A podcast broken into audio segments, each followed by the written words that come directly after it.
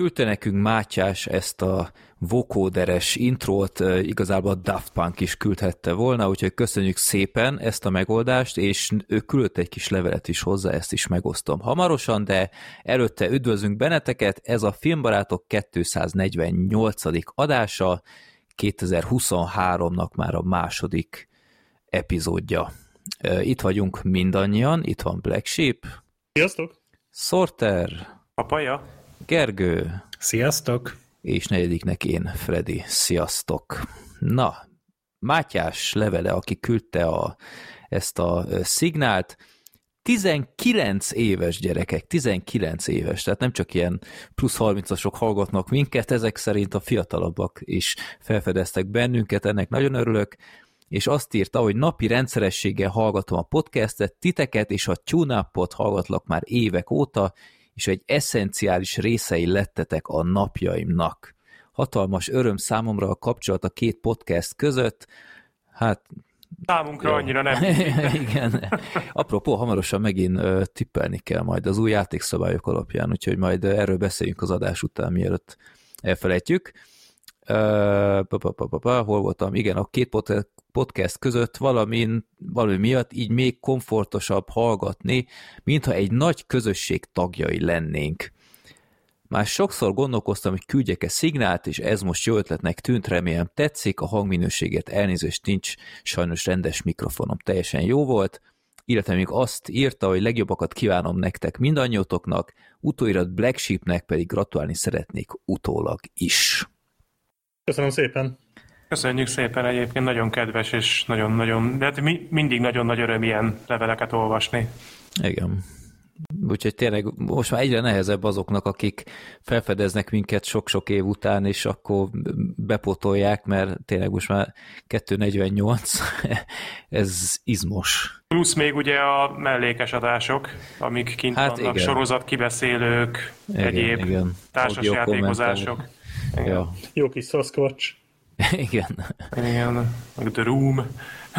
Hát figyelj, aki ezeket amúgy elbírja viselni, azok igazából minden elismerést megérdemelnek tőlünk is. Igen.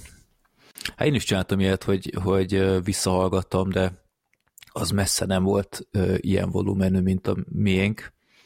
Se adás hosszilag, se ö, részileg, úgyhogy tényleg ez elég hardcore, de köszönjük szépen mindenfajta visszajelzést és elismerést. Na, a legutóbbi adás óta készült egy Filmbarátok Express, itt Sorte elvesztette az Express szüzességét. Hú, ez valahogy rosszul hangzott. Igazából nem, nem tudom, akartam hogy... én kimondani.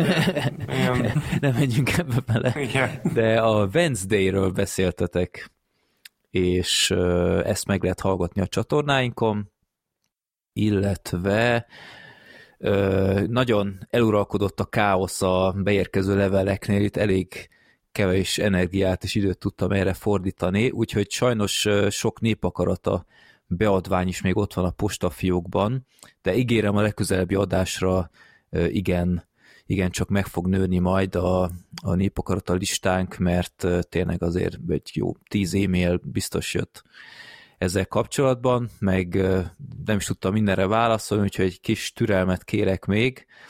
Itt az új munkám, meg itt az ünnepek, meg minden mellett ez, ez most annyira nem fért bele nekem. De... Még egy valamit majd be akarok fűzni. Igen. Csak annyit, hogy ugye voltunk a Black sheep mi vendégek, is. Uh-huh. Másik adásban ugye a, a tune játékokról beszéltünk 2022-es termés. Te a tune ne hülyéskedj. Hát a ez... Black Sheep is, tehát inkább az benne az érdekes. De ez, ez is egy több epizódos valami lesz, és az első már kint van, a többi meg hát majd elkészül, ahogy összebírjuk hozni, meg ja, nekem a másik aktív projekt az ugye a Last of Us-nak a heti kibeszélője, azt is ott lehet hallgatni, ott minden héten beszélgetünk róla. Játékokban nem spoilerezünk, úgyhogy ha valaki csak a sorozatot nézi, akkor nem rontjuk el a szórakozását, és természetesen majd a Filmbarátok csatornán is lesz belőle adás, hogyha vége van az évadnak március közepén. Jó. Legyen úgy. Most én is Last of Us hoztam, most újra elővettem egy elég, hát egy jó éves szünet után, és múltkor megnéztem 63 százaléknál vagyok. Wow. Ö, egy ö, gyors kérdés ennél a sorozatnál, az mennyire kell, hogy az ember az alapanyagot is ismerje? Semennyire. Jó, ez, mert... ez, ez full Last of Us szüzeknek készült Aha. elsősorban. Mert ez, ez a sorozat, ez most engem nagyon elkezdett érdekelni, Jó, nagyon jókat is hallok róla, és az alapötlet is nagyon érdekel, de én nem játszottam a játékkal, úgyhogy... Hát, hogyha egyetlen egy embert kéne mondanom így az adásba, akinek ez a legjobban tetszeni fog, az te vagy. Oké, okay, akkor a következő Expressbe is ott leszek szerintem. Tehát ez, ez rád van szabva szerintem különösen. Neked ez életes sorozata lesz. Mm, jó, meggyőztél, oké. Okay. Megnéztem én is az első részt a kislányommal az ölemben, uh-huh. és így nem minden jelenet esett olyan nagyon jól. és a játék ismerőjeként mennyire vagy elégedett? Nekem nagyon tetszik. A, a, az eleje az bitangerős volt, tehát a, uh-huh. az első 40 perc az, az irgalmatlanul jó volt, szerintem a második fele az egy kicsit már gyengült, ott egy kicsit leült nekem, de de jó lesz. Bevallom, nekem a játékban se tetszett annyira az az elején az a szakasz, úgyhogy lehet, hogy emiatt. De tetszik, nagyon jó. Uh-huh. Nagyon, nagyon... Tehát én tényleg azt érzem, hogy, hogy szeretettel nyúltak a játékhoz, nem...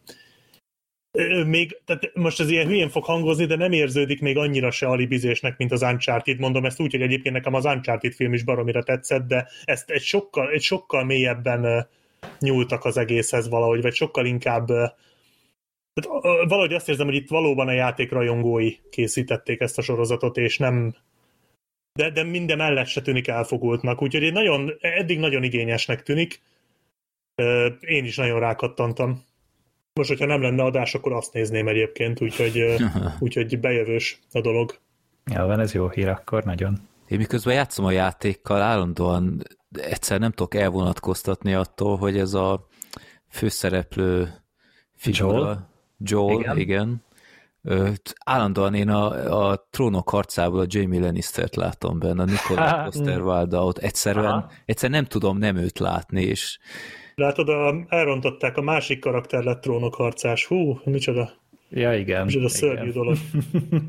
hát, Há, a, abban meg a izét látom, a... a Avasi Johnt. Úristen, hát hogy hívják a cukorfalatból a nőt? Ellen Page. Ellen, Page. Aki már nem Ellen Page. Az akkori Ellen Page. Igen. igen. Tehát ezt róla mintázták amúgy, mert egyszer annyira úgy néz ki, csak ilyen kislányosítva. Hát bevallottan nem, de azért ez egy ilyen elég egyezményes, ki nem mondott dolog, hogy ja, valószínűleg igen. a nagyon fiatal uh-huh. uh, teenager Ellen Page lehetett ott a, a minta hozzá, de ezt a Naughty Dog sem erősítette meg soha. Ö, emiatt így ö, nem is lehet feltétlen hozzákötni, hogy már pedig olyan színésznőnek kell akkor lennie, hát egy más ábrázatú kislányt találtak, de rohadt jól csinálja bele a Remzi is amúgy a karaktert, tökéletesen. Igen, bár szokni kell. Azért azt hozzá kell tenni, hogy szerintem azért a játék ismerőjének szokni kell őt, tehát engem is egy kicsit meglepett, pedig én tudtam, hogy ő lesz, meg én bírom ezt a kis csajt egyébként, de megláttam, hogy ő Eli, és így nekem nagyon fura volt. Lehet, hogy ezért Elijesztett. Ja. Ellinségesen álltam a dologhoz. De úgy, úgy a vége felé már, tehát amikor úgy jobban látszódott, hogy a kis csaj mennyire elkapta egyébként a személyiségét, akkor azért azért úgy, úgy, úgy már az ember jobban rárezonál arra, hogy igen, ő Eli, de először engem nagyon kidobott. Viszont ez egy nagyon jó ellenpélda arra, amit a Resident Evil-nél műveltek a Leonnal, hogy na így is lehet csinálni. Oké, okay, hogy nem hasonlít rá, viszont a, tehát, hogy ott sem a... az volt a baj, hogy nem hasonlít a karakterre, hanem hogy magának a karakteri jellemvonásainak sincs az égvilágon semmi köze a videójátékbelihez, itt viszont csak külsőre nem hasonlít A Resident rá. Evil filmnél nagyon-nagyon-nagyon sok mindenre lehet mondani ellenpéldaként, bármiből, hogy így is lehet csinálni. Ja. Tehát az azért egy eléggé masszív darab volt, a, nem feltétlenül a szó legjobb értelmében. De Leon vicces volt benne. Yeah. Az más kérdés, hogy Leon Kennedy nem tudom, hogy, tehát nála nem tudom, hogy mennyire elény, hogy azt mondjuk, hogy vicces. Mindegy. Egy dolgot, azt a filmet. egy dolgot gyűlölök a Last of Us játékban, hogy érted, ott, ott van nálam egy vascső, ami közelharcra tök jó meg minden, ütök vele hármat, és el kell dobnom, mert tönkre ment, mondom, hagyjatok már békén, tehát ez... Az ötöt bír ki, azt hiszem a fa, Jaj, bocsánat, jaj, elnéz, jaj, az, ez, ez... Hát jó, de mekkorát ütsz és mire? Meg állandóan, állandóan látom, hogy villog valami, mondom, jaj, de jó, lőszer, lőszer, tégla. Bárhová nézek, tégla, tégla, tégla, mondom, a fenét csináljak ennyi téglával, nem igaz. A turáposoknak akkor a kedvenc játéka lehet. Biztos, ja. bárhova nézek, mindenhol tégla, tégla. Biztos nem Minecraft-tal játszol? Nem. Na jó, mindegy. Azt majd... imádom egyébként, hogy el tud bírni Joel egyszerre öt molotov koktélt, de csak egy üres üveget. Ja, igen, igen. Jó. igen. Hát az a hátizsák az egy külön külön karakter, de... De akkor ezek ahogy... szerintem még nem verekedtél a valóságban vascsővel, tehát nem tudtad, hogy ez tényleg csak ötütés Hát figyelj, majd legközelebb találkozunk, kipróbáljuk, jó? Aztán... Jó, én is, úgy is terveztem én is. De olyan cserepeket rakok Filmbarátok el. játszanak. 18 plusz. Szóval mikor is találkozunk? jó. jó, úgyhogy majd ha befejeztem, akkor majd mondok róla a véleményt. De amúgy tetszik a játék, de az Uncharted engem jobban lekötött. Hát annak a játékmenete erősebb valóban. Hát meg, meg nem tudom, tehát ez most lehet, hogy szentségtörés, de tehát ilyen Walking Dead után a, a jobb korszakaiból a Walking Dead után olyan baromi sok újja nem tud előjönni szerintem. Az, az eleje volt tényleg a legütősebb szerintem, de de jó, jó játék. Tehát hát ez a Walking dead is rímel, hogy az eleje volt a legerősebb egyébként, mert ott is az első rész magasan, ja. magasan nagyon-nagyon jó. Az hihetetlen egyébként, hogy a Walking Dead ha megnézi az ember, jó, a, tudom, hogy az utolsó évadok állítólag azért összekapta magát, de volt neki az az elképesztő zuhanás színvonalba, az a nem tudom, 7.-8. évad környékén hát, lehetett, előtt. vagy már az előtt is, és hogy azokat a részeket megnézi az ember, és aztán hozzáteszi a leges-legelső, tehát a nyitó részt, hogy az ugyanannak a szériának a, a része az elképesztő, hogy, hogy a színvonal az, az zongorázható, a színvonalbeli eltérés. Na, azt hiszem, Gergő, szereztünk még egy résztvevőt a Walking Dead első évad kibeszélőhöz. Én nem bánom. Minél többen beszélgetünk róla, annál jobb. Az első évad nem volt olyan rossz egyébként, emlékeim szerint, de Hát. Jó, na de haladjunk akkor, nagyon off-topicolottunk. Igen, igen, kezdjünk elvenni nagyon a témától. Le, igen, biztos, biztos, hogy lenne amúgy, hogyha nem beszélünk róla, egy egy vagy kettő komment arra, hogy lesz-e Last of Us kibeszélő. Tehát, hogy így ez, szerintem most így mind, mindenkit megnyugtattunk vele. Az a baj, érted, akárhány kibeszélőt lesz, mindig lesz önsorozat, amiről nem lesz kibeszélő, és jönnek az elégedetlen kommentárok, hogy ebből van bezzeg, erre van idő, de ez, ez, ez, ez, ez, ez, ez, ez, ez, ez a ezek fenomén? Hát ott volt, de ez már, ez már egy több év óta létező dolog, hogy vagy hát filmeknél ugyanaz, tehát... Hát én, tényleg... én egyébként nagyon kényelmesen hátradőltem, amikor jött ez a kérdés a Wednesday kapcsán, hogy hogy, hogy erről kibeszélőt tartunk, és én nekem van egy tök jó hogy ezt láttam. Erről tudok beszélni. De ezt miért láttad, és miért nem láttad ezt, meg azt? Lehet, Tehát... hogy azért, mert engem személy szerint jobban érdekelt a Wednesday, mint a másik ezért kell minden egyes Olyan. sorozatot megnézni. Nek, Vagy ne, én biztos nem fogom, de nektek. Igen. Hát a Gergő ezt csinálja. Így van, ezért. Így. Vegyünk példát a Gergőről, nem tessék. Ja, hát figyelj, e, e, mert nekem nincs életem, de nem, hát figyelj, igazából ezeknek a, ezeknek a kommenteknek mindig csak azt tudom mondani, hogy inkább annak örülj, ami van és nem amihez kesereg, ami nincs. És kussolj. Mert, mert amúgy szerintem re, relatív. Hallgass az adást, sörülj. Hallgass az adást, és maradjál csörbe. És, és Patreonunk is van. Amit köszönünk amúgy továbbra is. De bármit csináltok Patreonon, nem lesz több sorozat kibeszélő. Jó, hát tényleg, amit beszéltünk korábban, hogy így több kibeszélő van, de a részről része haladósak egyszerűen túl időigényesek, mm. úgyhogy a Walking Dead ez e szempontból kivétel volt. Jó, akkor jöjjenek a borítóképek, három darabot kaptunk, az elsőt a Brian-től, aki a mostani Tom Hanks filmünkhöz készített egy borítóképet, a Mindörökké Elvishez kaptunk egyet. Én nem tudnám megmondani, melyikünk a legszexibb. Komolyan zavarba hozna ez a kérdés. Hát ruhában szerintem de. Szerintem a Black Sheep az ebra jelmezben. Ne, az a bőrszerkó az. Nem, Igen, és a, a zebra cipő, nyerő, sajnálom. Bőrszerkónál egyébként a cipő a legjobb. A cipő. De az még olyan, mintha a tiéd lenne tényleg. Az lehet, hogy tényleg az enyém. Jó, az én ruhám nem tetszik, ezt már így akkor mondom. Viszont a cipőt határozottan megy a szereléshez. Hát... Még amikor cipők nem stimmelnek, a, a szorternél sem igazán. Igen, azt mondom, hogy az lehet, hogy tényleg saját. Torna csuka. Torna cipőm az van. ja. Úgyhogy köszönjük szépen. Már Elvisként is láttuk magunkat. Igen, és hát Gergő a leglelkesebb. És őt követi Freddy, mi pedig a Black Sheep-el eléggé rezignáltan. Hát ez, a, amit már beszéltünk, Black Sheep, a Blues Brothers, a Bad Igen. Brothers, igen. Mi Blues Brothers fanok vagyunk. Igen. De amúgy ezt így még így ilyen kulisszának elárulnám, hogy a többieknek csak azért nem látszik, hogy nyitva van a szájuk, mert rajtuk van a maszk, de amúgy ő nekik is pontosan ugyanígy áll a szájuk. Ez így van. Jó, ezt a kulisszatitkot is most elepleztük. Akkor Szücsinek jöjjön a két képe, az egyiket a csizmás a kandúrhoz kaptuk, tök jó ilyen kép, nem kép, mi az, betűtípussal, és Hát azzal a négy Gergővel azért Igen. gondban vagyok még én magam is. Gergő, a Gergő ilyen Peter sellers nyomja, hogy egyszerre több szerepet is. És mindegyik más kép amúgy, tehát nem ugyanaz a fotó van négyszer. Igen. Úgyhogy a Bergő. az igen. Na, ez jó volt Black Sheep, ezt, Köszönöm. ezt ugye el, el kell ismerni. Um, jó, jó néz ki. Jó, nagyon igényesen össze van a farkas szép. is rajta van. Úgyhogy, igen, igen. És az ki lehet vajon? Károly? Szerintem Gábor. Gábor, igen. igen. Igaz. Jó. A negyedik sor után. Gábor, amikor megnézi a veszélyest. ja, igen. Akkor medvét utánoz. Igen. Na de jöjjön akkor az igazi így csiklandozó szexepil fotó, a Gergő Megan posztere, hát, ami hát ja.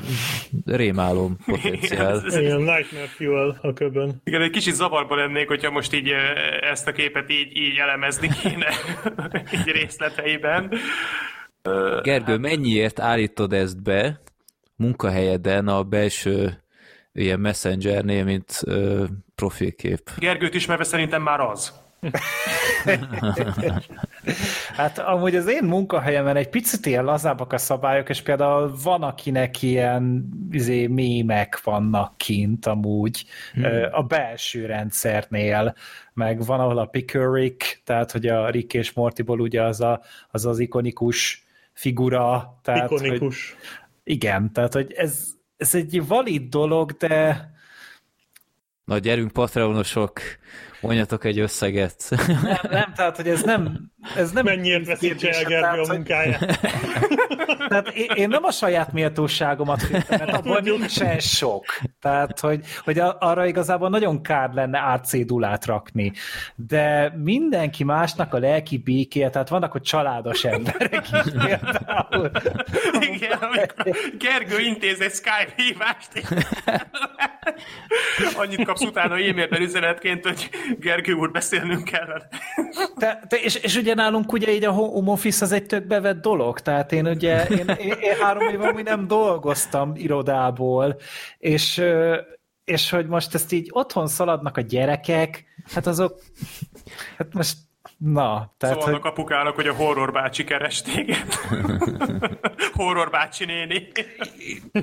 nekem, volt, nekem volt ilyen trollkodós képem, hogy így elsőre úgy nézett ki, mint az ilyen standard tehát aki nem állít be magának, akkor ilyen sziluett volt, de hogyha ki volt nagyítva, akkor látni, hogy egy ilyen pofát vágó ö, kancsali pofa van ott, és tényleg amikor ilyen ö, beszélgetés volt, és én beszéltem, akkor így ilyen tök nagyban ott volt. Az, az nagyon szórakoztató. Főnökön mindig küldte a képeket erről.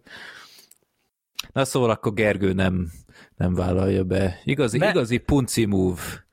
Hát nem, én, ez inkább egy ilyen szamaritánus mozdulat. Én inkább arra Há, mondanám, hogy én, én inkább csak jót akarok az embereknek.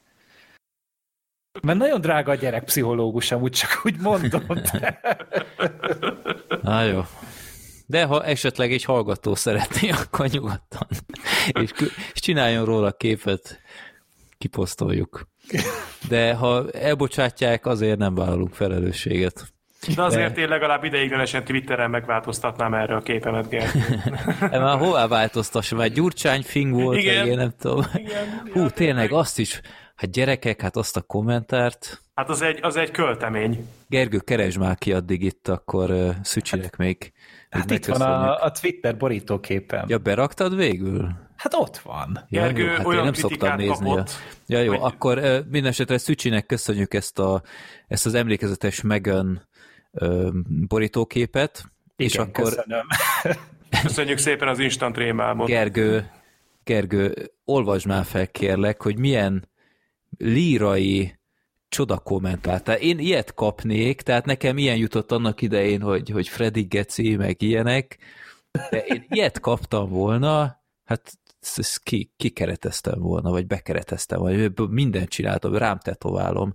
Hogy... Folytatod a rossz PC játékokat tőle. Jó, Ahhoz még, még nem tartunk, de, de akkor parancsolj, átadom a szót, ilyen hárfa hangokat is adok, hogy drön, drön, Ja, jó, akkor már ez azt jelenti, hogy mondhatom. Szóval úgy néz ki a dolog, hogy Sajnos Gergő olyan számomra, mint egy csepp méreg a Freddy, Sorter és Black Sheep által összemert hordónyi éltető vízben. Számomra ő az, aki gyurcsányként fingik bele a tökéletes béke és harmónia megnyugtató pillanatába, hogy aztán patetikusan magasztalja egekig a langy húgyot. Számomra ő a még lágy kutyaszar, amiben az első randira sietve lépek, ő az áptojás szagú púzás a liftben, amitől öklendezek, de amit ha utazni akarok, el kell, hogy viseljek. Ja, és köszönöm, hogy a tune is sikerült hasonlóan elintézned az állandó szerepléseddel. Igen, szóval szeretném kideríteni, hogy mik a többi kedvenc podcastjai ennek a kedves írónak, hogy oda is meghívassam magam, bármit el fogok követni. Csak azért, mert hát valahogy viszon, viszonozni kell azért ezeket a kedves szavakat.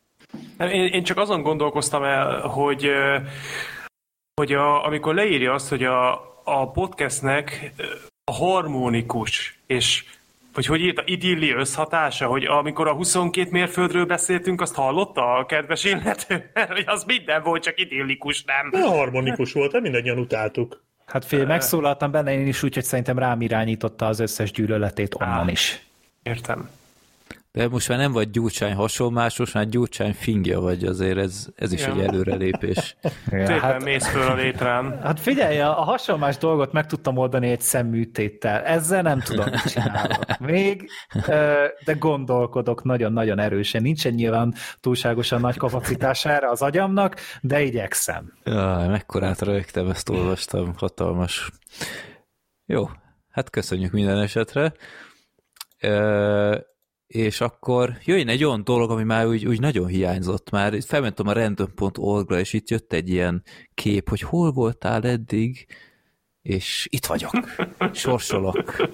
Mert egy jó ideje már nem sorsoltunk. Szerintem, hogy te vagy az egyetlen miatt. látogatója, ezért hiányzott. Nem, képzeld el, felmentem a random.org-ra, vagy ti is felmentek, itt van egy sárga szöveg, ami egy ilyen felhívás, hogy mi csak és kizárólag a random.org doménről üzemelünk, bármilyen más oldal, amik azt állítják, hogy mi vagyunk, azok imposztorok. Ha van ilyen, akkor jelezze nekünk. Tehát itt konkrétan random.org kamu oldalak vannak. Elképesztő. De egy, egy igazi random.org van, ami eszenciális része a podcastünknek, mert kisorsolja, hogy mi legyen legközelebb a kötelező nézni való. Legutóbb a Kentis vagy Kentis által beküldött Deszkások című gördeszkás road movie lett kisorsolva még 2022-ben, és ö, akkor most megnézzük a 2387 darab filmből mi lesz legközelebb. 117 gyerekek ez igen, csak az elején van. 117. Na, hát nem tudom mi ez a film, de minden esetre jobbat nem is sorsolhattam volna, mert uh, mindjárt kimondom a film címét, akkor tudjátok, mire gondolok. Ez a Milán által beküldött Megan is Missing. Ú, az nem egy egyszerű film. Ezt nem én a, is láttam.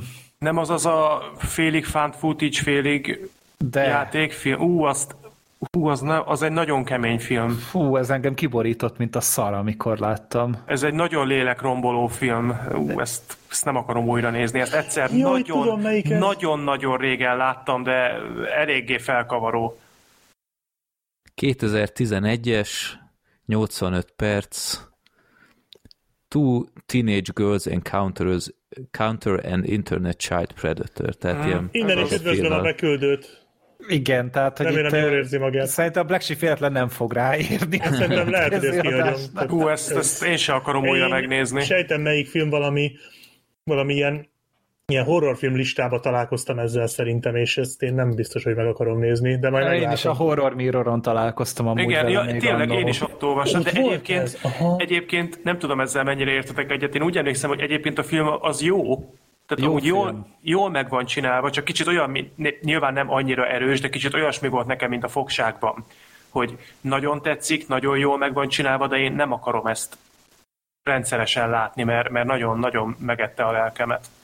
Hát ja. Én újra nézem, kíváncsi vagyok rá, hogy működni fog-e most is itt tíz évvel később, de, de azért úgy, aki nem találkozott vele, hát akkor főleg Freddy kösse fel a bugyogót rendesen. Hát majd úgy csinálom, hogy párhuzamosan nézem ezt, meg a Babies és Butthead a másik monitoron. Ha lenne másik monitorom, ami nincs, de nem baj, baj lesz. Hát Az lesz majd a Babe is missing. 4,6-on áll mondjuk, de ez lehet, hát hogy annak köszönhető, a... hogy sokan igen. nem bírják. Szerintem ízléstelennek tartják sokan valószínűleg, hát, vagy öncélúnak a dolgot. Ö, nem feltétlen alaptalan a vád, hát de... A szerb film is valami 5,1 vagy 5,2. Az mondjuk ennél sokkal szarabb film. Hát igen, az, igen, igen, az nagyon-nagyon öncélú a szerb film. Ez érdek. Elmentek a szereplőkhöz, ott van egy ilyen, hogy April Stewart, és a Aha. izé van ott a South Parkból a, a polgármester asszony. Szerintem ő a szinkron hangja konkrétan. Meg ő, ő egy rendszer. Nincs arca neki, vagy mi? Hát ő ilyen animációs karaktereket szinkronizál szerintem, tehát most a South Park videójátékban is a Vendit is ő szinkronizálta, a Shelly-t is ő szinkronizálja, hm. tehát ő, egy, ő szerintem egy ilyen állandó stábtak, szerintem ebből fizeti valószínűleg a krumpli meg a gáz számlát. Jó. Hát akkor... Uh... De jobb, jobb, mint a deszkások, ennyit elsüthetünk spoilerként. Hogy ti mennyire utáljátok ezt a deszkásokat? Nem, egyszerűen... még jobban. Még Jó. sokkal jobban. Na, én már nagyon várom azt a kibeszélőt, de akkor Megan is Missing, ez lesz legközelebb. Igazi feel good filmnek hangzik, de akkor menjünk a villámkérdésekhez. Itt kettőt válogattam ki most gyorsan. Debre Miki kérdése. Sziasztok, végre megfogalmazódott bennem egy kérdés, ami talán még nem hangzott el.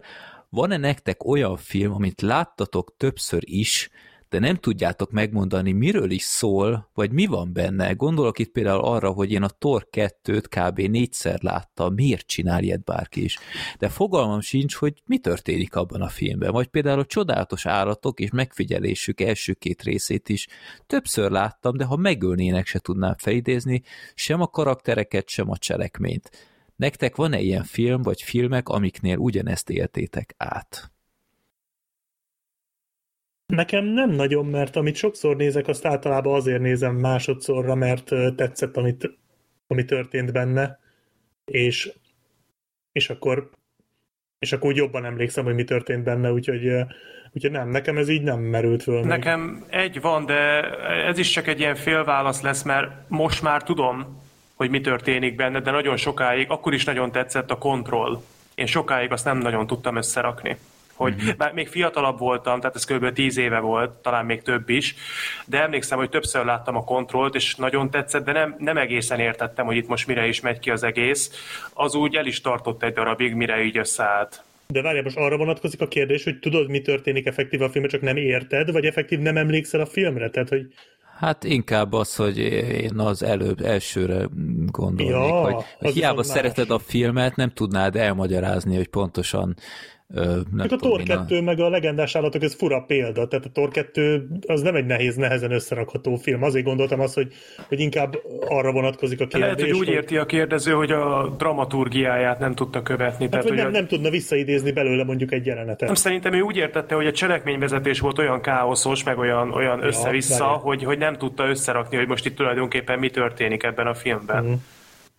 Szerintem, de hát Nem tudom, nyugodtan... nekem a Thor 2 az nem. De jó, lehet egyébként, hogy így van. Akkor viszont újra gondolkodom, mert ö, mert mondjuk ilyen lehet, hogy volt. Hát én a tenetet tudom mondani, hogy néztem, és egy idő után így se nem érdekelt már, és se nem értettem, és Te csak egyszer láttad. Egyszer láttam, de vannak olyan filmek, ami most, most nagyon filózom, hogy melyik lehet, de vannak Ó. olyan filmek, amiket tudom, hogy szeretek is, de elfogadom, hogy oké, okay, ezt a részét, hát főleg ilyen science fictioneknél meglepő mód, mondom, hogy oké, okay, ezt, ezt többször láttam, nem értem, annyira, nem, annyira elengedem, hogy hát főleg az ilyen ö, időutazós dolgoknál, Mhm. ugye az ember így szeret elfilózni, hogy, hogy oké, okay, de hát ez a, ez a tipikus ilyen paradox, hogy hogy hogy, ö, hogy lehet a John Connor apja az, ö, amikor, hogyha nem találkozik, akkor akkor, tehát tudjátok, mire gondolok. Tehát Mm. ez, ez egy gyakori probléma. Itt néha mindig elkezdek filózni ezen, aztán rájövök, hogy teljesen felesleges, mert csak nem élvezem a filmet helyette. Közben nekem még egy eszembe jutott, és ezt már kétszer is láttam. Egyszer nem egészen végig, de majdnem végignéztem másodszorra is, és nem egészen tudom összerakni, ez a coherence, az összefüggés. Azt hiszem az a magyar címe. Tudjátok, amikor a éjszaka átmennek vendégségbe. amúgy Igen, szerintem. igen, talán igen. Azt, azt nem egészen értem. És hát ha olyat is lehet mondani, amit az ember csak egyszer látott, hát akkor nekem a deszkások ilyen. Nem ez egészen tudom, hogy abban a filmben most mi történt. egyik kedvenc filmem.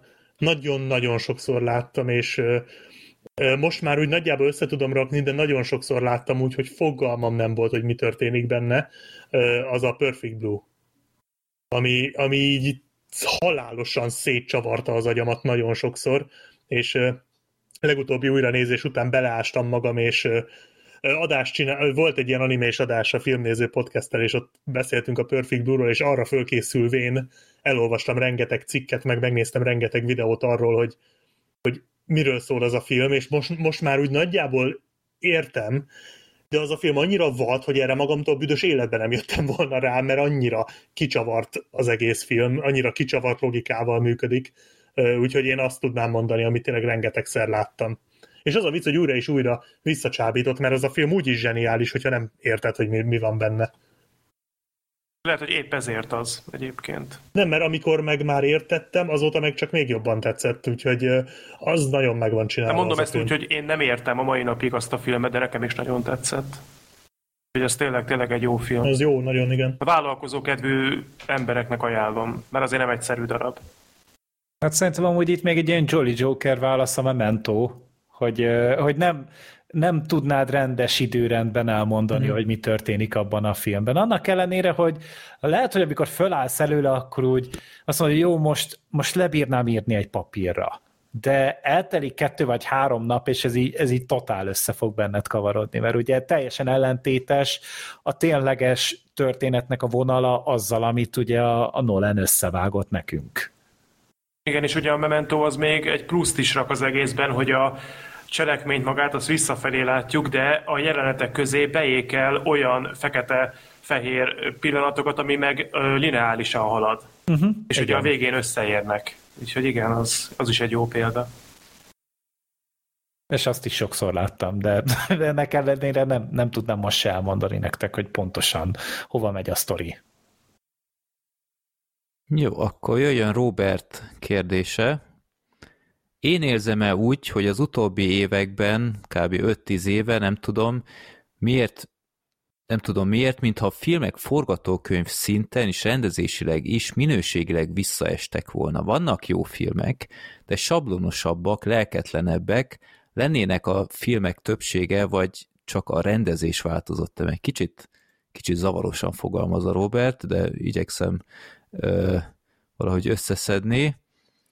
És a sorozatok viszont, mintha jobb forgatókönyveket és rendezéseket kapnának, vagy csak az idő múlása szépíti meg számomra a 90-es, 2000-es évek filmjeit. Hát azt most mondjuk mindig lehet mondani, hogy, hogy a kultfilm attól kultfilm, hogy kiállt az idő próbáját. Ö, nem tudom, hogy egy-két évvel egy film után lehet-e mondani valamiről, hogy kultfilme vagy nem. Esetleg azt lehet érezni, hogy majd az lesz. Azt talán már lehet látni egy-két évvel a bemutató után. Például a Imbrüzsnél szerintem lehetett érezni, hogy az, abból egy kultfilm lesz majd. Most mhm. arra. Hát vagy a Beavis és Butthead Do the Universe, az garantáltan egy, egy filmbarátot. az, lesz, az lesz a film. 400-ban majd visszaemlékszünk. More tipi, more tipi. I'm Cornholio. De igen, egyébként tehát érdekes, hogy, hogy most tudnátok-e hirtelen mondani egy olyan franchise-t, az ilyen szuperhős hülyeségeken kívül, mint mondjuk nem tudom, szellemírtók, hogy egy, ott van egy logó, és évtizedekkel később is egy teljesen elfogadott és gyakran eladott merchandise kellék lesz, mint most akár. Verdák. Toy Story. Jégvarázs. Minyonok. Hát, nem tudom, a Verdák az Hát fél, nem, nem tudsz nem úgy hiszem. bemenni egy ilyen izé, papírírószer, vagy táskabod, vagy valami, ahol ne lenne egy villám megfines valami szar. Tehát, hogy... Hát fia, abból nem jön új film, akkor annak lőttek, tehát... De ne, hát az, az szerintem életben marad, és szerintem a frozen is ugyanez lesz, hogy ez így, ez így valahogy meg fog maradni, mint a Mickey Eger. Tehát, hogy abból sincsen úgy semmilyen nagy hatású dolog, de mégis valahogy felszínen van tartva. Nem, nem tudom, tudom egyébként ér, értem, hogy mire akar kiukadni, de ez tényleg szerintem amiatt mondható sok szempontból, mert akkora előnyük van már ezeknek a régebbi filmeknek, hogy sokkal több ideje volt kiépíteni a, a, a legendáját, vagy nem tudom, az örökségét. Hát igen, meg hogy most azt mondod, hogy mostanában nem készülnek olyan jó filmek, mint régen, tehát most visszatekintesz azok a filmek úgy egy ilyen 20-30-40 évből választottak ki, és Igen. itt meg most egy 5 éves vagy 10 éves időszaktól várod el, hogy na ez, ennek ugyanolyannak kell lennie. Tehát így, amikor azt mondják, hogy, hogy de hát a Matrix óta nem készült olyan film, mint a Matrix, hát igen, a Matrix előtt 90 évig nem készült olyan film, mint a Matrix, tehát hogy, hogy ezek egyszeri dolgok, és és, és mindegyik vala, valahogy megjelenik, valahogy összeáll egyszer egy olyan film, ami, ami valahogy beépül az emberekbe. És még a mai napig készülnek három óriás plakátok, meg uh, Mad Max-ek, meg uh, Nolan is tevékenykedik, a Tarantino is tevékenykedik, a Scorsese is még mindig jó filmeket csinál, tehát hogy ugyanúgy ott vannak ezek. És létrejönnek ezek az új kult cuccok, mint szerintem például a Get Out az biztos, hogy egy kult. Igen, meg való, én, én valószínűleg tartom, hogy a én csak úgy szoktam becézni, hogy az MMDM film a minden, mindenhol, mindenkor, hogy abból is kultfilm lesz szerintem. Tehát, Tuti hogy, biztos. És azért én nem vagyok annak a filmnek a legnagyobb zászló vívője, de, vagy. de, de az kétségtelen, hogy lenyűgöző volt látni, hogy, hogy tényleg már több mint bőven több mint száz évvel a, a mozgókép és a film megjelenése után elő tudtak állni egy ilyen történettel, amire tényleg azt lehet mondani, hogy ilyet még nem láttunk azelőtt. És uh, nyilván... Megvan az oka, hogy miért nem láttuk, mert... Igen, Láttuk, persze, csak nem ilyen tömény hát dózisban. ennyire koncentrált dózisban még nem.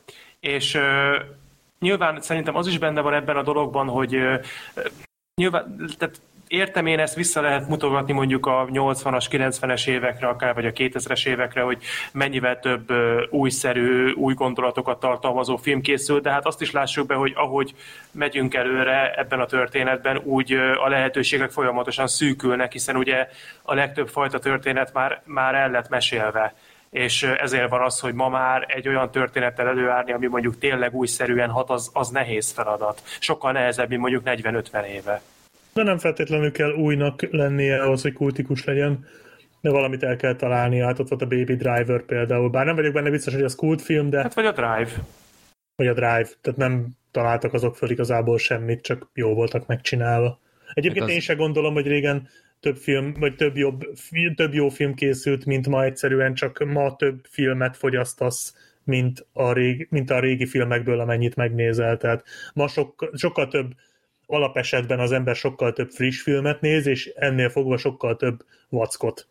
Viszont Igen. a régi filmek közül már nem nézel annyi vackot, ha csak nem vagy olyan, mint én, és azokból már inkább a jobbakat nézed, amiket mások ajánlottak, amikről hallottál, hogy jó, mert most érted, pont valamelyik nap ö, találtam egy ilyen listát, hogy a 90-es évek legelfeledettebb science fiction filmjei, és ilyen, ö, ilyen hódgagyi dolgok voltak köztük. Voltak köztük olyanok is, amiket láttam, de hogy a 90-es évek science fiction filmjei közül mondjuk tudsz mondani mondjuk 8 10 ami tényleg klasszikus, és amellé egyébként minden évben készült még száz olyan, ami, amire már senki nem emlékszik, de hát most azokat nem fogod megnézni. Míg egy idei vacak science fiction megnézel, mert lehet, hogy az majd jó lesz. Érted?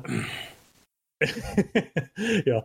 Úgyhogy, hát meg másképp fogyasztottál. Ez tehát, így van, tehát, tehát egy filmet sokkal többször igen, néztél. Többször meg. néztél, mert egyszer nem fértél hozzá ennyihez, és meg, megvettél egy filmet, ami hát nem tudom, én ki vett közületek gyári VHS-t, hát hmm, megfizethetetlen hmm, volt ne. gyakorlatilag.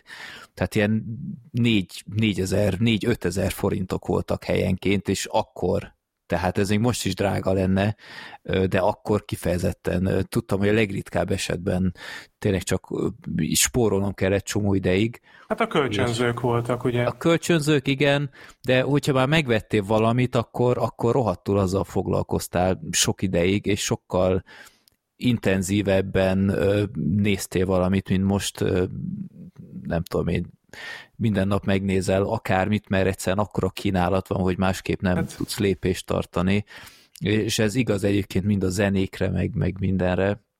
Úgyhogy, meg, meg sok minden, ami szerintem azért azt mondják, hogy kultfilm nem állja ki az idő próbáját, tehát itt akár a Top Gun szerintem egyáltalán nem egy jó film a régi, az új Igen, egyetértek. klasszisokkal veri, vagy én, én állandóan ezt hallottam, hogy ez a meglógtam a Ferrari-val, ez is mekkora film, meg minden.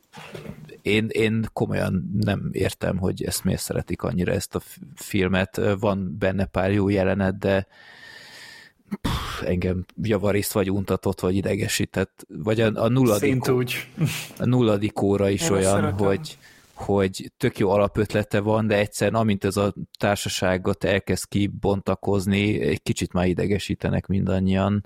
Én azt szeretem. Nekem még a izé Tudom, sokan, eszembe... sokan szeretik a filmet. Én, én valahogy mindig azt hiszem, hogy én ezt szeretem, de aztán miközben nézem, uh-huh. akkor rájövök, hogy ja nem, ezért nem szeretem. Meg a jó öreg nekem, Ameli. Igen, nekem a, a izé ilyen egy kicsikét a szárnyas fejvadász, hogy értem, hogy miért tehát értem, hogy mik benne a jó dolgok, de mint film összegészében én nem különösebben kedvelem. Hmm. In- inkább csak értékelem. Tehát látom, hogy mekkora munka van benne, de nem igazán szórakoztató, és ő nem is igazán gondolkoztat el. Ja. Pedig az még a nézhetőbbek közé tartozik. Igen, de abból is jobb szerintem az új. Az simán, az simán. Jó, akkor szerintem mehetünk a filmekhez, és a legelső film a mai napon az a Csizmás a kandúr, az utolsó kívánság. Aki esetleg már hallotta az évőszegző podcastünket, a 247-et, az ugye hallhatta, hogy összesítésben a Filmbarátok podcastnek 2022-es filmjei közül a harmadik kedvence lett, és már a Gergő és a Sorter akkor már látták, és a Gergőnél a negyedik helyzet lett, és a Sorternél meg a második, és éppen ezért nem is lehetett kérdéses, hogy akkor erről még beszélnünk kell részletesebben. Hogy milyen sűrűn volt ilyen eddig, hogy hamarabb volt az évvégi összegzőben egy film, mint a rendes kibeszélőben. Hát ugye, akkor, amikor Avatar van, meg mi ez törbejtve kettő, akkor nem fért bele még valami, de igen, kicsit. Izé, rémlik nekem a házassági történet, az volt ilyen talán, hogy, hogy azt hiszem nálam, meg a Gábornál is dobogós volt, és ja, még nem beszéltünk év végén róla. jelent meg. És az is december végén Aha. volt, csak januárban beszéltünk róla. Uh-huh, uh-huh.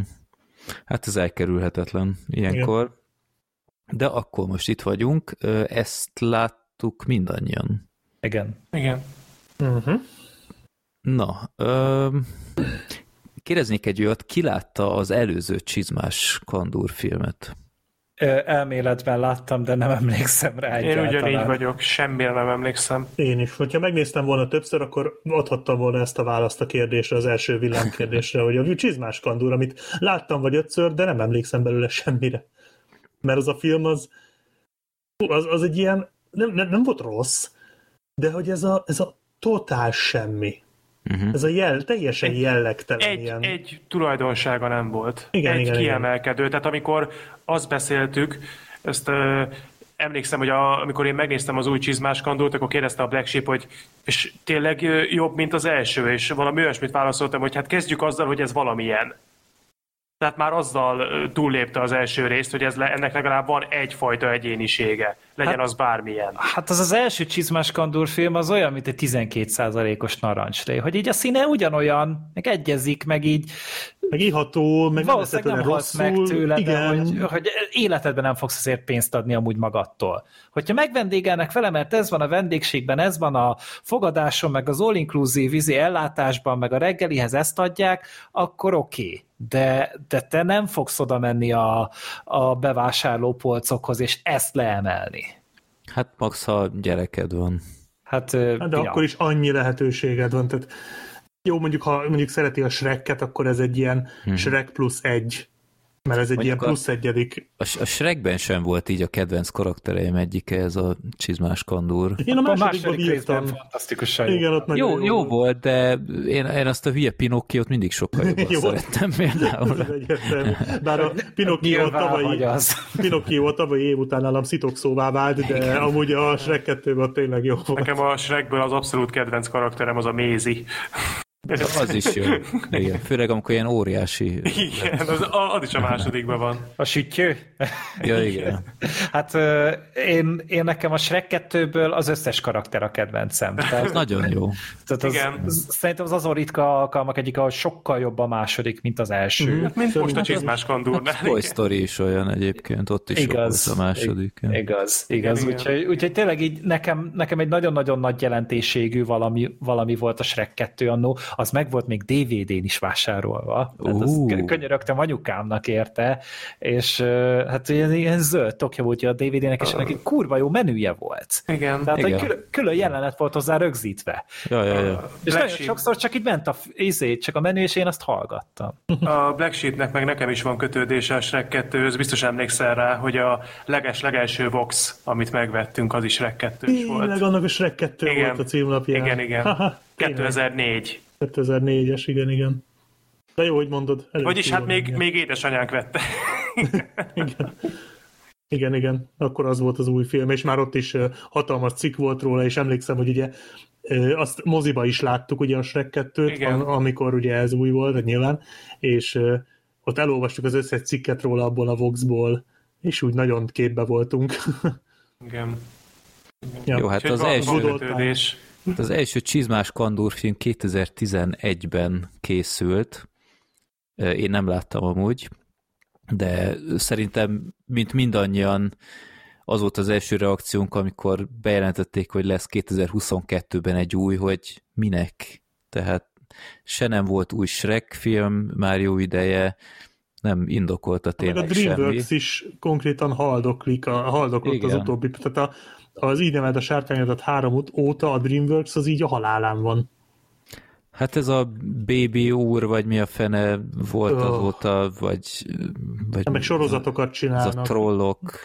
Ja, meg a rossz fiúk tavaly. Igen. Az DreamWorks volt. Igen. Oh, ezt, ezt, honnan, ezt, ezt most kérdezted, hogy honnan, de hát honnan tudod, Freddy? Hát az új DreamWorks intróból, ami a film előtt ah. ment. Ah, ja, ja, azt nem tudtam, hogy ez DreamWorks. Kicsit fura volt, hogy... Akkor viszont most az érdekes, mert akkor úgy tűnik, hogy valóban gáz volt, de most így próbálnak ilyen kis léptékben fölépülni újra, mert a rossz fiúk is, meg ez is egyébként kisköltségvetésű filmek. Én ezt nem is tudtam, hogy ez a, ez a Csizmás Kandor 2, ez nem volt egy nagy, nagy pénzeket felemésztő cucc.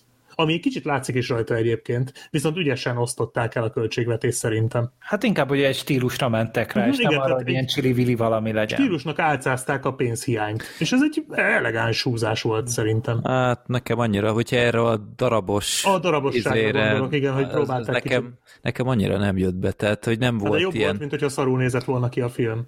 Nyilván, csak, csak az mondjuk zavart, hogy a filmen belül is csomószor nem volt konzisztens, tehát hogy egyszer úgy nézett ki, mint bármely más ilyen 10 millió processzor dolgozott az összes bunda szőrén, más jelenetben, amikor meg mozog, akkor meg ilyen, ilyen darabos volt az orra, a mozgása, nem tudom, fura volt, tehát így nem, nem volt egyenlet, egyenletes szerintem.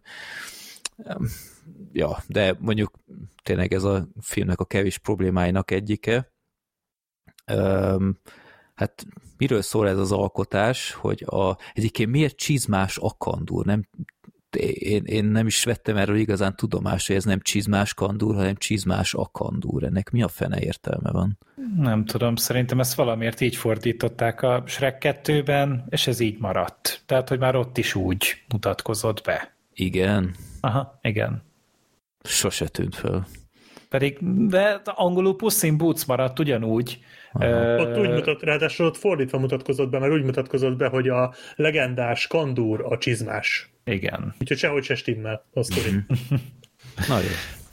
Mindenesetre a, a mostani filmben egy egészen elképesztő akciójelenettel indul az egész, hogy ö, gyakorlatilag a, a csizmás akandúr egy ilyen ünnepelt sztár gyakorlatilag ott a, a, a városban, ilyen dalokat ad elő, meg, meg óriási akciójeleneteket, és valahogy mindig az a érzés az embernek, hogy bármi történhet, ő tökéletesen a helyzet magaslatán van, mindenre talpra reagálni, esik. talpra esik szó szerint. És előad egy instant mémet, hogy hey, do you wanna see something cool?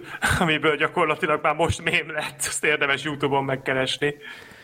Igen, és hát az egésznek egy nagy szépséghibája van, pont amikor a nagy grandiózus befejezéshez pózol, akkor mégiscsak történik egy baleset, és elcsapja egy nagy harang, és hát fel kell az orvosnál, aki tudatosítja benne, hogy hát figyelj, ez most már kicsit sokszor volt már, és akkor levezeti, hogy hát ugye egy macskának kilenc élete van, és te már nyolcszor meghaltál, úgyhogy erre az utolsóra azért vigyázzál már, mert nem lesz ennek jó vége. És hát ő elsőre hallani sem akar róla, de amikor üldözőbe veszi őt egy hát egy, egy farkas, egy titokzatos... Fehér farkas ennyi legyen. Fehér farkas, aki hát gyakorlatilag egy ilyen hát körözési listán lévő csizmás kandúrt így üldözőbe vesz, el akarja kapni. Hát ennek a hátteréről a film során majd kapunk még infókat, de azt aztán jobbnak látja, hogyha mégis inkább radar alatt marad, és hát ennyit talán még el lehet mondani, hogy bevonul önkéntesen egy cicapanziumba, és Hát a filmnek viszont ugye az az alcíme, hogy az utolsó kívánság, és gyakorlatilag ez egy ilyen mesebeli nem tujafa, hanem egy mesebeli csillagot kell megtalálni, amit ha valaki ö, megérint, akkor ö, van egy darab kívánsága, és ő azt szeretné kívánni, hogy meg, legyen megint kilenc teljes élete, és akkor mégis ö, ez lesz a nagy terv, hogy ezt megkaparincsa, de hát sok más ember is megpróbálja ezt a csillagot elérni, és akkor ezt láthatjuk. Ez most nagyon ilyen gyerekfilmesnek hangzik, és ez most... Jogosan gondolod azt. Egyébként nagyon érdekes volt, mert én ezt a filmet mondjuk garantáltan nem néztem volna meg, ha nincsenek ezek az egyöntetű vélemények, hogy egyrészt, hogy ez a film milyen rohadt jó, illetve, hogy ez mennyire ilyen felnőttes témákat is elővesz, mint a, a pánik betegség, a szorongás, a, az egzisztenciális válság, meg depresszió, a meg ilyen. Haláltól való félelem. Igen, ö, és mondjuk tagadhatatlanul ezek az elemek benne vannak, de szerintem azért egy kicsit túl vannak ezek, a, ezek az elemzések dimenzionálva, tehát ez ennek elnére még továbbra is egy gyerekfilm. Még hát hogy... de sokkal kevésbé gyerekfilm, mint amire gondolnál.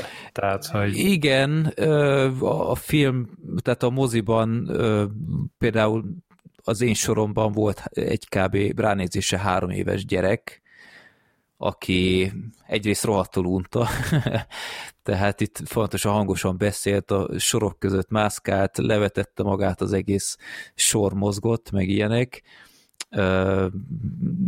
nem félt, vagy akármi, de igen, szóval ez egy olyan, olyan film, hogy szerintem azért egy nyolc éves kortól fölfelé minimum. Tehát az én gyerekem például osztályjal nézte, és volt ilyen visszajelzés, hogy volt, aki, volt, aki félt rajta. Hát a korhatár besorolása az 12-es, nem? Igen, igen. És az úgy nagyjából reális, szerintem. Hát ez 10, 10-től szerintem Jó, mondjuk 10 éves talán már. Az én fiam mondjuk edzett sok tekintetben, de ja, még ő is mondta otthon, hogy hú, volt ez a farkas, ez, ez olyan izgalmas volt. Jó, de hát a te kisfiat, hát te mondtad, hogy a első film, hogy megnéztetek együtt, az a Communion volt, hát ő akkor megedződött ez, ebből, úgyhogy nála ez más. Jó, ez, ez most rosszabbul hang. Nem, ő, ak- nem, ő azt nem látta, ő akkor a kórházban volt. Az, ja, az, hogy... Azt én úgy láttam, hogy az volt az első film, amit apaként láttam. Ja, akkor elnézést, de rosszul emlékeztem. Látta a szellemírtókat már nem tudom, hat évesen, meg meg ilyenek, úgyhogy igyekeztem már kicsit beavatni a, a nem Dóra filmek világába, meg ilyesmi, bár a Dóra is jó volt, ez egy rossz példa volt, de akkor Peppa Malac, meg társai, de ja, de észszel, tehát itt mindig, mindig ott voltam, és magyaráztam, és leállítottam, mielőtt még valaki a gyámügyet hívná.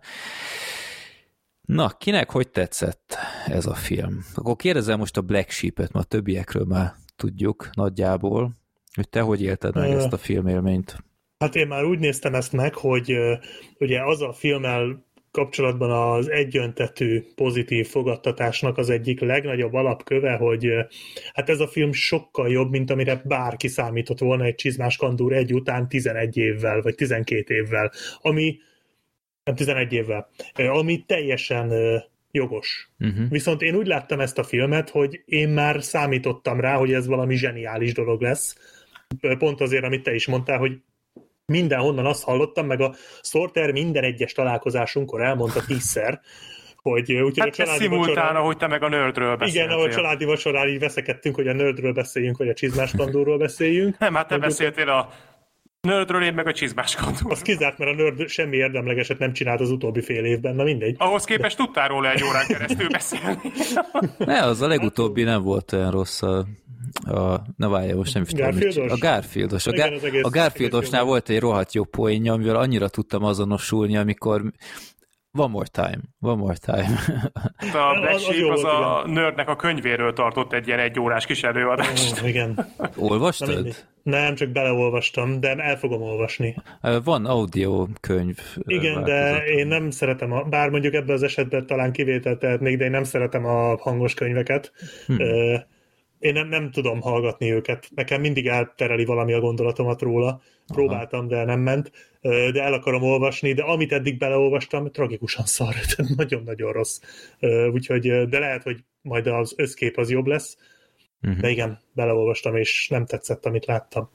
Ellentétben a csizmás a kandorral, kettővel, ami viszont tetszett, viszont mivel én már úgy néztem meg, hogy én arra számítottam, hogy itt most valami Pixar szintű dolgot látok, és most itt a, nem a nem a Lightyear és a Merida Bátor-szerű Pixarra gondolok, hanem itt nyilván a Toy Story 3 és, és Fel és társai szintű Pixarra gondolok, hogy ilyen Pixar, Pix, Pixar, Pixar színvonalú dologra kell számítani, és ahhoz képest én is azt éreztem, hogy igen, ez jó, ez határozottan jó, jobb, mint amit bárki várt volna, és jobb, mint ami ennek kellene lennie. Igen, ez egy, ez egy jó, se, semmi nem indokolja, hogy ezzel semmi. egyébként ennyit foglal. Ez ugyanaz, mint a csipet csapat. Semmi.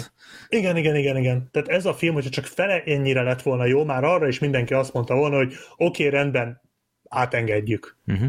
De, de tényleg, tényleg nagyon sok pozitívuma van, de én, én is azt éreztem, hogy ez a film egyébként egy korrekt mese, néhány nagyon emlékezetes pillanattal, és egy tök jó témaválasztással, de nem érzem, hogy, hogy egyébként megugraná azt a szintet, mint mondjuk egy Inside Out, vagy egy fel. És tudom, hogy ez most ilyen, ilyen unfairnek hangzik, hogy jó, de miért hasonlítgatom a felhez meg az Inside Out-hoz? Azért has, hasonlítgatom, mert én valami ilyesmit vártam. Tehát azok alapján a, a, a kritikák alapján, amit kaptam a filmről, én tényleg azt képzeltem, hogy ez egy ilyen szintű valami lesz, és nem az szerintem, viszont ettől függetlenül valóban egy nagyon jól összerakott film. Én azért azt gondolom, hogy az a, azok a jelenetek, amik nem ezek a kulcs jelenetei a filmnek, tehát amikor nem a farkas szerepel például, akitől én is beszartam, az, az nagyon jól sikerült karakter, amikor nem a, nem a halálfélelemmel foglalkoznak, amikor nem a, tehát amikor mondjuk a kiskutya szerepel, aki tök cuki karakter, de hát ezt már annyi filmben láttuk ezt a fajta karaktert, amikor a medve család szerepel, tök aranyosak, de azt is már annyi filmben láttuk. Talán még amit kiemelnék, az a, az a tücsök karakter, az még szerintem nagyon jó volt. Mm. Az, az egy ha már Pinocchio szóba kerül. Igen, ha már Pinocchio, nem, nem szabadulok a kurva Pinocchio-tól, de hogy, hogy az a tücsök karakter is tök aranyos volt, de igazából a film, az, szerintem ez egy nagyon jól megcsinált mese, néhány kiemelkedően jó pillanattal. Az biztos, hogy erről a filmről tíz év után is fogok tudni dolgokat mondani, és fogok jelenetekre emlékezni belőle, és ezzel már többet tud, mint a legtöbb animációs film, de ilyen mestermű, kategóriás, latívus, szuperlatívuszokat én speciál nem éreztem a filmmel kapcsolatban. Azt hadd kérdezzem meg, hogy ha úgy, vagyis hát ez most nyilvánvalóan ö, hipotézis, de ha úgy nézed meg ezt a filmet, hogy ezeket a pozitív kritikákat nem hallod előtte, akkor besoroltad volna szerinted mestermű kategóriába? Hát előfordulhat, hogy akkor, akkor uh-huh. jobban elkapott Mert akkor azt, itt hogy... ugye most fölmerül a kérdés, hogy ez most akkor a film hibája, vagy, vagy hogy a film valóban nem annyira jó, vagy csak nem, az előítéletek tehát... miatt nem annyira jó? Nem, ez, ez inkább egy ilyen szubjektív dolog, tehát hogy ez a, ez a film akkor se lenne jobb, de lehet, hogy nekem jobban ütött uh-huh. volna. Tehát a, a, hát a, a film... hatása erősebb lett volna talán, igen, mert igen, a pozitív igen. meglepetés az mindig jó.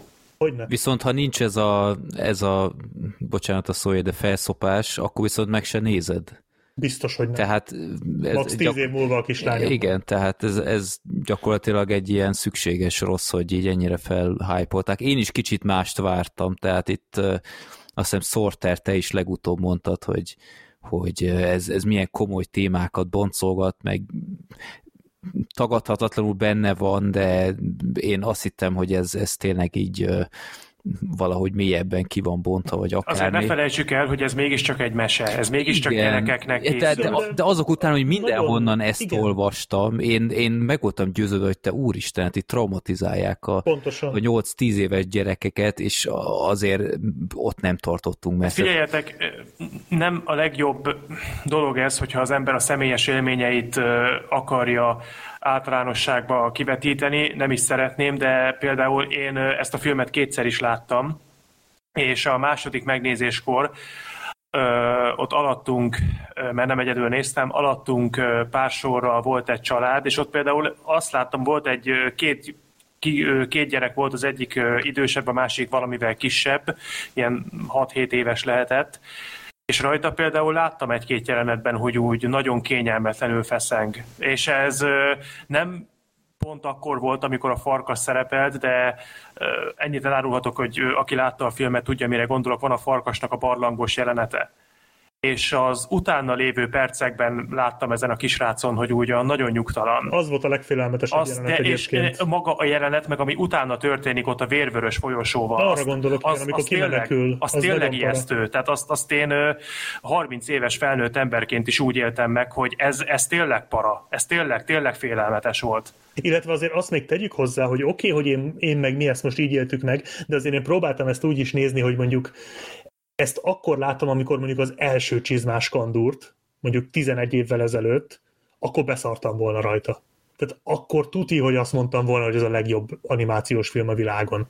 Hát jó, de nem is volt még annyi cím, akkor Igen, tehát hogy, most. hogy az is számít, hogy azért, ha ez, ez, ez lett volna az első csizmás kandúr filmnek a sztoria, akkor azért mekkorát ütött volna.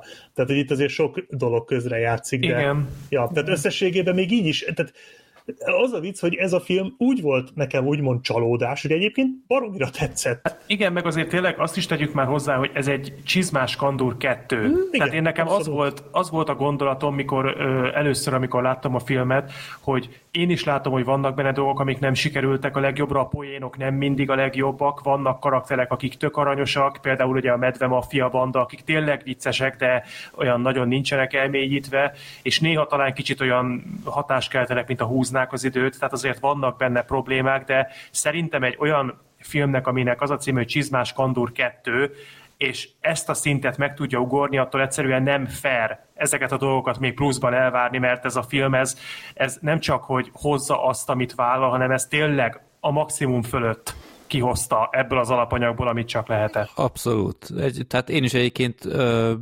egyáltalán nem bántam meg a mozi, kitűnően szórakoztam, a film nem ült le.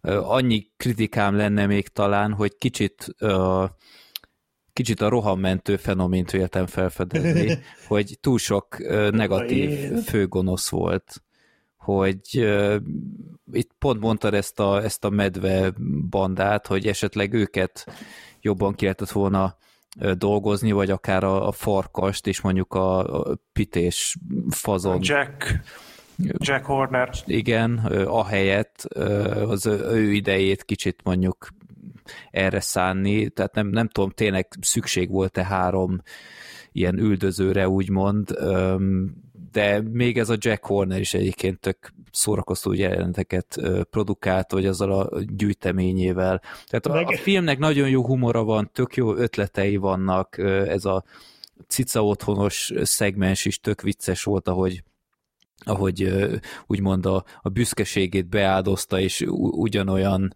lett, mint a többi macska. Hát Garfield lett. Hát belőle. igen, ott a macska almos részen ott, hogy ott röhögtem, hogy ott sorba állnak és nézik, miközben tojik, meg ilyenek, meg így, így tényleg ilyen nagy szakálla lettnek. Úgyhogy tényleg marha szórakoztató és, és minőségi alkotás, úgyhogy ez, ez garantáltan egy olyan, hogy ezt újra meg újra elő lehet venni, kifejezetten jó, jó folytatás, úgyhogy nem láttam az elsőt, de ez abszolút hozza a, a Shrek, jobbik Shrek, Shrek színvonalat. Igen, hogyha még a, én ezért röhögtem jókat, ahogy a Jacknek az emberei hullanak Ja, igen. Nagyon jó volt, hogy elindul egy hadseregnyi emberrel, és sorra meghal mindegyik. Ja. Mesében ilyen meglepő volt, igen. hogy hogyan pusztítják ott azokat a igen. minyonokat. Az jó volt. A híd, Meg... hidas rész volt. Ja, igen. Teljesen amikor, volt. Amikor elő, támadó előkap, virágok. Amikor előkapja a főnix madarat. Ja, ja igen. Itt voltak tényleg nagyon jó, meg érett poénok vannak a filmben. Ja. És hogyha a csizmás a kandúr jól bevedel ott a macska, macska a hotelbe, akkor jön a csizmás naposok. Egy kérdésem legyen már, és nem szarszó viccel kapcsolatos, ez a cicus, ez volt korábban, vagy ez ja, csak ez, ez volt. a... Volt, tehát ez, ami a filmben volt, hogy ők együtt jártak, ez egy létező dolog volt? Úgy emlékszem, benne volt az első filmben a cicus. Aha. Hát konkrétan a karakter benne volt, de az, amire visszautalgattak, az, az, az a kettő között történt. Mm-hmm. Tehát, hogy nem, nem építettek semmilyen eseményre kb. Aha. Mert, mert most, hogyha nem láttad, vagy ne, nem emlékszel, ami kb. ugyanaz. Tehát ugyanazzal az előtudással ültünk be kb. mind a ketten szerintem a, a filmre, senki nem kap többet a másiknál, mert az csak egy ilyen ilyen egy százalékban számít kb. Úgyhogy Igen, nem, ezt tetszett nem tényleg hogy, hogy én, én annyit tudtam erről a, a csizmás kandúról, mint amit a Shrekből tudtam, és abszolút nem éreztem magamat kifejezetten elveszettnek, csak ez a cicus karakter volt az egyetlen, ahol azt éreztem, hogy hm, itt, itt talán ö, lemaradásba vagyok. De, De szintre hozott a film. Persze, teljesen. Csak úgy kíváncsi voltam, hogy ez a, ez a románc közöttük, ez csak kitalálták -e erre a filmre, vagy ez, ez létezett, de, de teljesen jól működött. Tehát ez tényleg gyakorlatilag így rebootolta az egészet. Hát igen, meg úgy volt stáblista után ilyet, nem tudom, hogy maradtatok-e rajta. Nem. Nem. Amikor utalnak egy másik sorozatra? Az, az azt hiszem stáblista közepi. Ja, akkor nem. Volt a vég... Nem, amúgy csak beszólt, hogy itt vagy, még vársz valamire, és így ennyi volt. Hát ez Deadpool. Hát, már nem tudom, hány film elsütötte. Ja, nem. a Deadpool 2 előzetes vártok, nem, hát arra nem volt pénz. Szerintem ez így rendben volt. Nem, nekem az tetszett nagyon ugye ebben a, a filmben, hogy ez így szinte minden elvárást így mindig megfordított, hogy arra számította, hogy szar lesz, ehhez képest nem lett szar. Arra készültél, hogy, hogy mindig ugye ígértek valamit azok a történetszálak, és mindig valahogy máshova futtatták ki őket és így csupa meglepetés ez a, ez a film szerintem, és hogyha tényleg úgy azzal az adjan ülsz be, mint ahogy én mentem, hogy jó, valahol azt írták, hogy talán amúgy jobb, mint gondolnád, akkor azzal a tudattal egy, így, tényleg így felvillanyoz teljesen, mert, mert nem hiszel a szemednek, hogy tehát, hogy neked ez egy ilyen full kognitív diszonancia, hogy ezt fel tudja dolgozni, hogy egy csizmás kandur kettő, ami, ami effektíve szórakoztat és tetszik, és néha még így a bőröd alá is be tud kúszni, azzal, hogy tényleg egészen jól működik benne a dráma, és tényleg az ember azt érzi, hogy sokkal többet kap a pénzéért, mint, mint amennyi amúgy indokolt lenne. És én azt néztem, hogy nem csak mi gondoljuk így, elég pozitív a szájhagyomány, úgyhogy egészen szép siker is a film. Annak ellenére, hogy egy pár hete már elérhető online, és, és ennek ellenére is amúgy még a mai napig túdulnak rá az emberek. Hát Úgy, ugye valószínűleg Oscaron is majd jelölik, valószínűleg ott lesz a top 5 hogy megnyeri az nem valószínű, de azért valószínűleg bekerül. De inkább én csak arra akartam utalni, hogy, hogy valószínűleg folytatni fogják, és hogyha ilyen szellemiségben csinálják, akkor én nagyon várom. Igen, abszolút. De nincs is nagyon gyerekfilm, már jó ideje. Tehát... Hát igen, mert ugye azt meg a Disney elzavarja általában igen. ugye Disney Plus-ra, meg ugye aznap már elérhetővé teszi, meg mit tudom igen. én, tehát hogy már ugye a Pixar sem igazán mozdulhat meg uh-huh. ö, moziban, vagy hogyha igen, akkor pár hét múlva már fönt van, és Hát ez a Minyon volt legutóbb, ami tényleg ilyen nagyobb siker volt, de nagyon kis európai filmek jönnek többnyire, vagy ilyen hát B-kategóriás hollywoodi, mint ez a... Rossz fiúk, az nem lett sikeres? Hát az a, szerintem úgy pénzüknél voltak talán. Tehát, hogy nem vesztettek rajta, hogyha eladják viszont DVD-n, Blu-ray-en, meg streamingen, akkor való, meg a tévézési jogok, meg a merch, úgy valószínűleg már bevételt termel, de csak úgy tisztán a moziból én nem gondolom. Uh-huh. De bocs, Freddy, szerettél volna valami példát mondani, csak nem, közbeszóltam. voltak ezek a, nem tudom, októberben, vagy hogy volt ez a valami karate medve, vagy én nem tudom, valami... Vagy kutya? Nem, valami vagy volt, kutya? emlékszem én is, valami ilyesmi Nem volt, tudom, de annyira megfoghatatlan volt, hogy ez most mi akar, nem is volt semmi reklámja, vagy nehéz volt eladni a gyereknek, úgyhogy tényleg ez a csizmás a kandúr, ez, ez egy kifejezetten jó ilyen családi program lehet. Úgyhogy ahol érettebb a gyerek, szerintem mindenképp egy, egy jó, jó befektetés egy délutánba. De felnőttként is amúgy. Tehát, hogy csak úgy, valamit csak úgy néznél, akár magaddal, pároddal, bárkivel, szüleiddel, Igen. simán jó program. Tehát ez, ez megint az a, az a jól pozícionált animációs film, amin a gyerek is szórakozik, és a felnőtt is nagyon jól szórakozik. És szerintem ez a, ez igazán a sikernek a kulcsa. Igen. És ha ilyen tempóban készítik a folytatást, akkor Black Sheep a kislányoddal megnézhetitek a másodikat, és rögtön utána majd a harmadikat. Yeah. Nem, most valószínűleg be, be fognak pörögni. Nyilván, mert uh, talán akkora anyagi siker nem lett, de a, tényleg, tényleg elképesztő a kritikai egyébként, és a nézői visszhang. Hát Pénzüknél vannak. Nézem, jól ment, tehát nem, nem, de, és de kicsi volt a költségvetése. Igen, nem... ez is benne van egyébként, de ez így nem rossz, tehát ez így egy tíz év után visszahozni egy ilyen full közepes, full érdektelen franchise-t, ahhoz képest ez tök jó. Igen, igen. Úgyhogy nincs ezzel baj, szerintem a harmadik még lesz. De hogy kaptak erre zöld utat? Ez tökre érdekelne. Szerintem lehet, hogy a forgatókönyv miatt, lehet, hogy tényleg volt valaki, aki elolvasta, és azt mondta, hogy gyerekek, ez nagyon jó. Hát meg azért tegyük de, hozzá, hogy ja, bocs, mondja. De csak annyi, hogy ez viszont uh, még, de, de lehet, hogy mégsem, mert ez meg még kockázatos is egy ilyen forgatókönyv. Tehát, hogy azért mm. ebben benne volt egy masszív bukás. Hát, mint a Szerintem...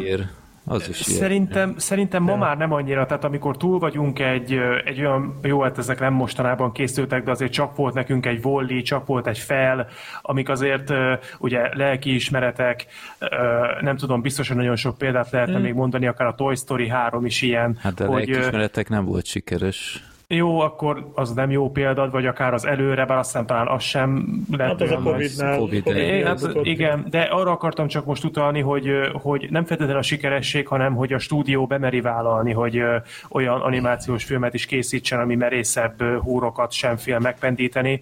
Ez ma már talán nem akkora rizikó, hiszen látjuk, hogy tényleg, tényleg sok példát lehet mondani, a Wall-E, a Fel, a Toy Story 3, ezek mind nagy sikerek voltak, anyagilag és szakmailag is, és nagyon szórakoztatóak voltak akár gyerekeknek is, de ott volt mögötte a nagyon mély mondani való és a tényleg húsba vágó üzenet, és a Csizmás Kandur 2 ezekhez képest még valamivel könnyedebb is, úgyhogy szerintem ez ma már nem akkora rizikó talán, de akár a Incredibles 2-t is lehet talán mondani. Valószínűleg emiatt kapott csak ilyen kisebb költségvetés. Most hmm, néztem, lehet. hogy ez, ez 90 millióba került, legalábbis ennyit ír a Google, és a Google sose hazudik.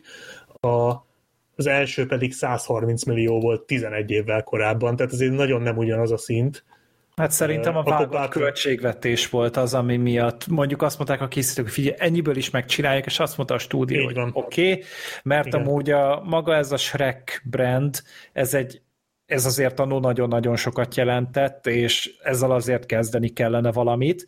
De közben azért a macskáknak van egy kvázi reneszánsza, tehát azért a cicákkal úgy bármit el lehet szerintem adni. Ja, jó Universal tudna erről mesélni. Igen, tehát az animált macskákkal meg főleg, és akkor szerintem úgy voltak vele, hogy jó, akkor nem énekel, és nem lesz szar, és megnézzük, hogy... Azt gondoltam, gondoltam, hogy a Black leüti ezt a labdát most. és akkor esetleg sikeres is lehet, és utána szerintem a... Nem, sőt, Szerintem amúgy rengeteg olyan forgatókönyv van, amiből soha nem lesz semmi. És készült ebből a csizmás kandúrba is szerintem 15 különböző, és volt egy, amire azt mondták, hogy oké, okay, ez megüti a szintet. Mert vannak benne ismerős elemek, mégis egy picit új, be tudjuk építeni esetleg azt is, ami most az animációkban tök menő, hogyha nem 200 millióba akarnak készülni, hanem hogy akkor legyen stílus. És akkor, ó, várja, itt van az Into the Spider-Verse-nek ez a picit egyedi, egyedibb animációs stílusa, mi lenne, hogyha azt néha-néha megmutatnánk, és akkor ezzel egy, megint egy manapság amúgy nagyon elismert és népszerű dologra egy picit rácsatlakozunk. Úgyhogy ez egy szerintem nagyon sok tényezős dolog, és azon ritka események egyike, amikor valahogy jókor érkezett, és jókor készült el ez az egész. Uh-huh. Ja, nézzétek meg! Moziban! Jó, ez igaz -e a következőre is, hogy érdemes -e rá drága mozi egyet költeni. Ez a Fortune hadművelet, a nagy átverés, az új Guy Ritchie film, amire akkora volt az érdeklődés, hogy csak a Gergő látta. De igen, én viszont a lehető legpremiér előtti napon, azt hiszem elsőjén tűzték műsorra, talán idején, idei év első napján, vasárnap? Hát ilyen, igen, ilyen premier előtt már azt hiszem te írtad pont, hogy már igen. adják, és én nem is tudtam róla.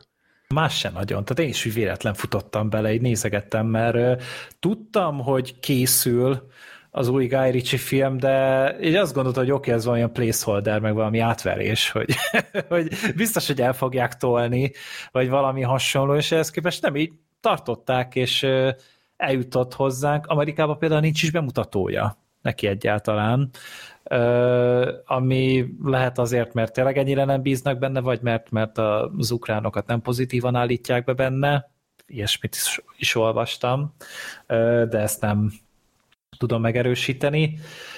Uh, amúgy a sztorira nem nagyon emlékszem, de, de azért megpróbálom összehozni nektek. Tulajdonképpen az van, hogy hogy Hollywood valamiért nagyon szeretne, mindenki magának nagyon szeretne egy ilyen kémfilmes szuper franchise-t.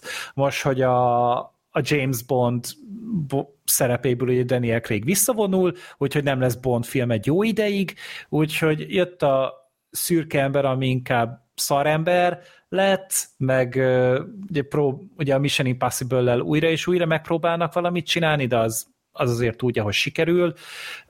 Jönni fog idén az Argyle is, ami ugye meg a Matthew Vonnak lesz a Henry cavill próbálkozása, az Apple TV Plus-ra, úgyhogy ez nem moziba jön. Hát meg ugye a Kingsman, ami szintén az utolsókat rúgja. Igen. Bár az nem speciál ez a kémfilmes, de az inkább képregényfilm, de... Hát az inkább ilyen szuperhős film. Igen, az ilyen átmenet. Szerűség. És akkor itt meg hát megpróbáltak egy ilyen Guy Ritchie-sebb jellegű valamit összehozni, annyira egy Guy Ritchie forgatókönyvíró is, meg az igazán dühös embernek a forgatókönyvíróival dolgozott együtt, meg az úri embereket is úgy, vagy az úri embereken is dolgoztak ők. Úgyhogy nekem ez egy egészen jó ajánlólevél volt. Ráadásul hát egy ilyen szokásos James Bond elem, vagy Guy Ritchie elemként Jason Statham is elvállalta újfent a főszerepet, és a Hugh Grant is így gondolom jól kijöttek egymással az úri emberekben, úgyhogy uh, itt is szerepet adott neki. Ezen kívül még van itt uh, Josh Harnett, meg Aubrey Plaza, uh, meg a Kerry Elves, és a történet az annyi, hogy van itt is egy ilyen super McGuffin, amit uh, hát elloptak, és csak az értékét tudják, hogy valami nagyon-nagyon drága, egy milliárd dollárt érő cuccos, és és nem igazán akarják elmondani, hogy, hogy konkrétan mi ez, és a Jason Statham egy ilyen angol kormányügynököt, titkos ügynököt játszik, akinek hát van egy csomó fóbiája, emiatt nagyon drága az ő igényeit kielégíteni. Tehát nagyon jó minőségű bor kell neki, magárepülő, mert agorafóbiás, meg fél a víztől is, meg így rengeteg mindentől, amúgy a filmben nem igazán kezdenek ezekkel a fóbiákkal semmit se, csak elmondják egy ponton. És vele együtt dolgozik a, ugye az Aubrey Plaza, ő a tekkes arc, a Hugh Grant az üzletember, aki megpróbálja eladni ezt a szupertalálmányt, és a Josh Harnett pedig egy, egy színészt játszik, egy ilyen nagyon híres, elismert színészt a filmvilágában, akinek a segítségét kérik a bevetésen, mivel a Hugh Grant egy óriási nagy rajongója. És így ő lenne a csali hozzá, hogy valamilyen módon kapcsolatba tudjanak kerülni ezzel az üzletemberrel, és ez van keverve, kavarva, vannak, van egy rivális kémcsapat is, akik szintén az anyagra utaznak, és valamiért mindig tisztában vannak vele, hogy mi a következő lépése a hőseinknek, meg hát ilyen nagyon gátlástalan üzelmei vannak Hugh Grantnek, Hugh Grantnek is, és a sztori egy ilyen kis átverős valami, ö, könnyedebb hangvétele, tehát egyértelműen sokkal ö, lazábban van véve, mint például amilyen az úri emberek volt. Tehát ott is úgy néha-néha voltak vicces dolgok, de ö, az inkább volt szellemes, mint vicceskedő. Ez vicceskedőbb sokkal. És ö, hát vannak tök jó húzásai a filmnek. Tehát úgy főleg az utolsó harmada az, aminél én úgy egészen belelkesedtem, és egészen ö, izgalomba jöttem a dologtól. Hát ott már tényleg megjelentek ezek a nagyon jellegzetes Guy Ritchie-s rendezési motivumok, egészen jól működött az arcoskodás, tehát ezek az igazi nagypofájú jelenetek, az akciójelenetek is ott találtak igazán magukra meg tényleg úgy frappáns dolgokat csináltak. Az eleje sem rossz, tehát az első ilyen, hát 40-50 perc kb. a filmből, de addig igazából csak azt mondod rá, hogy oké, okay, hogyha ez így megy tovább, én ezt így végig tudom ülni, és nem fogok szenvedni tőle. De igazából a legkellemetlenebb az a középső rész volt, ahol így teljesen elvesztett engem, és így azt hittem, hogy jól van, hát ez egy, ez egy nagyon-nagyon szomorúan elköltött mozi egy ára lesz, mert valahogy a humor nem működött, ilyen nagyon kellemetlen béna ö, szóvicceket toltak össze-vissza, tehát hogy nem azokat, amiken úgy azért röhögsz, mert szar, hanem azért szenvedsz, mert szar, és, ö, és te, tényleg egyszerűen oda akciójáteket is megpróbáltak még beerőltetni, de azok meg rettenetesen rosszul voltak összehozva, és emiatt egy kicsit ilyen gondban is voltam vele, hogy hogy lehet az, hogy, hogy egy-egy ö, ilyen mozgalmasabb jelenet egy hát nem is tudom, egy, egy nagyon-nagyon béna magyar végjátékot idéz.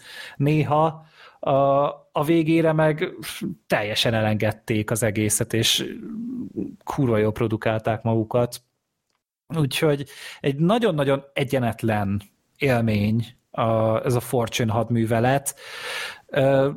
Azoknak, akik csípik ezeket a nagy nemzetközi közegben játszódó, kicsit komolytalan akciófilmeket, azoknak amúgy tudom javasolni, de nem tudnék egy olyan egyértelmű reklámtáblát csinálni magamból hozzá, mint mondjuk az igazán dühös embernél. Tehát az egy, az egy nagyon ö, szokatlan és váratlan csoda volt, kicsit, mint a Csizmás Kandúr 2. Ö, ez egy jóval sablonosabb, egy Guy Ritchie, egy autópilóta üzemmódban, egy, mint amikor elfelejted megcsinálni a házi feladatot otthon, és a szünetben dobod össze.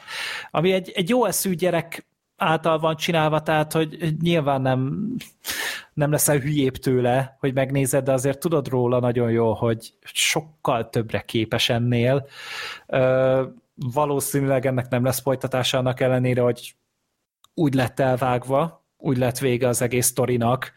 Ö, egy új gyakorlat, egy valami kis semmiség, de Guy Ritchie rajongók körülhetnek, mert emellett lesz egy másik filmje is még idén, ugyanúgy, egy pár hónap múlva az pedig már egy ilyen hadsereges katonás, afganisztános film, ez Jake Gyllenhaal a főszerepben. Hmm. Csak hogy ide sikadjon el, mert valahogy ezek a Guy Ritchie filmek így, így, így elmennek az embereknek a fejük mellett, és nem értem, hogy miért. Tehát, hogy ez a csávó tényleg nem csak abból él, hogy régen milyen jó volt, hanem szerintem tényleg az úri emberek is csak jó volt, a, az igazán dühös ember az meg, az meg úgy, az nem csak magához képes, hanem úgy általában is. Ez egy nagyon jó volt. Tök erős próbálkozás volt, úgyhogy még mindig nagyon tud a csávó, és és totál tanástalan vagyok azzal kapcsolatban, hogy hogyan lehet ennyire rad, radal alatt egy amúgy nem olcsó 130 millió dolláros film. Mi ez 130-ba került? Amúgy látszik is rajta, hogy, hogy nagyon sok helyszínen forgattak meg, nagyon sok, mondjuk nem tudom, IMDb-n itt 50 van, de Wikipédián azt hiszem valami 130-at láttam. Úgyhogy lehet a kettő között van valahol. És lehet, hogy az, a, az már akkor a marketinggel együtt. Hát, lehet. Úgy, lehet, hogy úgy jön ki. Hát itt De... van ebből sok nem látszott. Hát nem nagyon, mert egyébként tényleg én is kb. akkor hallottam erről a filmről először, mikor bemutatták. Uh-huh, igen, pedig, pedig amúgy látszik is a filmen, tehát hogy szerintem költöttek rá, és úgy tényleg úgy ott van benne az aronyrázás, ami ezekbe a ilyen kémesztorikba kell.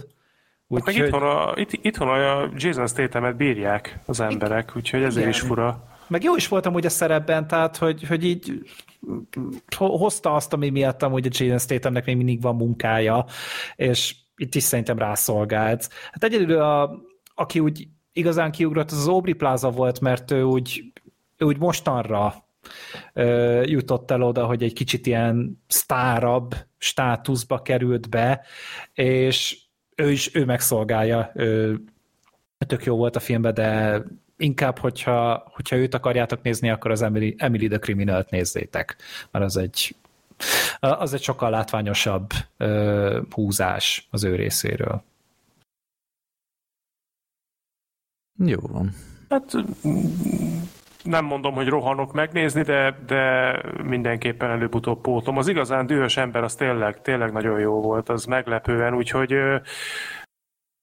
most ehhez képest nem tudom, Gergő, kicsit a te szavaidból is azért azt úgy kivettem, lehet, hogy ha nem jól, akkor majd nyugodtan szólj rám, hogy azért ahhoz képest ez egy jelentősebb visszaesés, de talán akkor egy... Me- mennyi idő a film? Hosszú? Kettő óra sincs. Hát akkor, akkor, akkor megéri, jó. Rendben, akkor én teszek majd vele egy próbát. Nem, nem fogja elvinni az életedet. Mondom, ez a a műfaj kedvelőinek ö, simán le fog csúszni, de ez nem, tényleg nem olyan, hogy így azt mondom, hogy figyelj, még akkor is, hogyha nem, nem csíped az ilyet, akkor is nézd meg. Hát az mert, a bluff.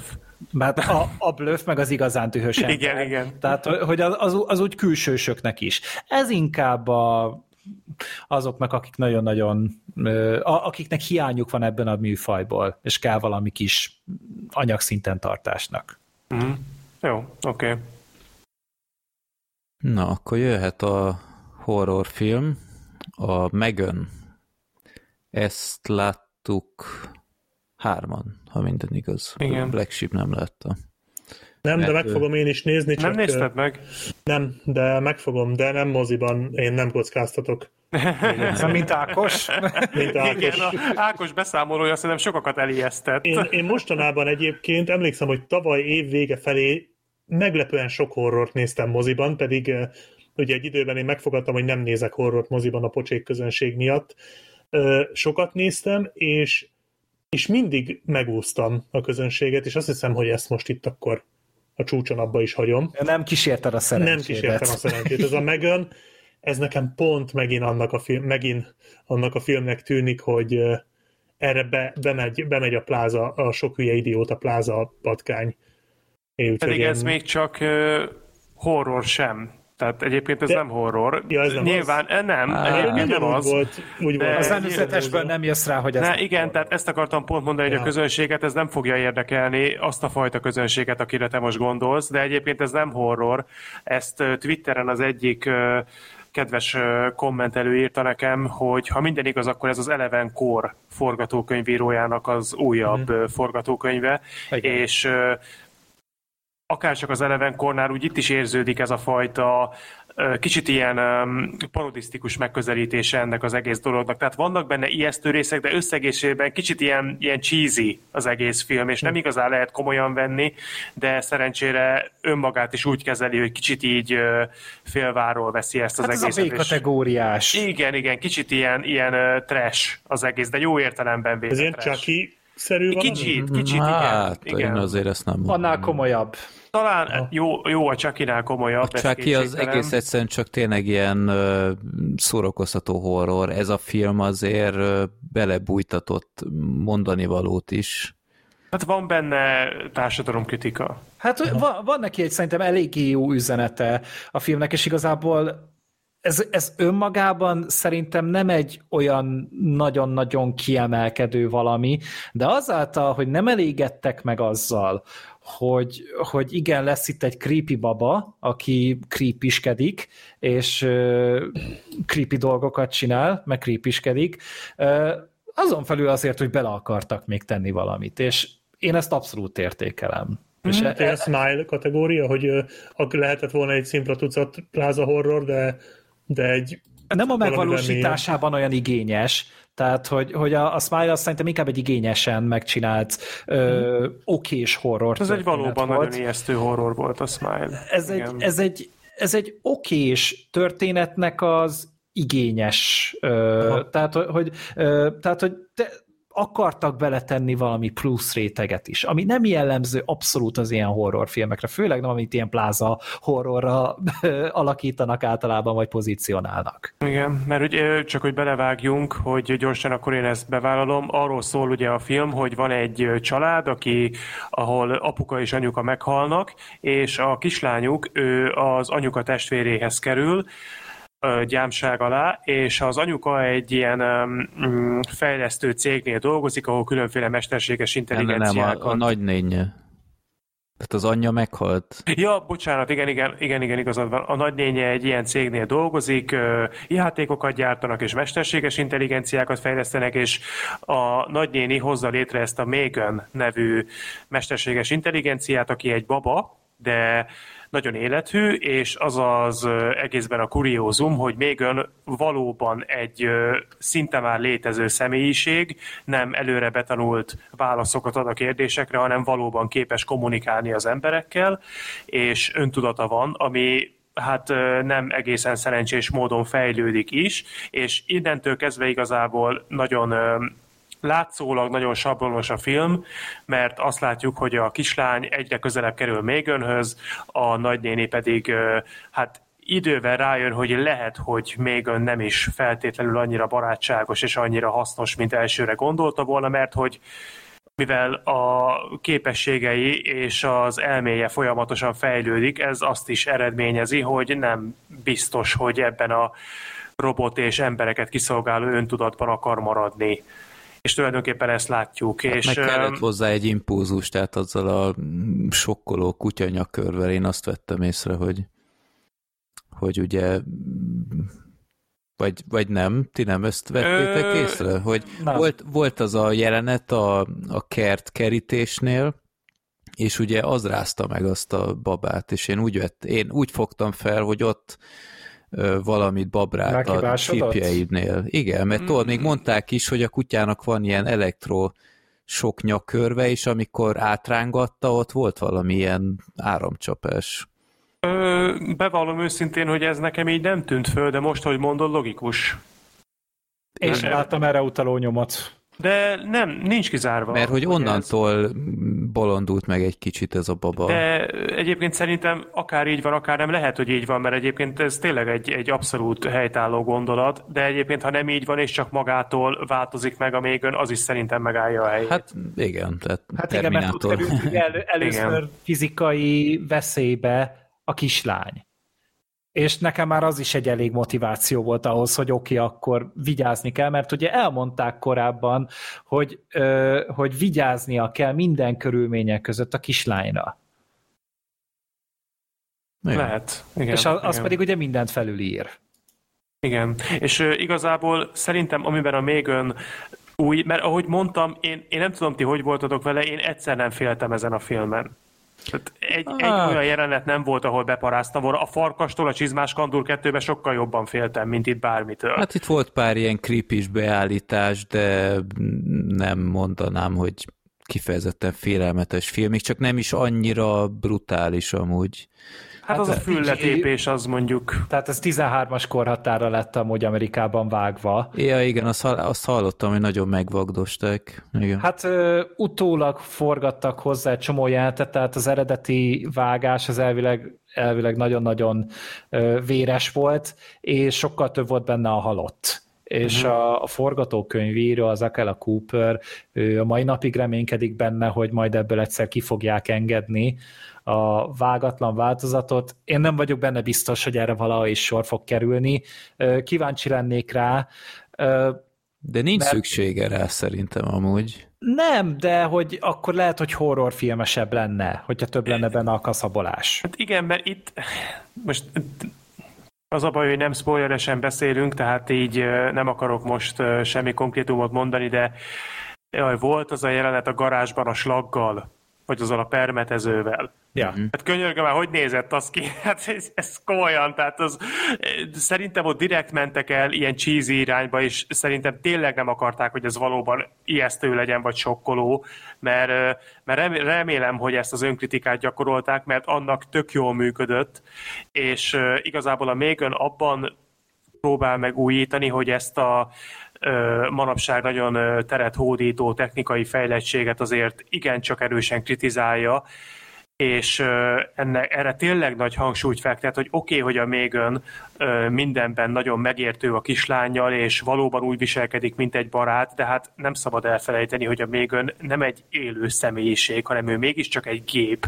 És de Szerintem... Nem csak ezt amúgy. Tehát ö... itt, itt más témákat is boncolgat például, hogy mennyire ilyen kütyüfüggők lesznek Erre akartam a... volna rátérni. Ja, bocsánat, akkor... Semmi baj, nyugodtan, nem, mondjad, mondjad végig. Hát akkor. csak ennyi, hogy, hogy ugye itt a filmben van pár ilyen jelenet, amikor ugye eltiltják tőle, és mint, mint valami drogfüggő, izé, csak 10 percet, csak 10 percet, izé, ad vissza, meg Igen, ilyenek. de szerintem abban az is benne volt, hogy a kislánynak nem nagyon voltak érzelmi kapcsolatai, úgy alapvetően senkivel, és amire szerettem volna kivezetni ezt az egész monológomat, hogy igen, ez tök jó, hogy benne van a filmben, és például már a film elején is, amikor a szülők beszélgetnek, hogy a gyerek mennyire a telefonján függ, hogy egy olyan babával játszik, aki időközönként elnézést kérek, de becsinál, hogy ez most akkor jó-e vagy nem, uh-huh. hogy ezt, ezt tényleg jól érzékelteti, és van egy szerintem meglepően őszinte és meglepően szép monológ vagy inkább párbeszéd a nagynéni és a, a kisgyerek között. Hmm. Pont ennél a, a pillanatnál, Freddy, amit említettél, amikor a kislány teljesen megzavarodik, hogy a mégönt nem, nem tudja látni és amit ott elmond neki a nagynénye, az egy, az egy kifejezetten komoly és kifejezetten érett monológ volt. Úgyhogy pont erről szól, hogy a, az emberi kapcsolatok és a párbeszéd, hogy hallgassuk meg egymást, hogy figyeljünk oda egymásra, hogy ne hagyjuk ott a gyereket a, a különféle elektronikai rendszerek előtt, és hogy majd ő leköti az idejét, és elég, hogyha ő meghallgatja, hogy a párbeszédnek milyen fontos szerepe van az életünkben. Ezek abszolút sablon gondolatok, de tök jó, hogy egy ilyen jellegű mainstream idézőjelben horrorfilmbe ezeket beemelték. Úgyhogy én összegészében nagyon értékeltem ezt a filmet, nem egy mestermű, de kifejezetten szívesen megnéznék egy esetleges folytatást. Szerintem is, tehát hogy nekem is így ez az üzenet tetszett nagyon, hogy ugye ez egy, ez egy létező jelenség, hogy odaadják a gyereknek, mint egy telefonot, tablet, a telefont, meg a tabletet, nézzen mesét, és akkor majd azzal el van. Gyerek hamarabb tudja a YouTube-ot kezelni, mint hogy megtanul írni, olvasni. És, és ja, hogy tulajdonképpen az a baby csősz, hogy azon szocializálódik a gyerek, és és bár nincsen gyermekem, de megértem amúgy ezt, hogy nagyon jól esik a szülőknek az a fél óra csend, amíg a gyerek azzal el van, mert, mert pont annyi impulzus és pont olyan impulzus éri, ami leköti a figyelmét, csak ja, tehát hogy, hogyha a gyereknek gyerek ezen szocializálódik, és ez lesz az egyetlen egy formája, ahol interakcióba léphet bármivel, akkor ne csodálkozzunk, hogyha igazából a velünk való kapcsolata az pedig teljesen megszűnik, és Nehéz és, megtalálni a középutat. Tehát, igen, uh, igen, hogy a gyerek az ne legyen, ne függjön rá, de hát gyerek, hát a felnőttek is, tehát hogy, hogy ja. moziba járó emberként látjuk azt, hogy nem bírnak az emberek 15 percet anélkül, hogy ne nézzenek rá arra a szarra. Tehát így tegnap is ugye voltunk, voltam a Tom Hanks-es filmben az Ottón, és hát pont úgy átlósan ráláttam egy lányra, akinek hát olyan öt percenként a telefonja elő volt véve, és messengerezett, mert, mert muszáj, tehát hogy, hogy az, a, az a szociális háló jelenleg. És, és ez, ez nem egyszeri példa, tehát ez, ezt mindannyian nyilván ezért tudjuk, ismerjük. Én is néha ezért nagyon küzdök vele, mit én felül a buszra, nem nézek rá a telefonra és erre itt trenírozom magam effektíve, hogy, hogy próbáljak egy kicsit úgy, csak úgy lenni. És, és egy... Most majdnem mondtam valamit. Ja, sejtettem. És, a, és tényleg amikor pedig a, a gyereknél, ahol pedig még sokkal nehezebb ugye a figyelmet lekötni, sokkal nehezebben tudja fókuszálni a figyelmét, mert ugye minden érdekli, minden tudni akar, és és a telefon ezt, vagy a képernyő ezt ugye képes kielégíteni ezt az igényét a, a gyereknek, hogyha nincsen más.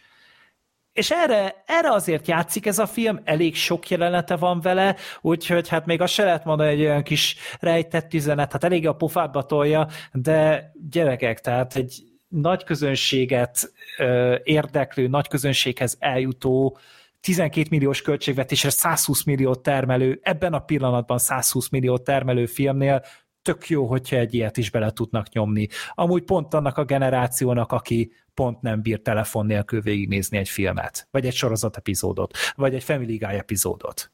Igen. De ahogy legyen ellenpélda is amúgy, nálam szuper jó közönség volt.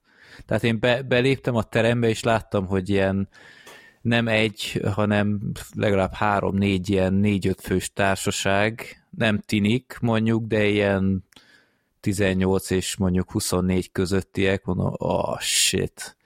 Pont, pont ahová mi jegyünk szólt, két sorral mögöttünk ült a legnagyobb, mondom, na jó van.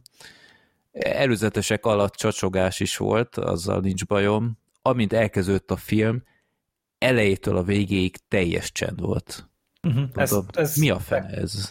Ezt meg tudom erősíteni én is, én is. Hát az összes többi, aki nem tud viselkedni, azok Ákosnál volt. Átküldtük Ákoshoz.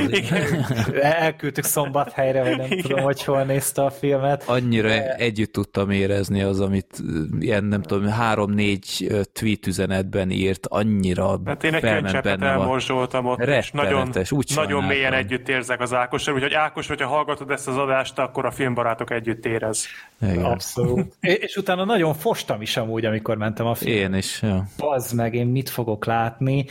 És ehhez képest, jó, én, én nagyon-nagyon tudatosan választok most már vetítési időpontot, mert most csak plázában tudok ugye mozizni, a belvárosi az csukva van március elejéig, ö, sajnos. És hát néztem, hogy jó, hát horrorfilmből szerencsére nem lesz sok addig, úgyhogy ezt kellett valahogy kibekenni, és akkor emiatt így kinéztem a péntek este 10 órás eredeti nyelvű feliratmentes verziót, hogy nem mondom, talán nem lesz ezen senki, hogyha igen, akkor főleg azok, akiket tényleg érdekel a film, vagy a külföldiek.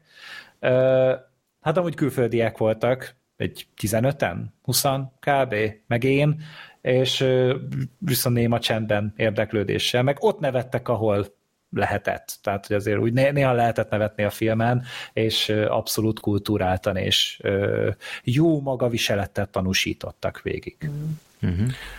Még annyi a filmmel kapcsolatban, hogy Szerintem a még önmaga is jól működött, már most ezt úgy értem, hogy jól nézett ki. Tehát ez a, ez a bábú, ez úgy nem ugrott le, nem, nem volt néha, néha ilyen CGI feje volt, az úgy kicsit kizökkentett. Hát ugye mindent használtak szinte, ennél a filmnél láttam egy triviát, meg mi az Wikipédián olvastam, hogy a Veta dolgozott amúgy rajta, ugye a, és Új-Zélandon forgott a film, mert, mert a rendező, ugye Gerard Johnston, ő egy, ő egy új-zélandi fickó, én láttam egy korábbi filmét, ezt a házi őrizetet, Housebound, tök jó film, amúgy tudom ajánlani, hogy jó szívvel másoknak is, és, és ők csinálták, és a közelieknél ott ott egy animatronik bábú volt, CGI-t használtak ott, ahol nagyon aktívan kellett mozognia a babának, tehát tudom én,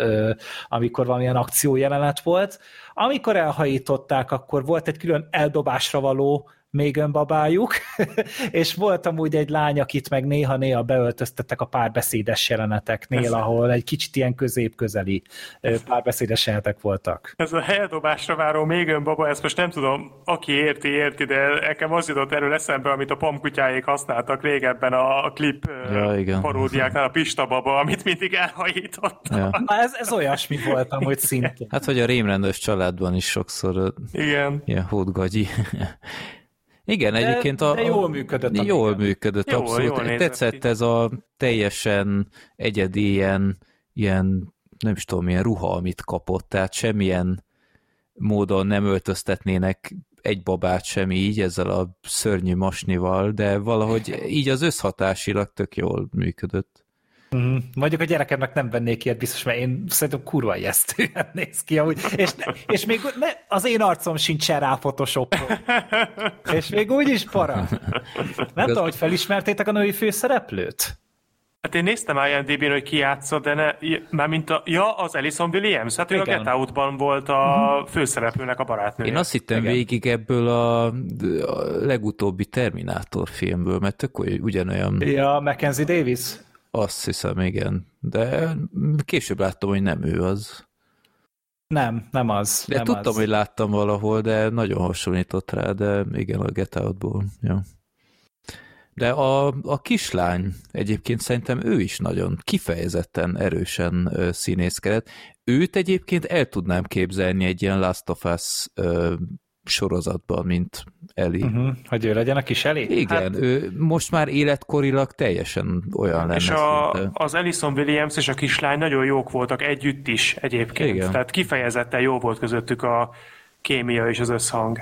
Ja. Igen, meg, meg az is tök jó volt, hogy a, ugye az Alison Williamsnek a karakter a Gemma-nál úgy így tökre hihető volt az egész karakter. Tehát, hogy nekem tetszett a, a motivációja, tetszett az, ahogy ő viszonyult ez a, ez a amúgy elég szar helyzethez. Uh-huh. Úgyhogy szerintem szimpatikus is volt teljesen. Hát olyan nagyon emberi volt, olyan átérezhető, uh-huh. igen, igen. Igen, és hogy nem volt úgy túl nyálazva igazán az egész. Ja, ami kicsit szerintem fura volt, ez a gyámügyes szál, az kicsit olyan erőltetett volt. Igen, igen. Hogy mm, direkt ilyen rossz helyzetekbe került, és nem tudom, az egy ilyen helyzetben szerintem abszolút nem viselkedett olyan gázó, mint ahogy az a gyámügyes próbálta beállítani illetve a, ennél a játékgyártónál ez a CEO szál, ez is szerintem fura volt. Tehát... Visszafogta a filmet elég erőteljesen. Igen, tehát, hogy érted, átadják azt a, vagy megmutatják azt a prezentációt, mindenki totál elolvad, meg minden, és akkor két hétre rá élő stream, de sem, tehát semmit nem próbálnak, hanem csak gyertek itt, legyetek itt, tehát ez, ez annyira hülyén volt felépítve valahogy, tehát nem igazán tűnt egy piacvezető cégnek, aki, aki így készít elő bármit is de ennek elnére a film egyébként szerintem sokkal többet nyújtott, mint indokolt lett volna, és mint amit én vártam. Halálosan gagyinak tűnt amúgy nekem a, így az előzetes képek alapján, meg beszámolók alapján, tehát tudod, ami így, így előre itt tudni lehetett a filmről.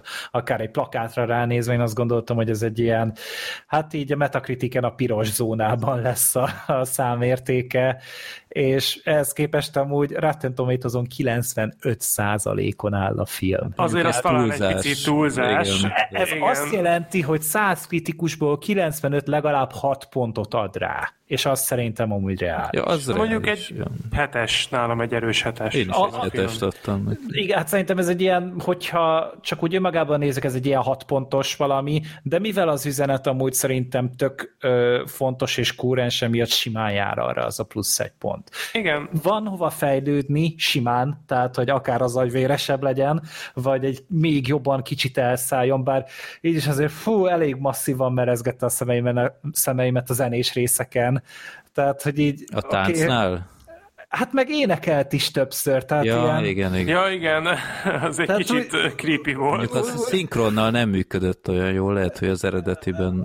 Angolul amúgy így rendben volt, tehát ugye még önnek is úgy jó volt a hangja, meg uh, erre azért mertem így elmenni felirat nélkül, mert hát na ez, ez azért tinédzser közönségre van szabó, úgyhogy ennek nem lesz bonyolult a nyelvezete, nem volt az amúgy egyáltalán, tehát ezt még én is hát 95%-ban biztos értettem. A gépi hanggal néha-néha azért megküzdöttem, hogy torzították meg ö, hasonlók, de de, de amúgy így jó, jó volt ez angolul is. Nem tudom, biztos, hogy magyarul sem lehet ezt annyira elrontani. Nem, a nem szinkron kifejezetten szinkron. jó volt, csak jó, ezek jó a volt. énekes részek, ezek annyiban furcsák voltak, hogy nem igazán rímelt semmi túlságosan.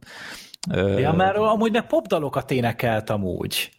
A, hmm a Megan. Tehát mit a David Gettának a Titanium című számát, ami így, így forgatta, hogy jó, értem, hogy titániumból van ez a szar, és akkor azért énekli, hogy I am titanium, de...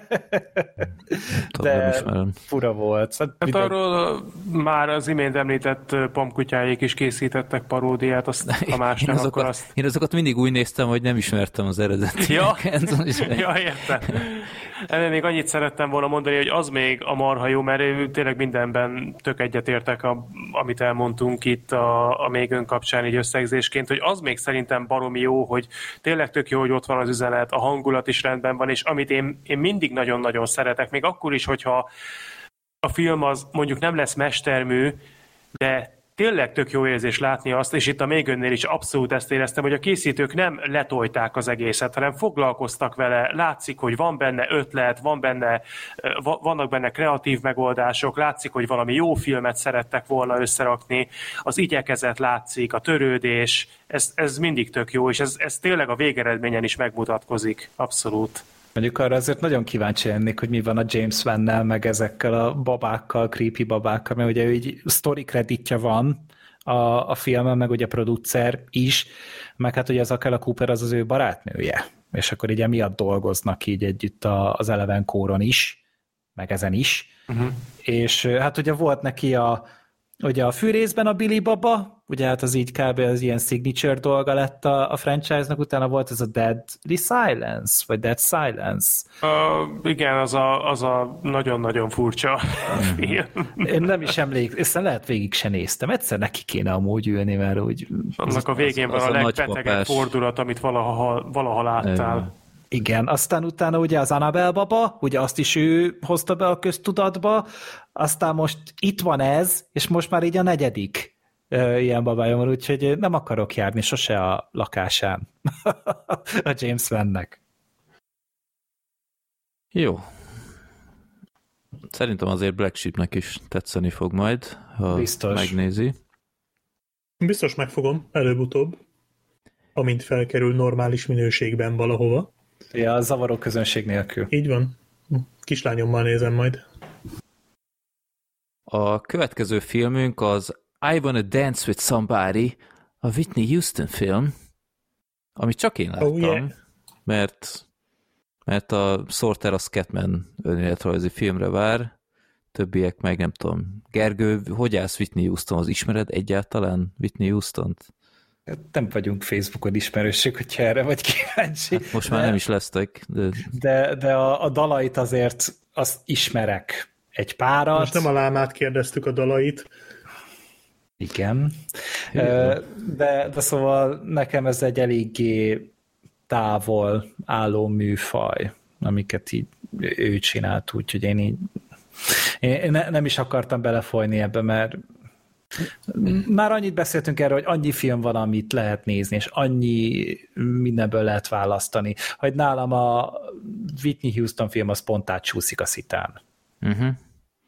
Azt hiszem Sorter, te mondtad, hogy téged, vagy Black Sheep, vagy nem tudom, valamelyik. Én mondtam, hogy te... én lehet, hogy megnézem, mert én szeretem ezeket a zenés filmeket, akkor is, hogyha nem vagyok kifejezett rajongója a uh-huh. Whitney Houstonnak, de hát elismerem, ő egy csodálatos énekesnő, uh-huh. de hogy de hogy én szeretem ezeket, bár az film azért nem kapott olyan hű, de pozitív kritikákat, úgyhogy ez egy kicsit, uh-huh. kicsit elrontotta a, a kedvemet a filmmel kapcsolatban, de majd te most meggyőzöl, hogy már pedig érdemes erre két és fél kibaszott órát rászánni. Igen. uh, hát én előjáróban annyi, hogy, hogy uh, és ezzel szerintem mindent elmondok, én annó a több mint testőrt moziban láttam, kiskamaszként, és mint szerintem mindenki egyből bele szerelmesedtem Whitney Houstonba, mert lehetetlen nem így kijönni a moziból, úgyhogy történetesen a legelső saját pénzből vett CD is a több mint testőr soundtrackje volt, és egyébként egy kiváló lemez továbbra is. A filmet is szeretem. meg tényleg azért a Whitney Houston egy, egy pop ikon, tehát iszonyat nagy slágerei voltak már a 80-as években a címadó I Wanna Dance With Somebody, meg később ugye ez a, amit mindenféle ilyen sportmontáshoz szeretnek felhasználni, ez a One Moment in Time, meg hasonlók. Úgyhogy tényleg legkésőbb a, a bodyguardos betétdalokkal halhatatlan lett gyakorlatilag. Tehát az I will love you, I will always love you, az szerintem annak idején akkor átszólt, mint később a Celine Dionnak a, a Titanic száma. Úgyhogy én később is nem mondom, hogy egytől egyik hallgattam a, a, az albumait, de figyelemmel kísértem a pályafutását, és mindig nagyon rossz érzéssel töltött el, amikor a folyamatos lecsúszásáról lehetett olvasni, és úgy valamikor a 2000-es évek környékén végre volt egy ilyen kisebb fellendülése, amikor újra kiadott dalokat, és úgy egész jók is voltak, de aztán megint lecsúszott, és hát ott volt már nagyon kritikus az egész, amikor volt valami, valami turnén, ott már létezett YouTube is, vagy ilyen videó megosztók, és és hát lehetett látni felvételeket, hogy egyrészt iszonyatosan elhízott, és egész egyszerűen semmiben nem emlékeztetett már a régi hangjára, a I will always love you-t teljesen elcsalta, tehát azokat a hangokat már nem is próbálta meg elérni, és hát ott elég rosszakat írtak róla. Aztán hát egy ilyen spirálba került, és hát rossz vége lett maradjunk ennyiben. Úgyhogy érdekelt elsősorban ez a film, hogy mit hoznak ki ebből. Ugye ezzel reklámozzák, hogy a, a Bohém Rapszódia készítőitől, ami hát nem feltétlen minden szempontból a legjobb ajánló levél, de azért kíváncsi voltam. A film két és fél órás, nem érződik ennyire hosszúnak. Ennek megvan az oka, hogy a film egyébként elég komoly tempót diktál, és láthatóan azt a célt tűzték ki, hogy minden, amit valaha tudtál Whitney Houstonról, az benne legyen valahogy. Tehát Black Sheep mondjál valamit Whitney Houstonról. Fekete volt. Benne van.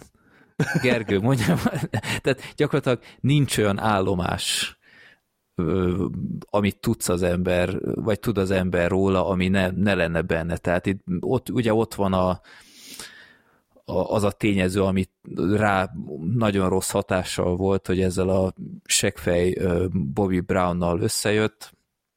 Ez is benne van, hogy hogy lett drogfüggő, meg stb., hogyan kapott lemezszerződést, benne van a több mint testőr, elég érintőlegesen, tehát itt nagyon sok minden tényleg csak ilyen hosszú lista, check, check, check, check, ezt is berakjuk, mindent berakunk, mindent, létező dolgot, ne legyen olyan, amit, amit kifogásolni lehetne, de tényleg hát ez, ez az ára, hogy semmi sem túl részletes de még ezzel nem is lett volna olyan borzasztó nagy baj, nálam elsősorban tényleg az volt a legnagyobb probléma ezzel a filmmel, hogy a, főszereplőnő, a főszereplőnőről a két és fél óra alatt legjobb indulattal talán 10 percben hittem el, hogy ez Whitney Houston. És ez azért elég, elég nagy probléma szerintem, pedig még a legszarabb életrajzi filmeknél is azért, hogyha valamit, a castingot általában azért eltalálják. Lá, lá, hát vagy lásd meg például a Bohém Rapszódiát, tehát hogy ez, mhm. is egy, ez is egy kegyetlenül középszerű és jelentéktelen film, de, de a Rami Malek az az ott az volt. Mindent megcsinált, az ott volt, mint a szar. Vagy akár a, jó, a Rocketman az egy jó film, de abban meg még a Taron Egerton meg még legalább annyira jó, az egy másik kategória. De ja, tehát, hogy, hogy a castingosok ezt oda szokták tenni. És pont itt nem. Hát egy Naomi Eki nevű színésznőt raktak be Whitney Houstonra, vagy Whitney Houstonnak, aki hát se kinézetre nem néz ki úgy, mint ő, ami ami még nem lenne szerintem a világ legnagyobb problémája, de se kisugárzásra egyszerűen nem, ez, ez nem volt Whitney Houston. Egyedül ott, ahol, ahol élőben énekelt a színpadon, ott tök jól le tudta imitálni. Ugye a Whitneynek volt egy ilyen nagyon egyedi éneklési módja, hogy így rezegtette a, a, az ajkát, meg ilyenek, meg, meg egyes beállításokat jól eltaláltak, de... Amúgy ő énekelt a filmben? Ö, utána olvastam, 95%-ban ö, lemezről. Aha, Tehát aha. mondjuk nem hibáztatom Whitney houston utána énekelni azért elég komoly feladat. Tehát, Igen, tehát hogy emiatt én se hibáztatnám. Most pont tegnap fejeztem be a Zambo Jimmy sorozatot, és akkor most ez így legalább egy ilyen aktuális dolog. Ott is így, hát a Nagy Ervin az nem nagyon hasonlít a Jimmyre, de ott is amúgy kurva jól el volt találva az, hogy megjeleníti meg a fiatal Jimmy-t is az olasz Renátó marha jól csinálja. Ott meg az éneklést úgy oldották meg, hogy amikor részeg volt a Jimmy, akkor a nagy Ervin énekelt, és amikor meg ö, ö, jobban magánál volt, akkor pedig talán találtak valakit, aki tud úgy énekelni, mint a Jimmy, és ő énekelte fel azokat a számokat. Uh-huh. Na meg tényleg egyébként ez, hogy valaki mondjuk egy életrajzi filmben nem feltétlenül hasonlít arra, akiről a film szól, ez szerintem jó ellenpélda erre mondjuk a Steve Jobs, hogy a Fassbender ő nem kifejezetten egy Jobs, aztán mégis jól lehozta, tehát ez még önmagában nem gond. Ha már emellett másokok miatt sem működik, akkor ott már Hát igen, mert ugye gondolom itt azért is nagyon fájdalmas ezben egy Whitney Houston életrajzi filmben, hogyha az összes mellékszereplő rosszul teljesít, de legalább a főszereplő rendben van, az még úgy tolerálható, de hogyha ha a főhőssel van gond, akkor az az egész filmre kihat.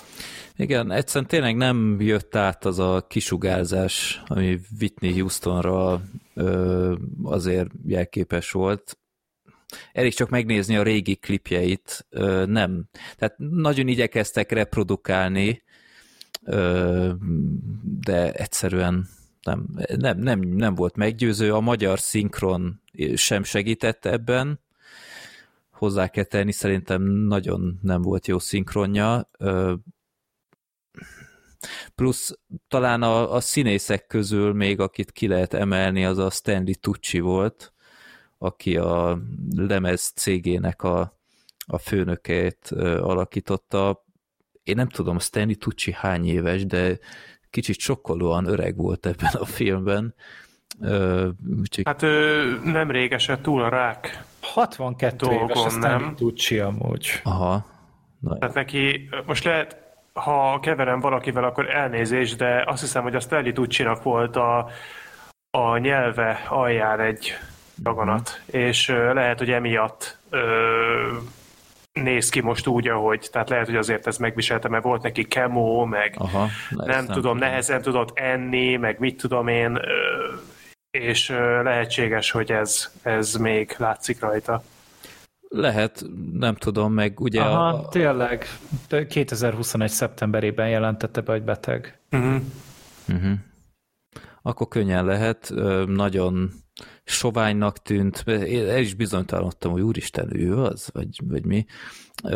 Nem, nem, az a, nem volt olyan életerős, de még tényleg ő a színészek közül ő volt talán a, az, akit ki kéne emelni. Egyszerűen tényleg a film tisztességes, nem szükségszerű moziban nézni, tehát itt látszott azért, hogy nem öltek bele annyi pénzt, mint mondjuk a, a Bohém Rhapsódiába. Itt is elég erősen green screeneztek sokszor, de nem, nem mondanám azt, hogy rossz film, de nem is mondanám azt, hogy ez egy olyan hű, de jó sikerült, egy, egy teljesen korrekt valami, ha megnézitek a Whitney Houstonos önéletrajzi doksit, aminek meglepő mód az a címe, hogy Whitney, akkor azzal szerintem jobban jártok. Egy 2018-as film, azt is láttam már korábban, úgyhogy szerintem azzal többet tudtok meg róla. Le lehet, hogy ez amúgy csak annak a szellemében, abban a, annak a lendületében készült, hogy siker lett a Bohém Rapszódia, meg a mit tudom én, és akkor most ez egy ilyen fix bevételi forrásnak tűnik mm-hmm. nekik, és akkor hát miért ne?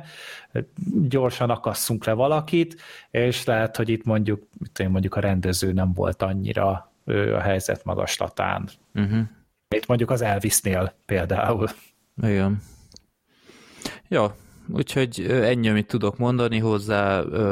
Aki az égvilágon semmit nem tud Whitney Houstonról, annak simán szerintem egy jó ilyen gyors talpaló, aki nem akarja a Wikipédiát végigolvasni. Annak mondjuk örültem, hogy a elég tragikus halál jelenetét azt nem mutatták, mert szerintem az elég ízléstelen lett volna, ő ugye egy fürdőkádban fulladt meg, ezt a részét ezt kihagyták szerencsére, egyszerűen csak egy ilyen felirat jött, meg utána, hogy milyen sikerei voltak,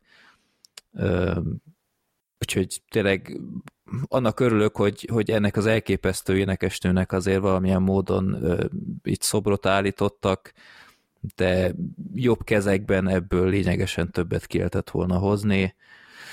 Megvan az oka, hogy miért nem akkora siker, mint a Bohém Rhapsódia. Ja. Úgyhogy kicsit sajnáltam, hogy ilyen lett, de végső soron nem, nem bántam még annyira sem, hogy láttam. Valami ilyesmit gondoltam, hogy ezt kapok majd de mindenképp utána kedvet kaptam, hogy újra kicsit hallgassam a, a diszkográfiáját. Nagyon emlékezetes dalokat hozott össze, úgyhogy az a potenciál maximálisan benne van, hogy aki nem nagyon ismerte az ő munkásságát, utána kedvet kap. Ami egy kicsit lusta volt, hogy a több mint testőr részre voltam kifejezetten kíváncsi, hogy azt, hogy építik be, és talán két perc, ha volt az egész. Tehát itt hogy kap egy forgatókönyvet, hogy, hogy el szeretnéd vállalni, eh, hagyjuk, béna sztori, kiátszik benne? Kevin Costner, ó, aztán kiveszi a kukából a forgatókönyvet, és utána Kevin Costner is benne van a filmben, de csak ilyen archív felvételen a filmből. De ilyen, Tehát nem játszott el senki se a Kevin Costner. Nem, senki. Vagy a Kevin Costner CG fiatalítás. Nem, egyszerűen tényleg, mint hogyha a zenekliből kivágták volna azt a részt, amikor ül a széken és mered maga elé. Ez, ez ilyen emlékezetes pillanat a filmből. És utána egyből vágtak mögé, ahogy a, a az Al Whitney, az igazi Whitney frizurával ott sminkelik, és éppen nem tudom én, azt hiszem ott, ott kap valami hány ingert, vagy én nem tudom, valami egészségügyi baja volt. Ja. Úgyhogy ennyi lett volna. Um, remélem azért készül később még valami tartalmasabb film az életéről. Akkor a következő alkotás az a halvány kék szemek, The Pale Blue Eye. Hogy lett az ájból szemek? Nem tudom. Lehet ez a egy ilyen Edgar Allan Poe versidézet, vers cím lehet, és akkor magyarul is többes számban hát lett hangzik. esetleg fordítva? Nem csak jobban hangzik az, hogy halványkék szemek, mint az, hogy halványkék szem. Hát főleg olyan, mint a Gergője a megön poszteren. Ott nem számít. Ja. Ezzel mindenki jól járna. Ezt uh, ki látta? Ezt én láttam, Gergő látta. Igen. Én is láttam. Black is látta. Én is láttam akkor, ezt a csodát. Akkor mesél róla, kérlek. Erről hát, a Netflixes gót igen. krimiről. Igen, hát ez egy Netflixes gót krimi. Ez egy nagyon jó történetleírás is egyben, mert egyébként tényleg, ahogy az ember elképzelne egy ilyen gótikus krimit, ez kb. olyan, hogy a Christian Bale egy egy nyomozót játszik a 1920-as évek, vagy 10-es évek elején, valahogy így. Ezer, elég... Ne, még régebbi. 1800-as évek. 800-as évek ez? Aha. Még régebben. És el kell mennie egy katonaiskolába, hogy kinyomozza egy ottani öm, hát diák, vagy hát ilyen katon... Kadét. Kadét. 1830 most. Úristen, akkor egy száz évet majdnem tévedtem Tehát egy ottani kadétnak a halálát, aki itt ilyen gyanúsan ilyen kult, kultista módszerekkel ilyen kicsit ilyen, ilyen szellemidézésre hasonlító, vagy démonidézésre hasonlító módszerekkel öltek meg, kivágták a szívét, meg mit tudom, felakasztották, mit tudom én, tehát ilyen nagyon ilyen ilyesmire gyanakodnak, és akkor elkezdi kikérdezni a, a többi kadétot, de hát nem egyszerű a dolog, mert nagyon sokan titkolóznak, van valami bűneset a háttérben, a múltban történtek dolgok, és akkor így szépen kinyomozza, és hát ebben társa lesz maga Edgar Allan Poe, akit Harry Melling játszik. Egyébként meglepően jól, szerintem. És ők ketten lesznek a, a úgymond a film főszereplője, hogy nyomozgatnak. Ugye a, a Harry Mellinget egyébként a Dudley Dursley-ként ismerhetik sokan. Rohadt Harry a feje. Nagyon. És, Szerintem tökéletes erre a szerepre. Na, a, a, Jó, nagyon jól Kétségkívül. és igazából igen, szépen lassan, tehát a, úgymond a, a Christian Bale karaktere ö, szépen beépíti, úgymond az Edgar Allan Poe-t a többi kadét közé, hogy kiderítsék együtt, hogy mi történt, és természetesen vannak nagy fordulatok a film végén. Ö, szerintem ez nem egy rossz film, mielőtt nagyon negatívan kezdtem a dolgot, de szerintem ez nem egy rossz film, de nem is jó. Az a baj vele, hogy nem, fordítva kezdem. Az a jó vele, jó benne, hogy nagyon szépen néz ki, nagyon jó az operatőri munka, nagyon érdekes ez a helyszín szerintem, ez a, ez a semmi közepén lévő katonai iskola, ez 1800-as évek elején, ez egy nagyon izgalmas helyszín. Ugye, hogy mennyivel izgalmasabb, mint az 1900-as években? Már nem is értem, mit gondolhatom.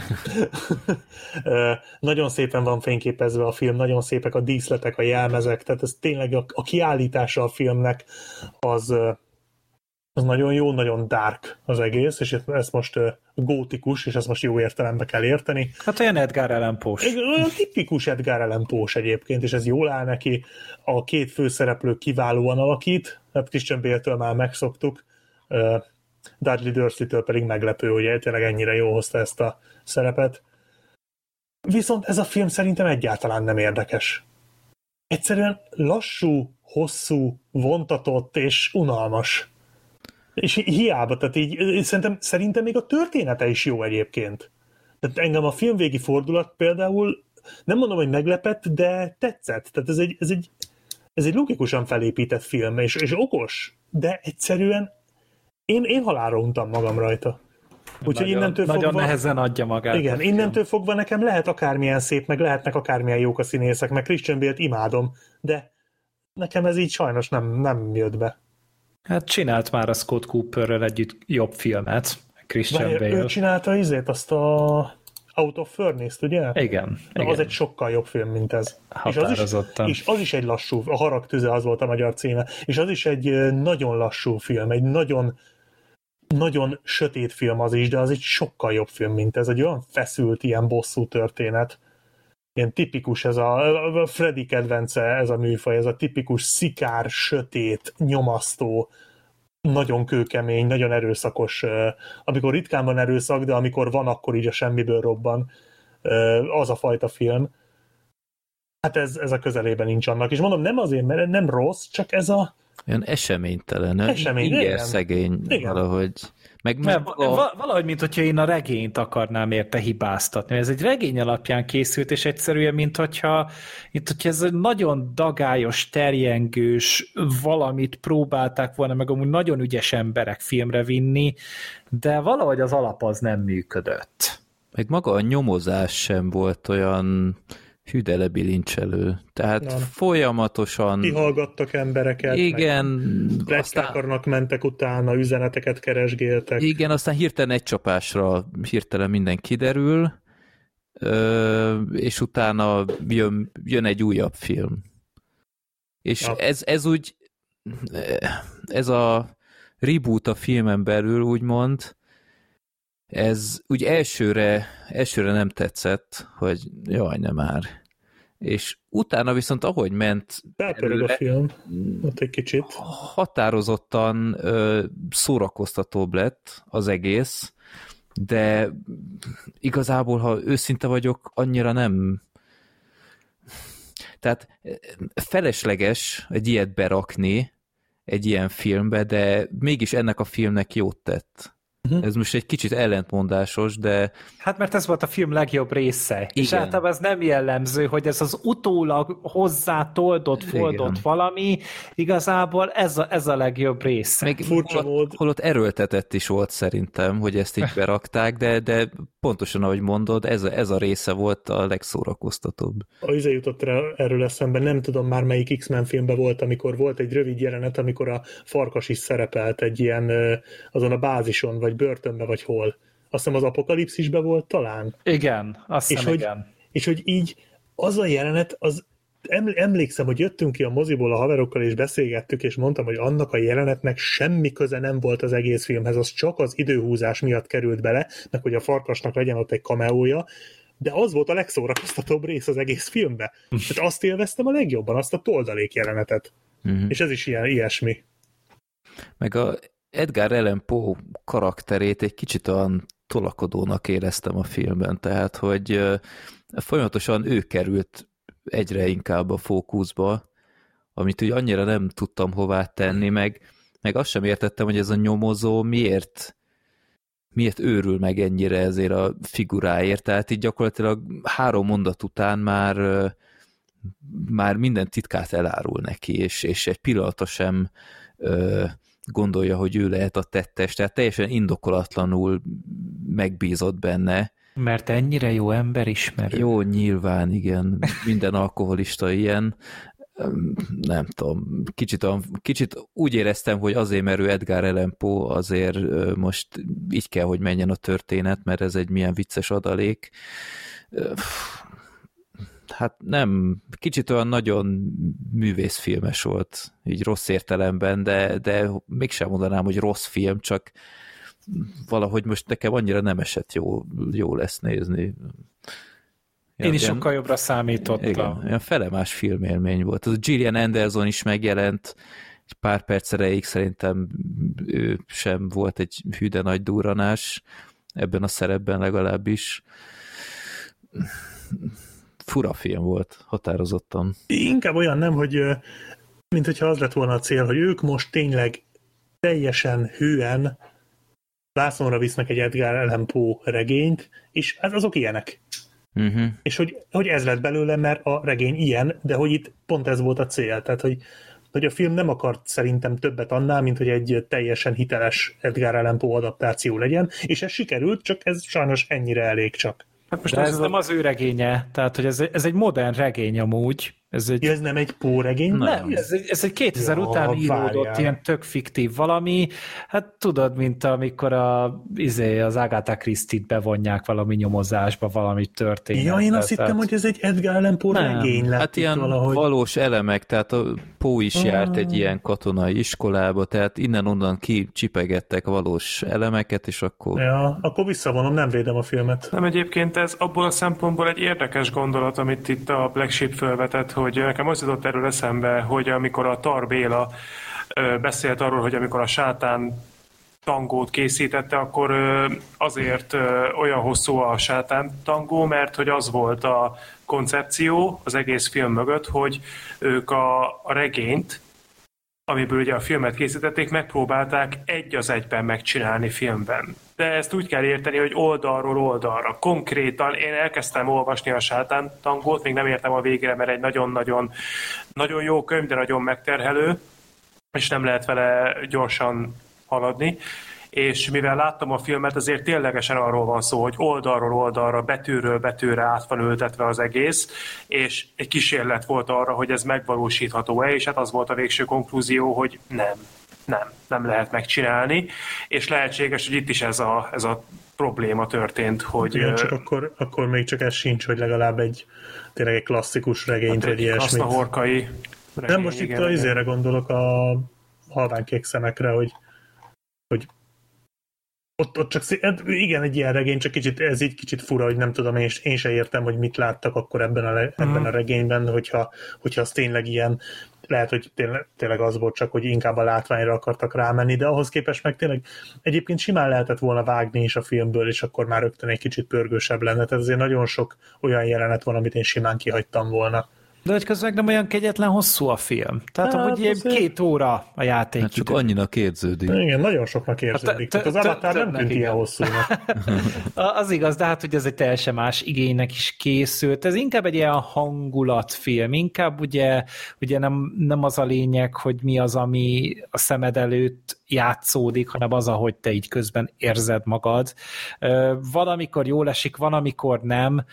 Én is azon a azon az állásponton voltam, mint ti, tehát így nagyon jó volt ránézni a filmre, nagyon tényleg egy elképesztően igényes, főleg egy Netflix filmhez képest, ahol azért nem szokták ennyire oda tenni magukat, de ez a film tényleg beszarás milyen jól van általában világítva, fényelve, meg úgy összekomponálva, színészek is kurva jók, én elképesztően jól szórakoztam a Harry Mellingen, egy hihetetlenül nagy ripacskodás az, amit ő csinál, tehát amennyire csak lehet túljátsza, de de neki olyan zsigerből jött, olyan csípőből jött ez az egész, úgyhogy ez sem tudott idegesíteni. Aztán úgy, ahogy a, a bűnügyben egyre mélyebbre merültünk, úgy jöttem én egyre kijebb az egészből, az elején kapott el a legjobban, utána egy kicsit úgy, úgy megszáradtam ebből a jeges tóból, amiben így beleestünk a film elején, és akkor a legvégén pedig úgy visszarántott ezzel a tényleg hozzáfércelt valamivel, ami valamiféle csattanónak is lehet nevezni, de inkább ez volt a, a tejszínhab, desszert a nagyon-nagyon átlagos ö, menzáskaja után ami egy ehető minyom volt jelen esetben a desszert. Hát ez olyan lírai volt, mint Pó. Hát, ja. Mint a komment, amit kapták a komment, és azóta a borítóképet. Mint egy pófing. Vagy... Igen. Egy pópú. Egy popó? Jó, oké, okay, hagyjuk abba. Jó, szerintem is, igen. Jó. De egyébként akkor így ajánljátok inkább, mert amúgy én szemezgetek ezzel. Meg lehet nem. nézni. Most nem, ez jó, de hát most ezt, hogy meg lehet nézni, hát most jó. Most Jobb, ez... mint a deszkások. Hát figyelj, nem sok ilyen kosztümös nyomozós film van. Tehát, hogyha az emberben felébred az a, az, a, az, az, az, az igény, hogy én most egy ilyet szeretnék látni, meg ú, bírom a Christian Bale-t, meg jaj, kíváncsi vagyok, hogy hogyan vetkőzi le magára Dudley Dursley szerepét Harry Melling, akkor menj rá. Ez nem olyasmi kicsit, mint az a Johnny Deppes film, mi volt a címe? A Pokolból? Pokolból, aha. A felmetszős? Igen, igen. Az a baj, hogy én azt kb. 16 éve láttam. Hát akkor szerintem egy időben néztük meg, meg kb. én is akkor. nem nagyon tudom már, hogy milyen volt az a film, de valószínűleg nem volt annyira jó, de lehet, hogy ezáltal mondjuk akkor így szinkronban van a halvány kék szemekkel. Hát kevés ilyen fajta krimi van ebből a korszakból, tehát hát, annyiban... A esetleg még igen, talán. Igen, az a Farkasok Szövetsége, vagy... Igen, igen, az a Márta Kaszkoszos, igen. Vagy uh, mi, mit tudnék még? Hát a, a távos Ró- Rózsa nevében, vagy nem tudom. Van azért még pár. Jó. Hát mindegy, akkor azért annyira nem rohanok. Hmm, nem. Ez, ez tipikus az a film, ami ha mozikba kerül, világszinten összeszed 800 ezer dollár, tehát ez ennek jót tett a Netflix, mert... Akkor olyan, mint az Amsterdam. Hát a Netflixen nem úgy egy egész kellemes kis siker lett, hogy néztem a számokat. Tehát úgy uh-huh. szerintem ott, ott elégedettek voltak a pénzemberek vele. Uh-huh. Na, ennek örülök. Ez jó. Na, akkor jöhet a következő új, sőt a mostani adásban az utolsó új ilyen aktuálisabb darab. És az első hulladék? A Fehér Zaj. Ezt látta a Black Sheep és a Gergő. Igen. Hát meg valamennyire én.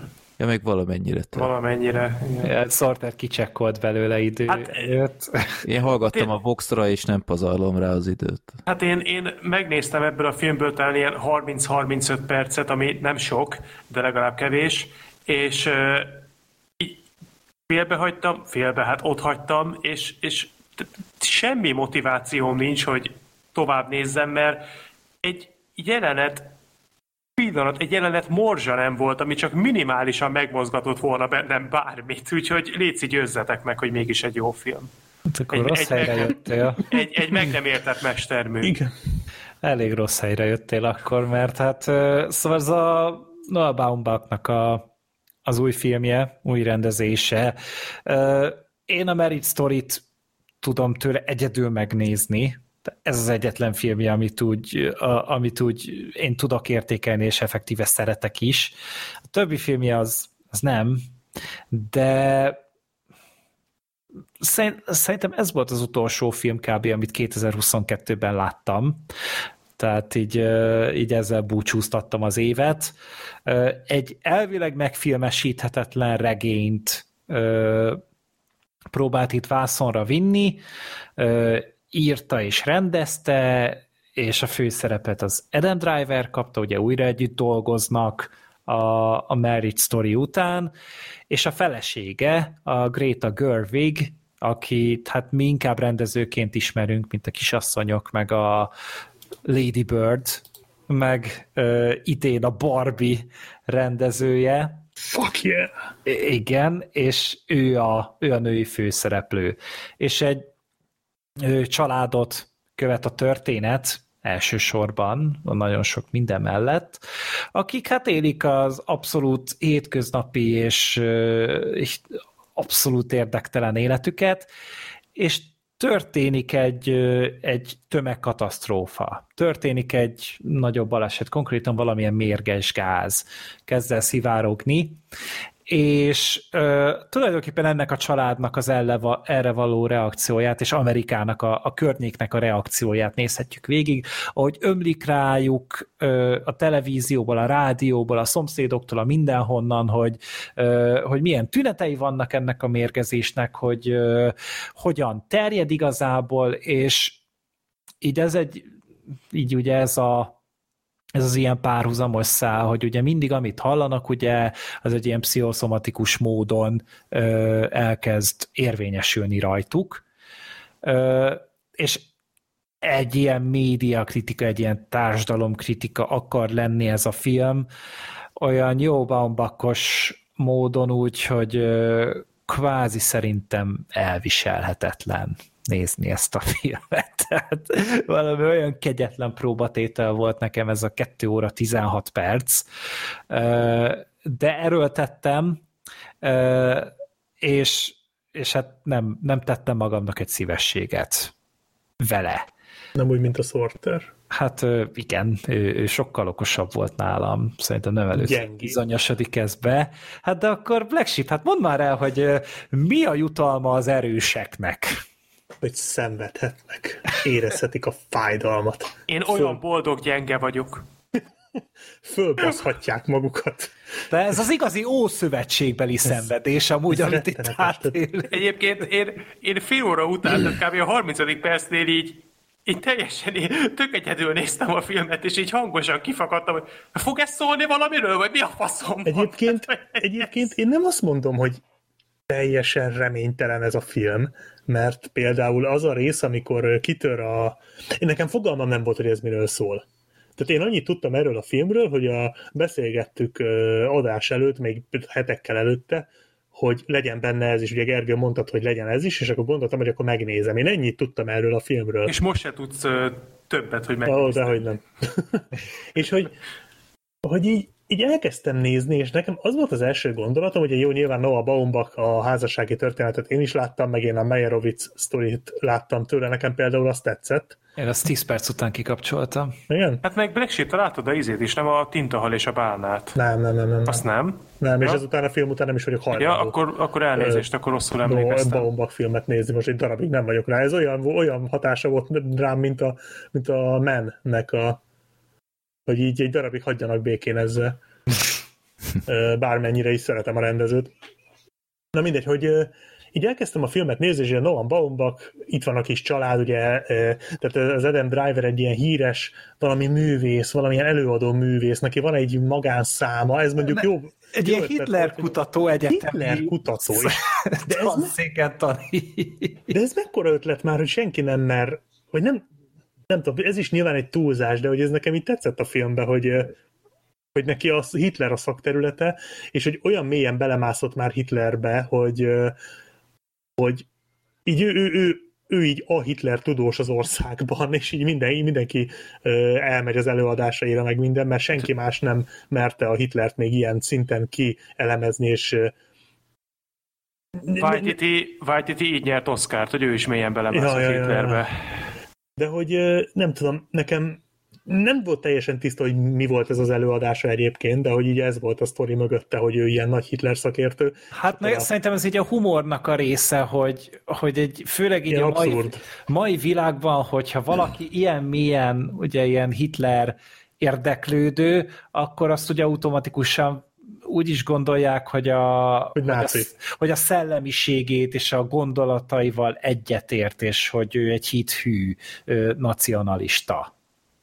Egyébként erről izé jut eszembe valamelyik ö, valamelyik hétmesterlövésze, még a nagyon régi hétmesterlövésze adásokban volt ez a puzsérékkal, hogy a, elhangzott, hogy állítólag egyébként a Hitlernek kifejezetten jó filmizlése volt.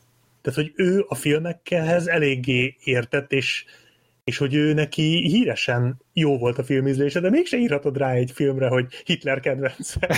Hitler Hiába volt a csávó egyébként filmek terén egy eléggé pro tag, tehát akár egy akkori filmbarátnak is lehetne nevezhető, de hogy ez így még, mégse, mégse dobhatod ezt rá. Felmentem a Wikipédiájára, van egy ilyen idézet tőle, hogy Ich liebe Deszkások! Bocsánat, akkor mégse volt. Jó, most Jó, már hát értek mindent. A legjobbak is tévedhetnek. Na mindegy, szóval... Valamelyik túlnapadásban hangzott ezer, hogy beszéltek egy filmről, és ott mondták, hogy általában Stalin nagyon szerette ezt a filmet, és valamelyikük mondta, hogy jó, akkor csinálunk egy tematikus adást a Stalin kedvenc filmjei. Igen, tehát... Stalin halála nem volt Pedig az milyen jó film. Na, tehát, hogy, hogy neki van egy ilyen, onnan indult, nagyon messziről indítottam ezt a gondolatmenetet, de hogy emiatt, hogy ő egy ilyen híres művész, neki nagyon sok felesége volt, és mindegyiktől elvált, és van egy egyébként tök vicces jelenet a film elején, amikor elmondja, hogy melyik gyerek melyik feleségétől van, és hogy éppen az aktuális feleségétől van a legkisebb. Az szerintem egy tök jó kis jelenet. Na és így elkezdődik a film, és én azt gondoltam, hogy ez is ilyen családregény lesz majd, hogy ilyen, itt a kis család, ilyen fura figurákkal van tele, és uh, majd ezt fogjuk nézni, hogy ők hogyan, uh, hogyan uh, viszonyulnak különböző különböző életeseményekhez. Egyébként olvassátok el a filmnek az IMDb-s plot summary valami iszonyatos. Tehát ez a, ez a tipikus független amerikai családi film, rettenetes. És pont ezt foglalja azt, amit én elmondtam, hogy egy furcsa, földhöz ragadt család mindennapjai, ahogy szembenéznek a mindennapi élet konfliktusaival, és így pont erről szól a film tényleg, na mindegy. És hogy így, amikor bejön ez a, ez a, ez a, ez a gáz, ami így elszabadul, ugye fölrobban egy, egy tartálykocsi, és az abból elszabadul ez a mérgező anyag, és ott elkezdődik ez a kicsit ilyen, ilyen pánik hangulat, és hogy el kell hagyniuk a várost, meg minden. Na az úgy, az úgy szerintem tök izgalmas volt. Tehát az volt az a jelenet sor, ahol így azt gondoltam, hogy na, ez a film erről fog szólni? Tök jó, ez, ez érdekes. És még az is úgy, ahogy elment, hogy hogyan reagál ez a család erre, mert, mert jó, ez egy olyan szituáció, amire mondjuk talán érdekes is lehet, hogy egy ilyen nagyon fura figurákból álló család hogyan reagál a De Moonfallra. Aztán... ja, ja, ja, igen, egyébként igen. Tehát ez a Noah Baumbach megrendezte a maga Moonfallját. De aztán, aztán véget ér ez a jelenet sor, körülbelül ugye a film 50. percében, vagy első, egy, egy a 60. percében, de aztán még van a filmből már majdnem másfél óra, ami arról szól, hogy mik az utóhatásai ennek a, ennek az egész esetnek itt a, hát így kicsit, ugye, hát gyakorlatilag őket is elérte a halálfélelem, akár csak csizmást a kandúrt, és főleg Adam Driver-t, és akkor, hogy ki, ki hogyan reagál erre, egyébként onnantól már inkább csak az Adam Driverről és a feleségéről van szó, mind a ketten megélték ezt a halálfélelmet, és máshogy kezdik el feldolgozni, és hát ezt látjuk a film második felében, és itt siklik ki nagyon durván a film egyébként. Pedig ez amúgy lehetne jó. Ez egy baromi jó alapötlet. Vár, de... de, de párhuzamba állítva volt a Lavina című film, ami majdnem ugyanerről szólt, és az milyen jól csinált. Uh, igen, igen, igen, igen, a Nem a jobban. David Hasselhoffos. Igen, ezt mindig hozzá kell Igen, a, a másik.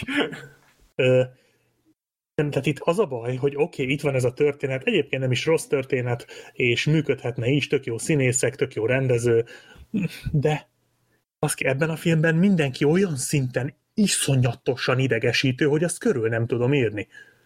Hülyeségeket beszélnek folyamatosan. Tehát nem tudom, Gergő, biztos emlékszel azokra a reggeli jelenetekre. Hát ott, ott akartam kikapcsolni először. Tehát, Ez hogy... elviselhetetlen. És, és, és, és, és azt képzeld el, hogy ö, három párbeszéd megy, de nem párhuzamosan, hanem így egymás után vágják azt, hogy ez, az egyik ember elkezd mondani át, a második elkezd mondani B-t, a harmadik elkezd mondani C-t, és ezek így egymásra vannak vágva. És ez nem, az, ez nem frappáns, ez nem mozgalmas, hanem ez kurva idegesít. De nem is életszerű. Nem, nem. Lehet, hogy van ilyen család, de nem hiszem el, hogy a, az emberiség 0, nagyon-nagyon-nagyon sok 0,1 százalékánál többen lennének. Tehát ez, ez olyan szinten egy ilyen, egy ilyen agyrohasztó élmény ezt nézni, és de, de, de, tehát az a vicc, hogy mondtad, hogy van három párbeszéd, ez így van, de a semmiről mennek ezek a párbeszédek. Tehát, hogy nem az van, hogy három fontos párbeszéd, hanem így dumálnak össze-vissza mindenről, és ilyenből van három összevágva. És katasztrófa, és amikor már megy a, a, ez az egész evakuáció, meg minden, ott is az van, hogy megy a, mennek a jelenetek, elkerülnek egy táborba, ugye előtte beszorulnak a dugóba, és aztán így néha beszólnak ilyen, ilyen random hülyeségeket a karakterek. Tehát így, mit tudom, ülnek az autóba, a dugó közepén, nézik a távolban a mérgező felhőt, ahogy közeledik. És az egyikük így beszólja, hogy tudtátok, hogy az elefántok nem tudnak ugrani? És így ennyi. És ilyenekkel van tele a film, ilyen teljesen véletlenszerű hülyeségeket hordanak össze, és engem kikészített ez a film, teljesen kiborított. Tehát én ennyire dühös, nagyon régen voltam film közben, mint amikor ezt néztem, és a film második felében pedig egy olyan túlnyújtott áldrámázás megy, hogy itt mi van a nő és a, a férfi között. Ki filmezik? Micsoda? Ki filmezik közben? Ja, itt a Brexitnél kezdett el nézni ja. valamit, ahogy hallom. Mit néz? Nem tudom, mi megkérdezem. Fehér zajt. A fehér zajt. ajánlás. Legjobb ajánlás.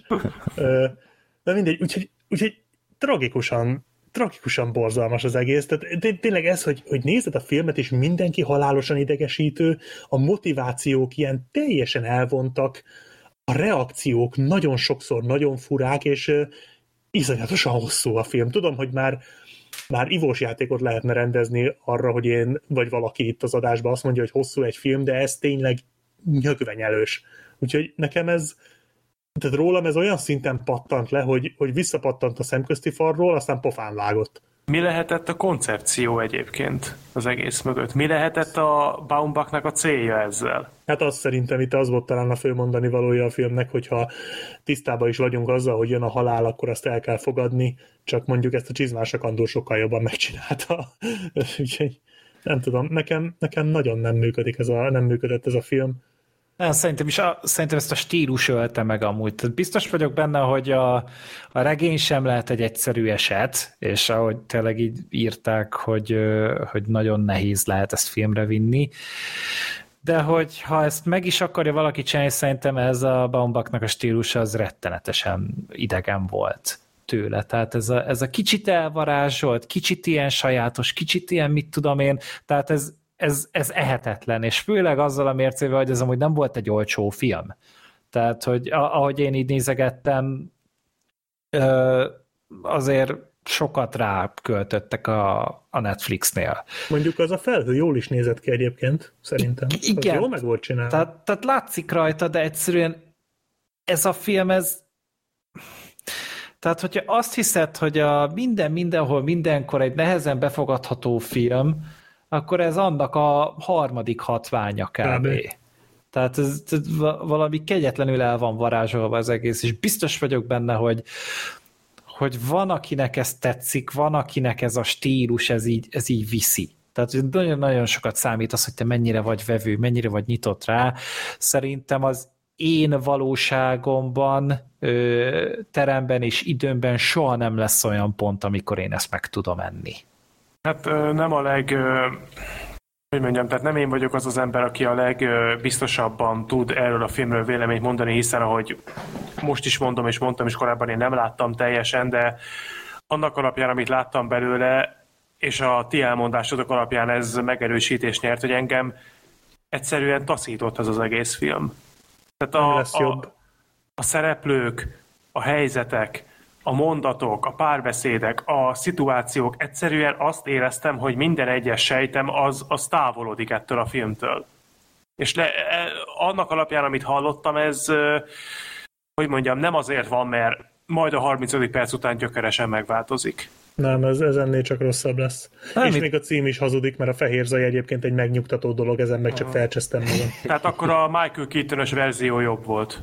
Egyébként vicced, vicces, de az még mindig jobb. Nem, jobb ezt volt. most én speciál komolyan mondtam, de akkor igen. Igen, jobb volt egyébként, pedig az se volt jó. Hát de... az olyan, mint a csizmás kandur egy, tudom, hogy láttam, de semmire nem emlékszem belőle.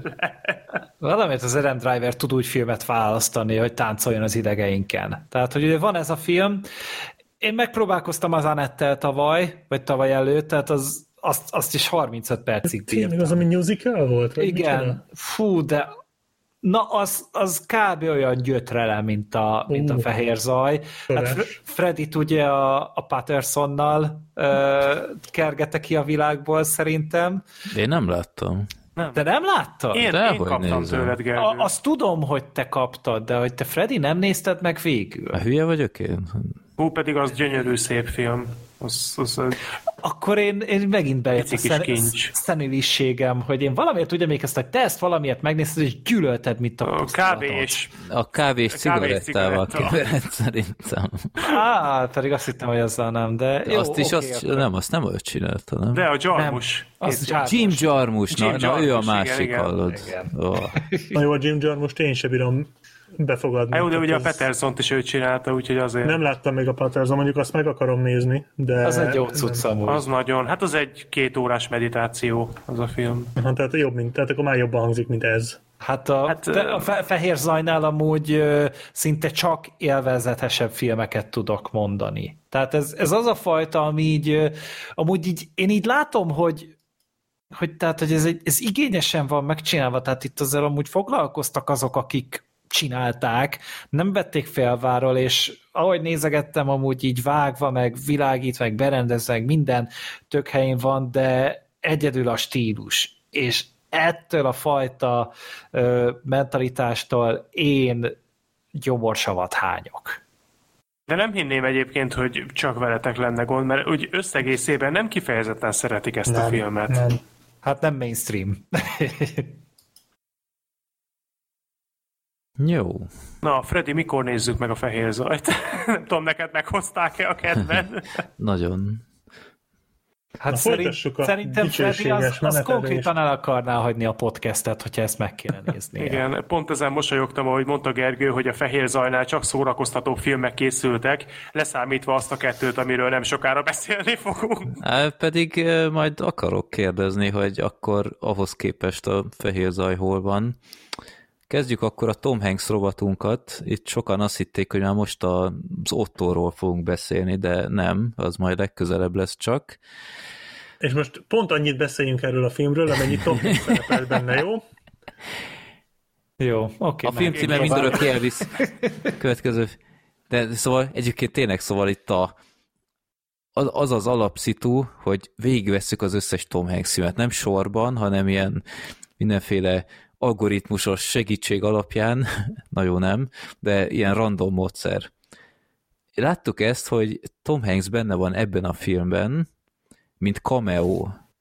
Oké, de hát tudjuk, hogy a cameo és, és az ilyenfajta cameo között azért vannak különbségek. Itt azért kicsit átverve éreztem magam, tehát ennyiről egy poszter is lehetett volna valamilyen falon, és a legszomorúbb akkor... az volt, hogy még itt is sokkal jobb volt, mint az Elvisben. Na jó, azért azt odaig nem mennék. Hát figyelj, ezért nem jelölték Aranymárnára. Igen. Azért igen. Az igen, Elvisért igen. igen. Kiraktam Twitterre korábban, és a Facebook oldalunkra is egy képkockát, hogy ennyi Tom Hanks szereplése. Egy, egy grimaszt vág egy postaládában. Nehéz elképzelni, de tényleg így van Gyanítom, azért csinálták ezt, hogy egy postaládában van a fejebben a jó amerikai ö, nagy hengeres postaládában, hogy még oda se kelljen mennie szerintem, hanem egész a egyszerűen valahol a nappaliban rögzítette valaki, és, és felvette a nem tudom én 20 ezer dollárt, amit ezért kapott, Öm, és ennyi. Tehát itt ez mutatja, hogy nagyon komolyan vesszük itt a célkitűzésünket. Hogy... Azért én tényleg... most szeretném, szeretném leszögezni, hogy én azért ennyire nem szeretem ám a Tom Hanks-et. Hát, hogy ennyire azért nem. De most ennyire Tom Hanks sem szereti egy, a Tom Hanks-et. Egyre kevésbé szeretett Tom Hanks-et most már hát, szerintem. De volt ez, meg volt az a másik, az a Dungeons and Dragons-es hulladék, tehát hogy... Fú. És még az se volt a legrosszabbja szerintem. Hát nem. Hát, hát jó, jó, de miről szól a mindörökké Elvis, hogy a film egyébként meglepő nagy sztárparádéval bír, ez egészen meglepő, hogy ezt hogy sikerült összehozniuk. Pénzzel. De nincs, ne, nem, nem volt ez egy drága film, tehát itt szerintem egy halom szívesség volt a háttérben. Hát valószínűleg Tom Hanks is elveszített egy fogadást, és ezért... Hát könnyen lehet. De minden esetre arról szól a film, hogy a Kim Basinger a főszereplő, aki egy ilyen Pink Lady-t alakít, ami egy ilyen kozmetikai cég, kicsit olyan, mint az Avon, hogy, hogy elmegy valahová, bemutatja a terméket, a nők elolvadnak és vesznek csomó mindent, és akkor ő megy egyik helyről a másikra, és történik egy olyan malőr, folyamatosan ilyen malőrökbe botlik, hogy mindig, ha lát egy Elvis hasonlás, tehát aki ilyen előadásokon Elvis-t imitál, vagy ilyesmi, hogy az valahogy egy halálesettel végződik. Mindig tök véletlenül. Tehát kicsit olyan, mint a Tucker and Dale alapkoncepció, csak itt azért kicsit kevésbé humorosan. Azért nehéz megsérteni a Tucker and Dale, de ezzel sikerült. Hát de az alapszitu az, azzal átjön. De igen, szóval ez a ez az alaphelyzet, hogy ö, Kim Basinger, ha jár valamerre, és előbukkan egy Elvis cuccos fazon, akkor annak rossz vége lesz. Ő hiába ellenkezik, valahogy a sors mindig úgy akarja.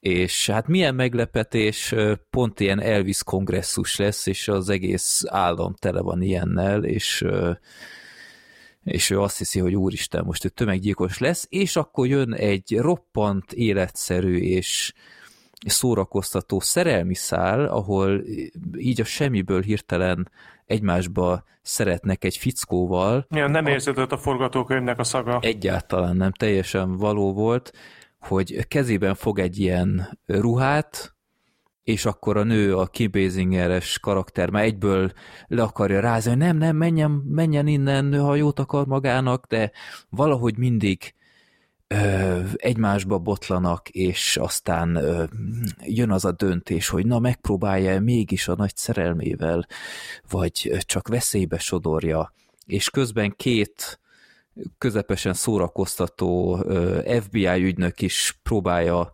keresni ezt a sorozatgyilkost, aki láthatóan az Elvis utánzatokra hajt, és próbálja eltenni őket lábalól, holott az egész tényleg csak egy véletlen, és ilyen fergeteges jelenetek váltják egymást. Ahogy mondtam, a filmben sok ismerős arc van, sok olyan, akit arcol ismerve a nevét nem feltétlen, de Tom Hanks mellett azért ott van a, a, a Pat Morita, például Mr. Miyagi, vagy Dennis Richards, aki szerintem egészen szégyelni valót nyújtott ebben a filmben.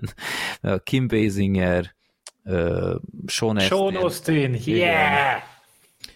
Úgyhogy tényleg itt-ott azért megjelennek ilyen nívósabb színészek, és az, én még odáig el is mennék, hogy a film alap szituja ezzel a véletlen Elvis gyilkolászással még úgy nem is olyan rossz, meg ugye a film feléig úgy megvolt a türelmem, hogy hát ebből valami kikerekedik, ha már tényleg ennyi híresség van, biztos megvolt az oka, de legkésőbb a második felétől, amikor elindul ez a szerelmi szálas dologot, már nagyon elvesztettem a türelmem, és elég unalmassá vált, a gyakori Elvis soundtrack, aminek örültem, hogy nem csalták el, és nem tudom, ilyen imitátorokkal, nem tényleg sokszor eredeti Elvis szám szól. Azt sem tudta hosszú távon azért ki menekíteni a filmet. Puh, hát fárasztó volt. Hát az, hát az, az, azért a filmnézése közben valahol így titkon reménykedtem, hogy valaki bekapog az ajtón és szar ráver. Legalább azt nézem ezt. De egyébként tényleg, tehát ez, amit az előbb mondtál, Freddy, hogy tényleg irigyellek, hogy téged a első felében elszórakoztatott. Én nem túlzok, a harmadik perctől fogva én 10 másodpercenként néztem meg az órámat, hogy mennyi van még ebből, pedig a film egyébként 75 perc kb. a tényleges stáblista nélküli játékidő, uh-huh. de hogy én minimum 20 évet öregettem rajta, az, az biztos. Tehát megőrültem, hogy nem létezik, hogy, hogy semmiféle módon nem szórakoztat, pedig az alapötletben tényleg lenne kraft. A szituációk tényleg lehetnének viccesek, de ez egy ilyen örök tézis, hogy egy vígjáték, ha nem működik, az egy nagyon-nagyon nagy probléma, mert egy horrorfilm, hogyha gagyi, akkor azon még tudsz röhögni. Hogyha egy dráma gagyi, az még lehet olyan, mint mondjuk a The Room, hogy röhögsz rajta, mert annyira abszurd, de ha egy vígjáték nem vicces, akkor az kínos. De még ezek akkor... a halálesetek sem voltak olyan nem, szórakoztatók. Nem, vagy... egyáltalán nem, és hát Igen. könyörgöm, a, a Kim Basinger te, te, olyan rettenet szar volt ebben a filmben, hogy rossz volt nézni amit ő itt összekilódik, pedig én nagyon tisztelem őt, nagyon kedvelem őt, nagyon szeretem a filmjeit, de, de tényleg én éreztem magam kellemetlenül attól, amit csinál. Mi, mi volt, és most menjünk sorba, kíváncsi hogy ti mit mondtok, mi volt a filmen szerintetek a legkínosabb jelenet? Ú, kezdhetem én? Kezdjed. Hát amikor rárajzolta a szívecskét a tenyerére a csajnak ott az országúton. Ez az annyira nyálas volt, hogy azt hittem megölők. Az, fú, én ott mondtam azt, hogy na jó van, most már elég volt. Én azt mondanám, amikor ahol, ahol tényleg egyszerűen nem, nem, nem, nem tudtam a képernyőre nézni, olyan szégyen érzetem volt, Na. amikor a, amikor a Elvis imitátor stoppos leinti, és előadja ott azt a folyamatos percenként rálicitál saját magára a csajozós dumát, hogy a király hogy szedi föl a csajokat. Aha. Nekem az volt ilyen, hogy, hogy leolvadt az arcom, olyan, olyan kellemetlen volt az egész. Uh-huh. Gergő. Még, bocsánat, még a, az elején, amikor a sírhoz beszél, még az is nagyon gáz volt amikor a Elvis sírjának magyaráz. Azt hittem pedig egyöntetően egy jelentet mondunk, de most már kíváncsi vagyok a Gergő mit mond. Hát én az, a, amikor az első elviszt elégetés, ott felment hozzá egy ö, beszélgetni, vagy micsoda, és így, így, így te, teljesen tanástalan voltam, hogy így bemegy, nem tudom miért megy be. Mert hogy a, fodrász, a, de, vagy... De, vár, de várjál, és akkor a faszi után egy tökre örül, kikéreckedik a mosdóba, és a faszi elalszik. Miközben ott van a, Hát mert a jó részeg volt. De, de nem volt azért annyira rossz állapotban, tehát, hogy, hogy én nem tudtam azt felfogni, hogy ott mi a szar történik. És így, utána egy folytatódott ilyen végső, meg á, végső állomásos izé módival, tehát így, még, még hogyha így tudod, így előadják mondjuk az országutas jelenetet a végső állomás kettőből, akkor azt mondom, hogy oké, okay, hát de... miért a postaládás nem minősült annak? Hát inkább csak lesült. Fú, nem, de az gáz volt. Fú, bazd meg, de hogy a, annál a jelenetnél én már úgy mindenféle feszen pillangést csináltam, és tehát... Na, én, akkor, akkor én elmondom, hogy szerintem mi volt, és meglep, hogy nem ezt mondjátok, amikor, amikor elindul az a rettenetesen erőltetett jelenet, hogy, hogy ott el, mond egy ilyet, hogy Elvis él, és így félreértik az Elvis imitátorok, és így, így sorra egymásnak, hallottad? Azt mondta, hogy Elvis él, attól Ó, van. igazad van. Elvis él, Elvis, és ez így fél percen keresztül, és így fogom a fejem, hogy gyerekek. Fönn van ti, a tetőn. Ti Elvis imitátorok vagytok, akik elvileg ismerik a, az ő életét, és egy ilyen közkedvelt legendával, hogy Elvis él, egy ilyen kongresszus folyosón találkoztok először, és mindegyik, mindegyik hirtelen tökre odafigyel, hogy a másik mit mond, rémkínos, és aztán meg az a jelenet, amikor ott van az a sok elcseszett Elvis imitátor, akik rohadtul nem úgy néztek már. Tehát, és fontosan, mint hogyha kezdtek volna fogyni az Elvis jelmezek, meg parókák, már ilyen emberek helyenként már csak egy pólóba voltak, és már Elvis imitátornak minősültek, és a, a tetőn ott így nyújtózkodnak az ég felé, hogy Elvis, Elvis, és látszik, hogy kb. 15 ember volt, mert nem, nem volt ott többre pénz, és Úristen, hát, de kellett. Hát én Tom Hanks elvitte a büdzsét. Én imádkoztam ott azért a függetlenség napjás jelenetért, hogy így fölé repüljön valami, és szétlézerezze. Hát volt hasonló mondjuk, az, de az nem tetszett. az történt, az királyabb lett volna. Igen, és olyan jól kezelte a film a saját dramaturgiáját, nem? Hogy a nyomozók is a nyomozást. Igen, hogy igen. így, Ja. hát szerintem most már vegyék le a jelmezüket, mert még a végén bajt hoz magukra nyomozó urak. Igen, hát jó, akkor levesszük, és így nem érdekes egyébként, hogy ők gyilkossági ügyben nyomoznak. Tehát Ja. Öt perccel ezelőtt még ők egyébként keresték a sorozatgyilkost, meg, meg annyira életszerű volt a szituáció is, ahogy a, a fickót véletlenül bezárja a csomagtartóba, és utána véletlenül, amikor hívja a segélyhívót, Igen. hogy én annyit tudok, hogy esik az eső. Hát, mi pedig tudjuk, hogy azon a környéken nem esik, és mi, mi a... Meg, meg tudod, mi volt a vicces? Hogy mennyire konstruált szar volt ez az egész film, hogy csak abban a rohadt csomagtartóban legalább háromszor így el, elveszti az eszméletét, mert egy minimális módon hozzáér a, a feje a csomagtartó tetejéhez, és, és annyira gáz volt, érted? Ez hót kellemetlen lett tényleg egyre inkább, percről percre, és meg, meg hogy ez a film erőltette ezt a flashback szállat a, a, a gyerek Kim Basingerrel és, és az igazi Elvisszel, és így újra meg újra visszahozták, hogy ez milyen mélységet ad a, az ő kapcsolatát Elvishez. Mi a Hogy nézek amikor így, itt? amikor így narrációban beszélt hozzá, hogy Elvis, hát nem tudom, hogy most mégis mit tegyek, hát mit tegyél, hát ne írjál alá ilyen szarfilmhez mondjuk Olyan esetleg mély, mély legközelebb. jelenet volt, igen. Tehát borza, borzalmas volt, és, és meg hát az a, az a tehát könyörgöm, amikor elmegy a végén a barátnőjéhez, és kiderül, hogy a barátnője, ott, ott mondjuk majdnem volt egy poén, amin már majdnem elmosolyodtam, amikor a barátnőjének a férje is Elvis imitátor, és egyszer csak egy előtáncolott a házból, és elcsúszik valamin, és nem tudom, eltöri a gerincét, uh-huh. és hogy hát ő megy Las Vegasban az Elvis hasonlás versenyre, és tolják be, tolják be a mentőautóba, hordágyon, és azt mondja neki a feleség, hogy a jelentkezési lapját vidd már el Las Vegasba, hadd lépjen fel.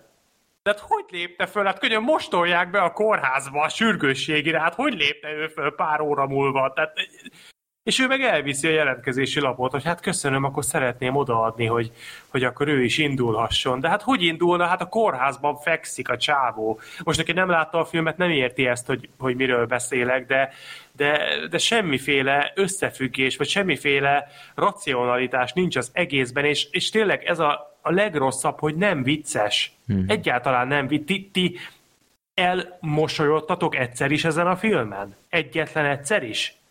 Hát talán egyszer-kétszer egy ilyen, ilyen udvariassági, de Én nem. amúgy inkább csak néztem tényleg a feléig, és utána már fejemet fogtam. Belőlem a White House, vagy White House? White White, House. Noise, me- Szóval White más Noise a meg a, White House. igen, a White Noise meg a deszkások eddigre már minden humort kiölt, mire ez a film jött, úgyhogy én már, én már teljes apátiában néztem. Vagy az, hogy így humorra várjál.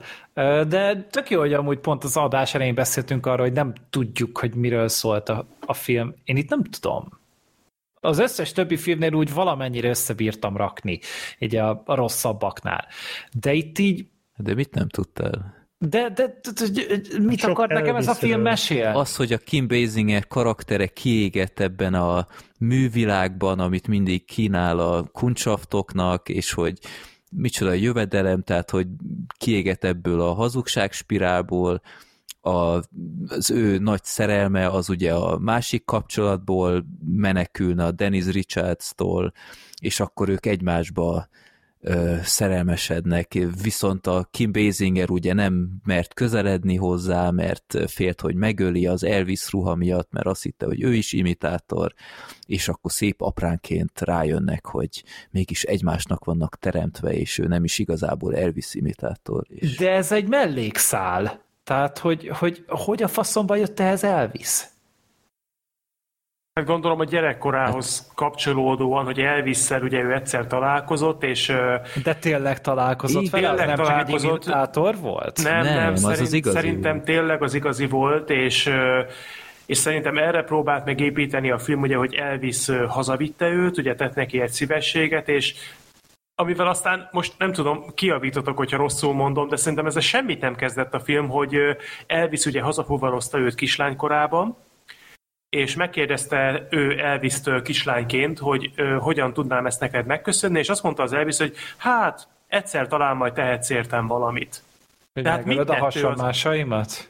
Igen, tehát mit ezt, most komolyan ez a film? Hát jobban nem tudjuk, mert ugye Elvis a Priscilla Presley 14 évesen ismerte meg, úgyhogy. Jó, hát most nem erre akartam kiukadni, csak hogy... Remélem, hogy Elvis is tartotta magát ehhez. Igen, tehát hogy, hogy egyébként ő mit tett? Tehát most remélem, hogy nem az a film üzenete, hogy azzal tett ő szívességet, hogy Elvis imitátorokat gyilkolt. De gyilkolta őket? Nem, hát, ez véletlen volt. De hát a végén is beszakadt alattuk a, a izé, épületnek a teteje. És olyan nagyon elégedetten rázta a fejét, vagyis csóválta a fejét mindenki. Tehát most remélem, nem értjük nem ezt a filmet, kifut... igen, túl, túl deep az egy. Nem, nem, nem, nem, nem, nem értem. Nem, szerintem, nem értem. szerintem tényleg és ez most nagyon fájdalmas ezt kimondani, mert hogyha valóban erről szólt a film, és ezt akarja üzenni, akkor ez iszonyúan káros, és már-már azt mondhatnám, hogy felháborító, de hát gondoljatok bele, hogy a film azzal kezdődött, hogy elmondta, hogy ha ilyen ütemben növekedik az Elvis imitátorok száma, akkor 2010 nem tudom mennyire minden negyedik ember Elvis imitátor lesz. Hogy most ez valóban azt akarta üzenni, hogy senki ne akarjon Elvis imitátor lenni, mert úgy jár, hogy pórul jár? Vagy, vagy mi? Nem, nem áll össze nekem ez a dolog. Semmi köze nincsen ennek a szerelmi sztorihoz Elvishez. Nem. Nekem, nekem teljesen összeállt. Ez a film egy szar. Ja. Hmm. Eddig fos volt, most összeállt így szarrá. Pontosan. Nem, tehát, te, te, én tényleg őszintén remélem, hogy nem ide akarták kifutatni, mert akkor ez, ez nagyon-nagyon gáz. Egyébként is. Tehát, hogyha nem ez van, akkor sincs mentség arra, hogy ez miért létezik. Így egyáltalán környezetbarátan jól tenni, hogyha lebomlana ez a film, de hát Hát megvan az nem. oka, hogy viszonylag ismeretlen. Próbáltam utáni járni, hogy mit keres Tom Hanks ebben a filmben, hogy hát hogy a rendezőt került. ismerte. Ja igen, ezt találtad? Igen, a Joel Zwickkel dolgoztak Aha. valamin. Va, én is csak ennyit láttam így írva imdb hogy valamiféle szívességet tett neki, mert ismerték korábbra egymást. Mm. A bír, nem, va, volt valami ház. Vagy na, va, valami film, ami, amiben volt egymáshoz közük. Jó, Hát gyanítottam valami ilyesmi, de se interjúban, se más módon nem beszélt erről a filmről, legalábbis én nem találkoztam ezzel. Amióta megjelent a film, nem beszélnek egymással. Jó, hát minden esetre az Ottóval szerintem jobban járunk a következő adásban. Gergő Akkor most látta. nem, most nem sorsolunk? Most nem sorsolunk, majd legközelebb. Hát majd az okay. ottosban, de annyit előjáróban elmondhatok, hogy ez semmilyen módon nem fog irritálni senkit se. Ez egy nagyon ártalmatlan, kedves film. Mm-hmm. Jó. Tom hanks már nagyon jó egy ilyet látni, egy ilyen alakítást. Már az se baj, hogyha egyáltalán sze- többet szerepel benne négy másodpercnél. Igen. ja, ez kicsit lesokkoltod, de ja, akkor ezen is túl vagyunk. Már biztosan fogynak a filmek, de most legalább egy újjal előjött, hogy még tovább tarthasson. Na, jöjjön a tejszínhab. Hát toljuk. Hát attól függ, miből van az a tejszínhab. Hajtsuk a deszkát. Akkor jöjjön a népakarat a film. A deszkások. Grind. Ez egy 2003-as? 2003-as, igen. 2003-as gördeszkás film. Gördeszkás road movie film. És hát milyen meglepő, egyikünk se látta még korábban. Én nem is hallottam róla semmilyen módon korábban. Hát ti nagyon-nagyon szapuljátok, úgyhogy én most itt hátradőlök, és akkor szeretném, popcornt. szeretném hallani, hogy akkor ki, ki látta leg... Sorter, te láttad ma, ugye? Te hát, most fejezted be. Konkrétan. Adás előtt lett vége. Jó, akkor te tudod legjobban, hogy mi volt a történet, akkor... Nem tudom, hogy mi volt a történet. Jaj, ugyan már. Fogalmam nincs, hogy ez mi volt. Annyit tudok, hogy az egészségemnek nem tett jót. Ez, ez, ez a film, ez, ez, ez olyan volt, mint egy kettébaszott elmebaj. Ezt, ezt, ezt nem lehet... Én, én ezt a filmet egyszerűen nem tudtam normális idegekkel végignézni. Tehát, uh, Jó, én... hát akkor van egy baráti társaság, akik uh, milyen meglepő gördeszkáznak, és uh, van egy ilyen uh, szupersztár gördeszkás, aki nagyon felkapott, és ő egy turnén van éppen így szerte az államokban, és ők azt szeretnék, hogy odaadjanak egy ilyen demo kazettát, hogy szponzorokat szerezzenek, és ők is megpróbálnak ebbe a turnéba bekerülni, felhívni magukra a figyelmet, és odaadni ezt a kazettát, de hát ez a, ez a gördeszkás szupersztár ez nem tudom én 600 féle ilyen kazettát kap, úgyhogy gyakorlatilag ez a lehetőség ez behalt, és akkor egy ilyen úgymond kamu gördeszka csapatot alakítanak. Mi is volt a nevük? Ilyen nagyon, nagyon vicces nevük volt. Hát azért annyira nem volt vicces. Szerintem vicces volt. Szerintem én nem nevettem, mikor kimondták. Jaj, de... olyan savanyúak vagytok, hihetetlen. Most már tudod, Freddy, hogy milyen veled adást csinálni. Hát hihetetlennek vagytok. Super duper. Super duper skates, vagy valami uh, rollers, vagy valami ilyesmi, tehát ilyen szuper túltolt egy másodpercet van, hogy kitalálni valamit, olyan nevet adnak hasonló, és uh, akkor így próbálnak úgymond bekerülni a turnéba, és ahogy mondtam, szponzorokat keresni, hogy ebből megéljenek. Itt a turné alatt folyamatosan mindenféle furcsa jelenetbe kerülnek, van egy ilyen rivális gördeszka banda, akikkel állandóan konfliktusba keverednek, szívják egymás vérét, megismernek egy rendkívül vonzó gördeszkás csajjal, és ennyi. Egy, egy road movie, ahogy megismerjük, vagy ismerjük már százféle mód, itt annyi a különbség, hogy ilyen gördeszkás környezete van, kicsit talán több gördeszkás jelenettel a kelleténél, de ugyanakkor ahhoz, hogy úgymond hiteleseknek, hitelesnek tűnjenek, főleg ebben a korszakban, amikor ez készült 2003-ban, amikor a gördeszkának ilyen hihetetlen boomja volt, ez szerintem elkerülhetetlen. Na, akkor Gergő, hogy tetszett a Deszkások című film? Nem tetszett a Deszkások című film. Jobb-e, mint a Fehér Zaj? Nem.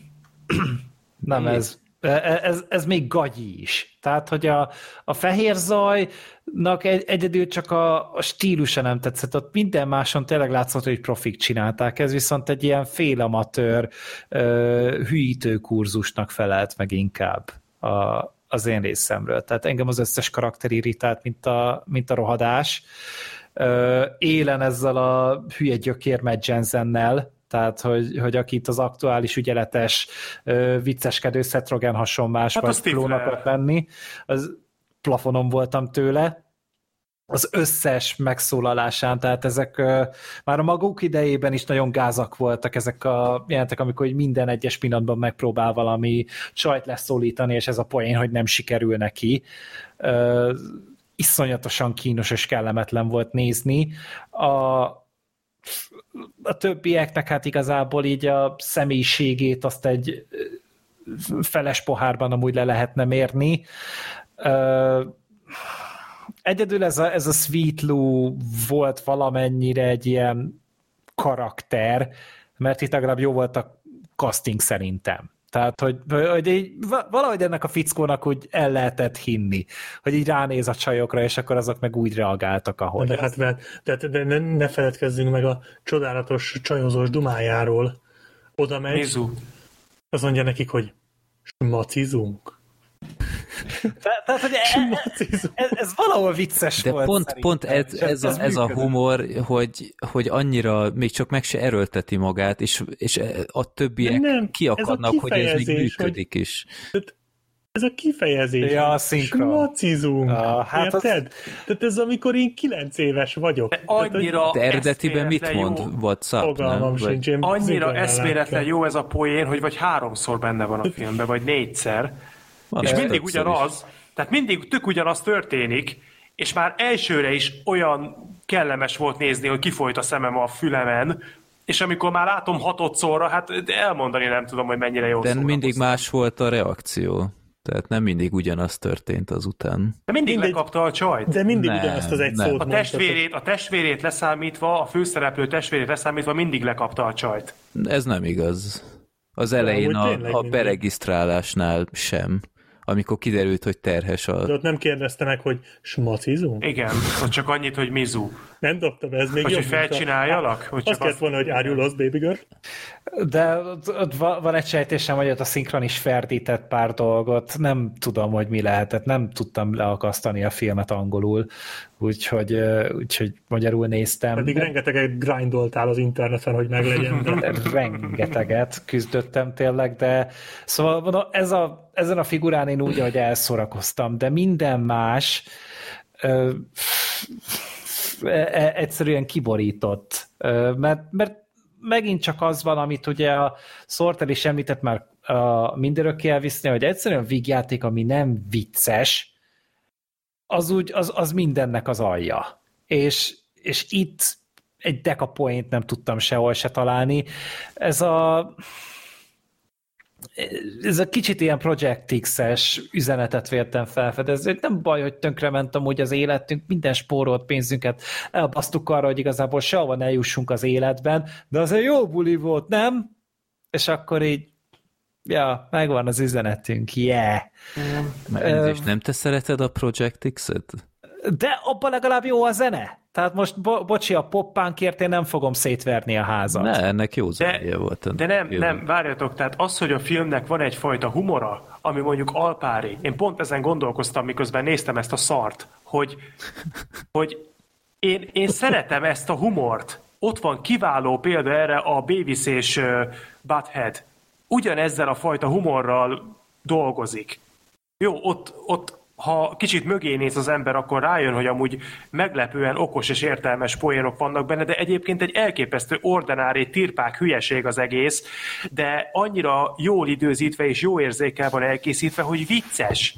Tehát én alapvetően nem zárkózom el ettől, meg szerintem ez mindannyiunkra igaz, hogy szeretjük az ilyenfajta humort, de ez annyira ösztönvezérelt, bunkó, tirpák, és ami engem rendkívüli módon kikészített, ez agresszív, ez a film.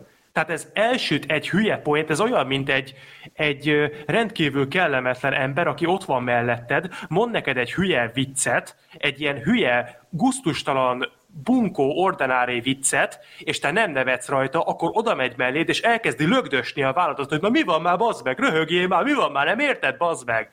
Ez volt ez a film.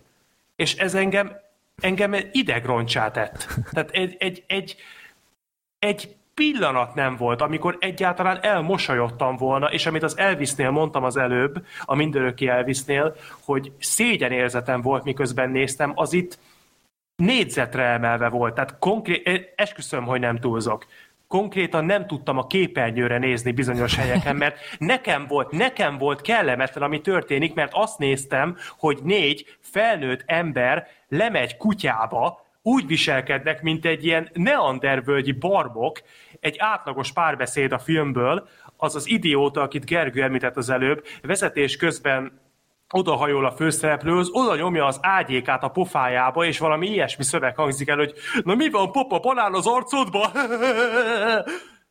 és így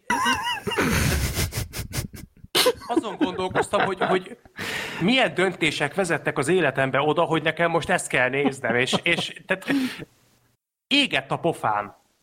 Én éreztem magam kínosan, és, és ez nem egyszer, nem kétszer, nem háromszor fordult elő, ez több mint másfél órán keresztül folyamatosan jött az arcomba. Az egyetlen egy dolog, ami miatt nem mondom, hogy ez egy nézhetetlen okádék, az az, hogy az utolsó 10 perc ott a csajjal, akivel összejön a főszereplő, meg mi egyéb, az már kicsit távolabb állt a nézhetetlentől, mint a film addig vezető része, de egyébként ez egy, ez egy értékelhetetlen és számomra személyes, tehát én úgy gondolom, hogy az én, én személyemnek ez egy sértő és felháborító hulladék volt, és soha nem akarok még egyszer ilyen jellegű filmet látni, vagy egyáltalán tudni róla.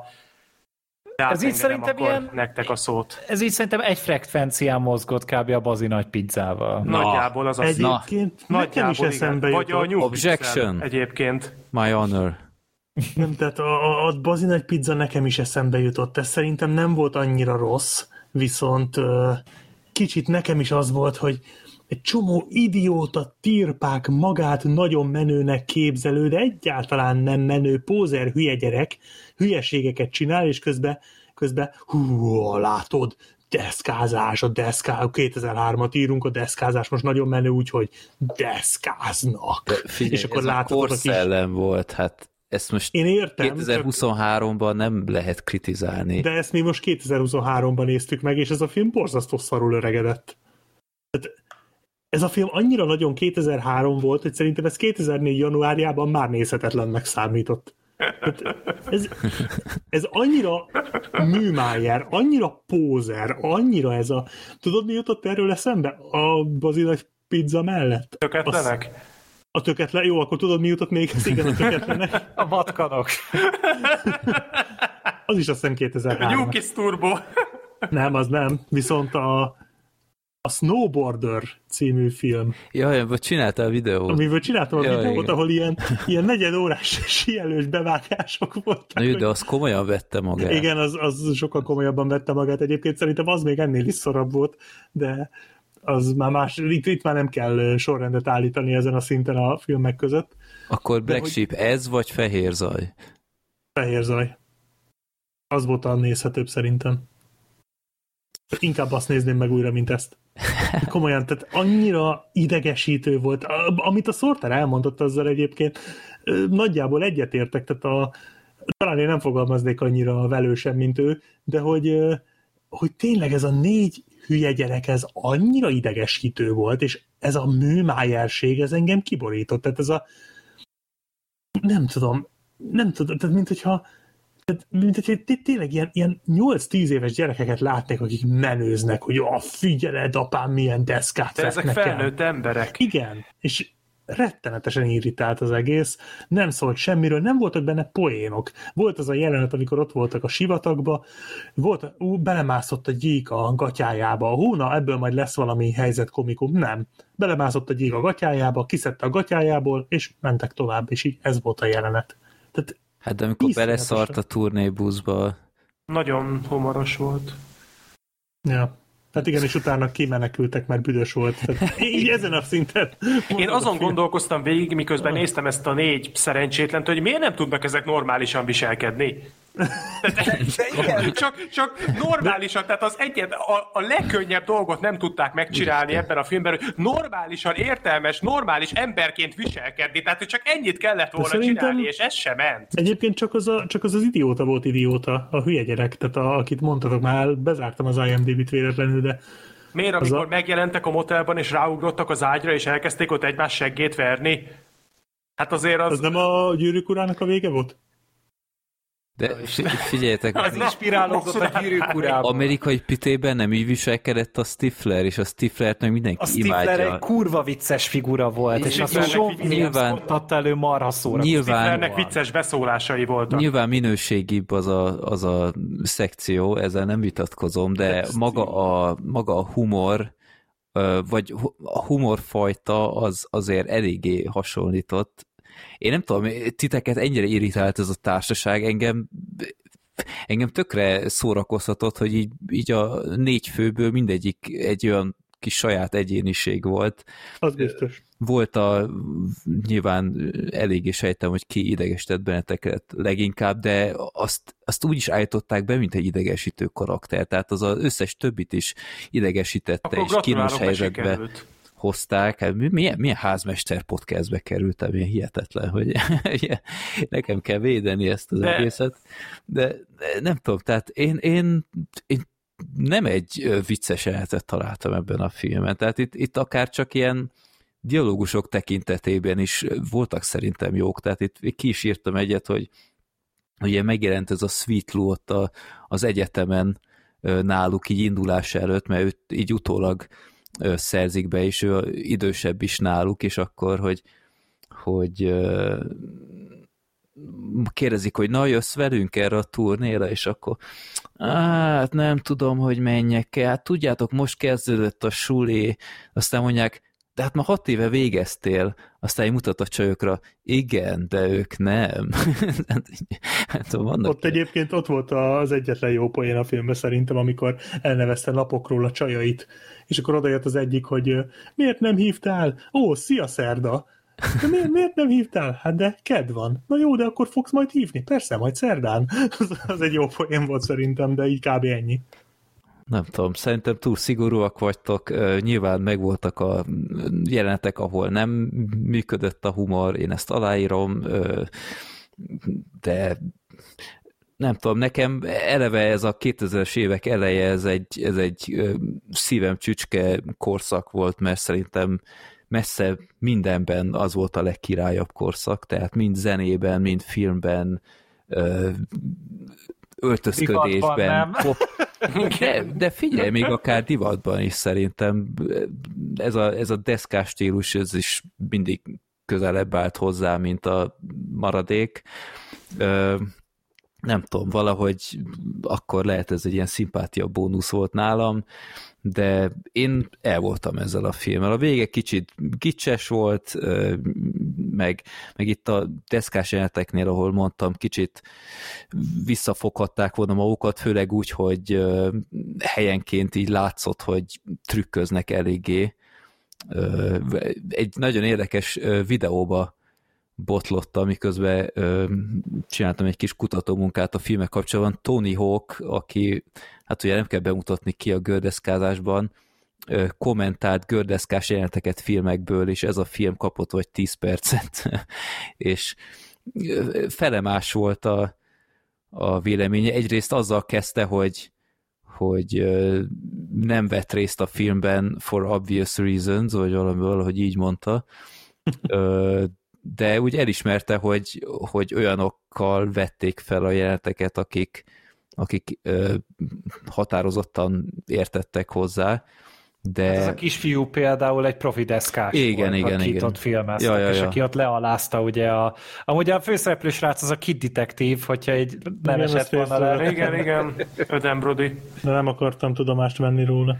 Meg ott Egyébként, ilyen, ilyen igen, trükköknél így vágtak, tehát hogy két jelenetet vágtak össze egybe, mert így fordulásból, meg ilyesmiből nem is jöhetett volna ez így ki.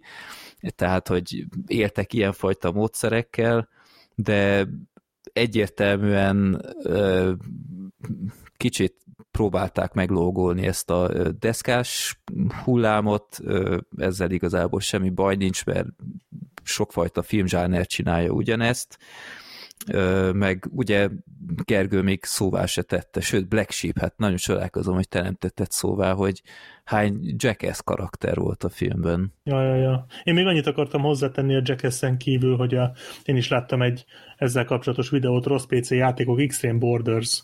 Hmm, majd meg kell Nézzétek meg azt. Igen. Ha azt megnézzétek, a... akkor utána ajánlom a Scooter Pro-t.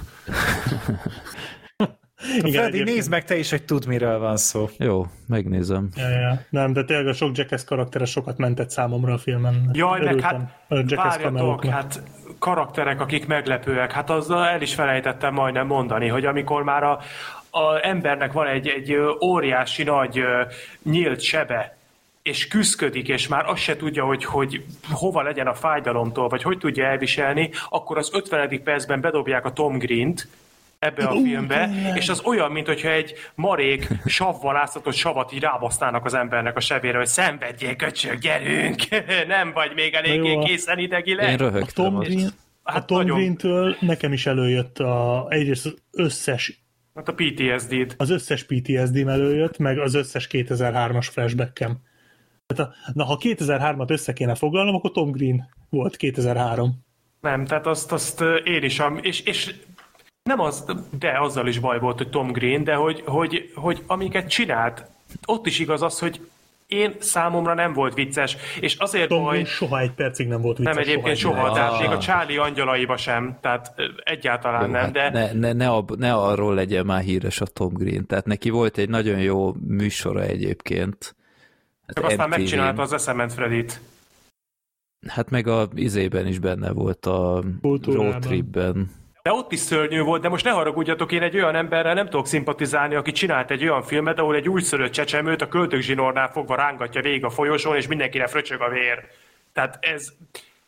Most bocsánat, nekem... Ez az én... Eszement Freddyben van? Én nem láttam ez abban van. Ez abban van. Ez abban van. Tehát ezek és ezt után... ezért utáljuk? Én, én azok után ezért is. A Black Sheepnek Tehát... szeretnie kéne. azok után ez az ember felül nem csinálhat bármit. Én nem, nem tudok ezzel az emberrel szimpatizálni. Egyszerűen nem megy. Jó, keres rá Tom Green Show. Én, én ja, szerettem én még csak a, az SMN Freddy-nél láttam, hogy tényleg ez a cél, hogy Freddy got fingered, ez neked Freddy got fingered, igen, igen. De arra akartam csak rátérni gyorsan, hogy Hihetetlen. gyorsan lezárjam. Miket kell itt elviselnem? Hihetetlen. hogy, nem, pont ezt akartam mondani, hogy, hogy én egyébként ezt tök elfogadom, amit a Freddy mond, hogy neki tetszett. Oké, okay, mert egy olyan filmről beszélünk, ami egy vígjáték, ami poénokkal operál, és a hogy mondjam, humorérzék az mindenkinek a sajátja. Azt mindenki csak ö, szubjektíven tudja megítélni. És én el tudom fogadni, hogy van olyan ember, aki a deszkásokat is szereti, mert ez a fajta humor neki tetszik, ő tudott rajta nevetni, Semmi gond nincs ezzel, ahányan vagyunk, annyiféleképpen látjuk a filmeket, annyiféleképpen látjuk a végjátékokat, ez egyáltalán nem probléma, én abban a rétegbe tartozom, akit ez, ez minden egyes képkockájában taszított, de ez nem jelenti azt, hogy most azt, amit mondjuk itt a Black sheep és a Gergővel együtt mondunk, ezt nem tudom, aranyba kell önteni ezeket a szavakat, mert lehetséges, hogy ettől függetlenül bárki másnak, akár mint ugye Fredinek tetszik ez a film, de szerintem ez a fajta humor, ez, ez egyáltalán nem az, ami, ami bármiféle módon értéket képviselne, vagy bármiféle módon vicces lenne, akár csak a legcsekélyebb mértékben is. Jó. Elfogadom, hogy nincs igazatok, úgyhogy... Köszönjük. Mindenkinek megvan a véleménye a rossz ízléshez, ezt nem veszem el tőletek. Nem. A film nem egy mestermű, tehát ne, ne értsetek félre. Egyszer megnézem, többet nem fogom. Elszórakoztatott Ennyi. Um, itt egyébként Gergő felismerte az összes Jackass embert? Hát a, kiszúrtam ugye a Igen. hát a Bemet azt nem volt nehéz, Igen. a Preston Lacey-t is Igen. láttam, és szerintem ennyi. Nem, a Danger Aaron. Aaron is volt. Danger Aaron volt a, a konkurens Gördeszka bandában, vagy társaságban az egyik. Így van. Ő szerepelt a legtöbbet a Ben mellett. Baszki, és akkor pont őt nem ismertem fel. Igen. Nekem is hát kellett egy idő, mert olyan rettenetesen pixeles volt a felvétel, amit, amin láttam, de ő volt az, igen. Hát megpróbálok leakasztani mindjárt valami screenshotot, amiben látszódnak azok a sutyok, mert vagyok azok a karakterek is elég idegesítőek voltak. De ezek karikatúrák voltak, tehát én, én, én abszolút helyén tudtam kezelni. Hát én a húsdarálóba dobtam be, volna be őket egy túrára, de uh, nem, nem találnak semmit. Hm. Jó, annyira nem érdekel. A... Na, viszont Freddy, akkor tőled kérdezem, ha már cameo hogy a Donald Gibb, őt felismerted? Donald Gibb? A véres játékot te nézted annak idején? Jean-Claude Van Damme filmet? Nem. Ja, akkor nem. Akkor mindegy. Aki látta a véres játékot, az majd fog egyet mosolyogni, mert a ottani Ray Jackson benne van. Aki ott a Ray Jackson-t játszotta, ő szerepel a... Hát most rágoogliztam, egy elég kigyúrt állat, de... Igen, igen, ő volt, ő volt a... testőr? Igen, igen, aki elzavarta őket. Ja, Toy Toy Krocsonál. Nem, ott, amikor a kazettát oda akarták adni, és kiderült, hogy rengeteg kazetta ja, van. Igen. Na, az ő volt, úgyhogy... Az is egy jó az jelenet még... volt, most szerintem. Hát az De... vállalható volt. Jó, mindegy. Ö, most valamiért én leszek megint ennek a filmnek a szerelem nagykövete, de ha ez az ára, akkor, akkor jöjjön. Aki szereti tényleg a, a road movie-kat, főleg ebből a korszakból, tehet vele egy próbát az én véleményem szerint. Hát nálatok nem ez volt a helyzet. Én ezt egyébként magasabbra rangor, langsor, na, rangsorolnám, mint amit korábban kisorsoltunk az Eurotúrát. Szerintem ez annál jobb film.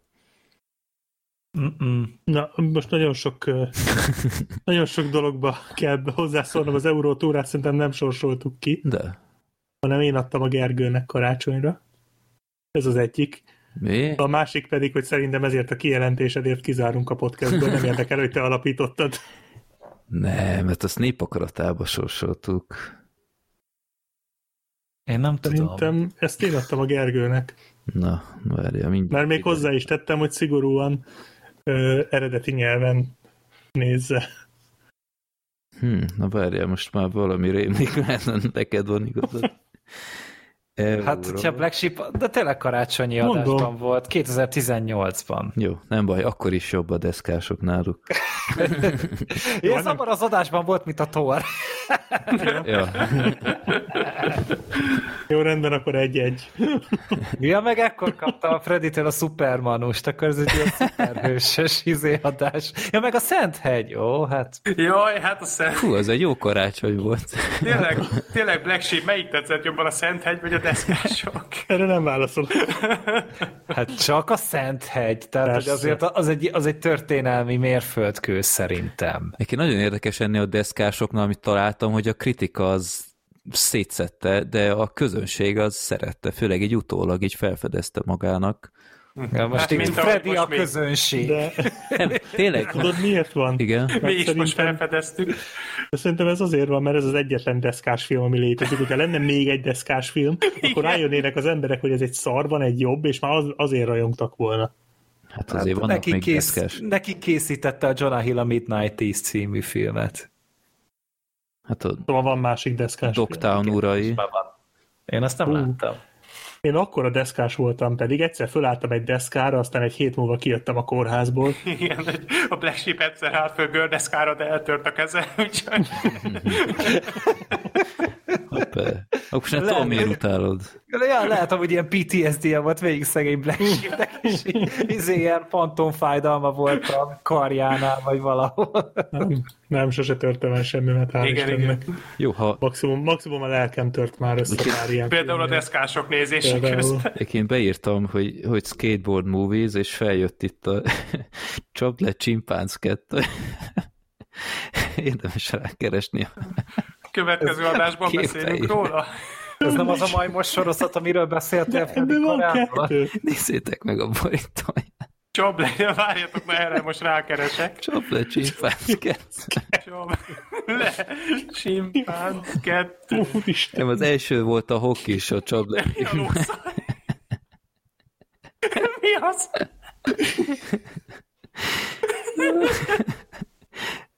Jézus.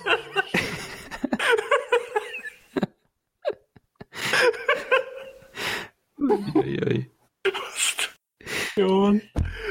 Ez burító mustrába miért nem küldték be Black Sheep? Azt a kurva. Vagy ebből négy uh. film van? Jézus. Jaj, de jó esett darab most ez. MVP. Most Valuable Pack. La, la nem, szerintem ez azt jelenti, hogy ez négy film, és akkor ebből az egyik az a Chample Chimpanz. Kettő. Na várja, most már rákeresek. A há háromban milyen sport lehet? Csak a csimpánz három, nem csak egy. Van egy hokis és egy gördeszkás. Igazi csimpi sportok. Jó, na, ez kellett ide a végén. Igen, ez most hát ez egy tökéletes lezárása, hogy vajon melyik a jobb, a deszkások, vagy a csaplet csimpác kettő. Ha, következő adásra megnézzük? Hát persze, ne. hát beszélünk róla, hát simán express kibeszélő lesz, csaplet csimpác kettő. Va, van itt egy Majom a Havon című és van egy szombréros, poncsós csimpánz. Ennek nagyon menő borítója van. Majom a havon. Jó, és erre is Hát még nem... Várjatok, nem... ezt megnézem. De, vár, így... de várjál, figyelj, a, a Chopped Chimpanz az MVP volt, ez meg MXP. Most. Extreme Private. Majom a havon, hát megőrülök. Nagy pályás kiskutyák, hallod? Nagyon fura helyre kerültünk. Meg várjatok, hogyha igazán durvát akartok, akkor írjátok be azt, hogy minki a kém majom. És akkor egy ilyen Terminátor szemüvegben egy csimpánz van ott. Micsoda? Ez a Minki vagy Monkey a kém majom. Spymate. Ja, édes Istenem. Jézusom. Spymate, aha, az a, az, az Isten. Ugyanaz rendezte, mint a izét. A chip csodle. Ez a, ez a izé, egy csimpánz van beöltöztetve a Men in Blackből a Tommy Lee Jonesnak. És egy banánt fog, mint pisztoly. Igen. De hol voltak ilyenkor az meg az állatvédő? De mekkora ez az igazolvány? Teljesen. Nagyobb, mint ő. se tudja rakni. Az igazolvány akkora, mint a csajnak a negyede. A kis csajnak mellette. 2006-os az alternatív. Annyira nagy, hogy ez egy gigazolvány. Teljesen méltatlanul lett mellőzve az Oscar gáláról. Spymate. De a Spymate alternatív poszteres az. Úristen. Édes Istenem. Apropó... Nem gondoltam volna, hogy a teszkások kapcsán ide adunk ki, hogy majom a havon, meg...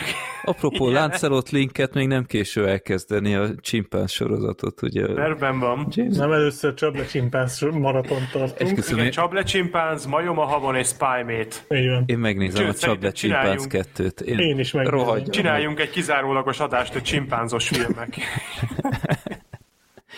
Úristen. De halljátok tényleg a következő adásra Csable Csimpánz 2. Én, én akarom, akarom, igénylem. Én megnézem. A rohadt élet meg fogom Komolyan nézni. mondom, én is. Jó. Én is. Egyébként a mindörökké Elvisből kitűnő bad movies lehetne csinálni. Egyébként lehetne. Ja. De a deszkásokból is. Na, egy ilyen crossover. Jó, szerintem egy verseny lesz, hogy kinézi meg előtt a Csapla Csimpánz 2. Én már el is indítom. Én, én, én ma nem fekszem le aludni. A kutya séta várhat. Én nem bánom, hogyha ebben nem nyerek. Ergő, ne legyél gyenge. Ha bárki a hallgatóink közül látta a Deszkások című filmet, akkor írja már mindenképp egy véleményt, hogy csak nekem van egy ilyen elcseszett ízlésem, és szerintem nézhető, vagy a többieknek van-e igazuk. Tényleg kíváncsi vagyok. És akkor én most befejezem, és keresem a Csaple Csimpánz filmek elérhetőségét. Azt hiszem, ez még DVD-n is megjelent a legelső, én tuti. Valamit meg Amazon, vagy Sőt, szerintem, szerintem ne is állítsuk le a felvételt, hanem indítsuk el és nézzük meg együtt. Én a... De nem volt, nem volt a jó barátokos uh, Matt LeBlancnak is valami majom filmje? De volt, volt neki. Volt neki az, az, az, az IMDb, madarat, IMDb bottom 100 oh, az Ed. Madarat tolláról. Igen, Úristen, igen. hát ez egy elég rémisztő jelmez. Na jó, ez is megy a watchlistre. Jó, na akkor köszönjük szépen a figyelmet. Kisé eszkalálódott az adás eleje is vége, de szerintem ti nem bánjátok. Akkor köszönjük szépen a figyelmet, találkozunk majd februárban és addig is potoljátok a nézni valókat a moziban, mert elég izmos felhozatallal jövünk majd legközelebb, elég sok hosszú filmmel is, úgyhogy tartsatok velünk akkor is, és sziasztok! Sziasztok! Sziasztok! Sziasztok! Köszönjük, hogy meghallgattad adásunkat. Te is részes lehetsz podcastünknek. Küldj a népakarat maximum három filmet, hát a pont a te beadványodat sorsoljuk ki egyszer. Minden ehhez kapcsolatos információt megtalálsz a filmbarátok.blog.hu oldal almenüjében. De küldhetsz nekünk villámkérdéseket, észrevételeket, borítóképeket a filmbarátok podcast kukac gmail.com e-mail címre. Örülünk minden levélnek. Podcastünket megtaláljátok Youtube-on, Soundcloud-on, Spotify-on, Deezeren, Twitteren, Facebookon, szóval mondhatni már csak a Wikipédián nem. Ha támogatnád a most már bőven több mint egy évtizedes projektünket, megteheted a patreon.com per filmbarátok oldalon. Nagyon köszönjük, és leginkább a megtisztelő figyelmedet, reméljük velünk tartasz legközelebb is.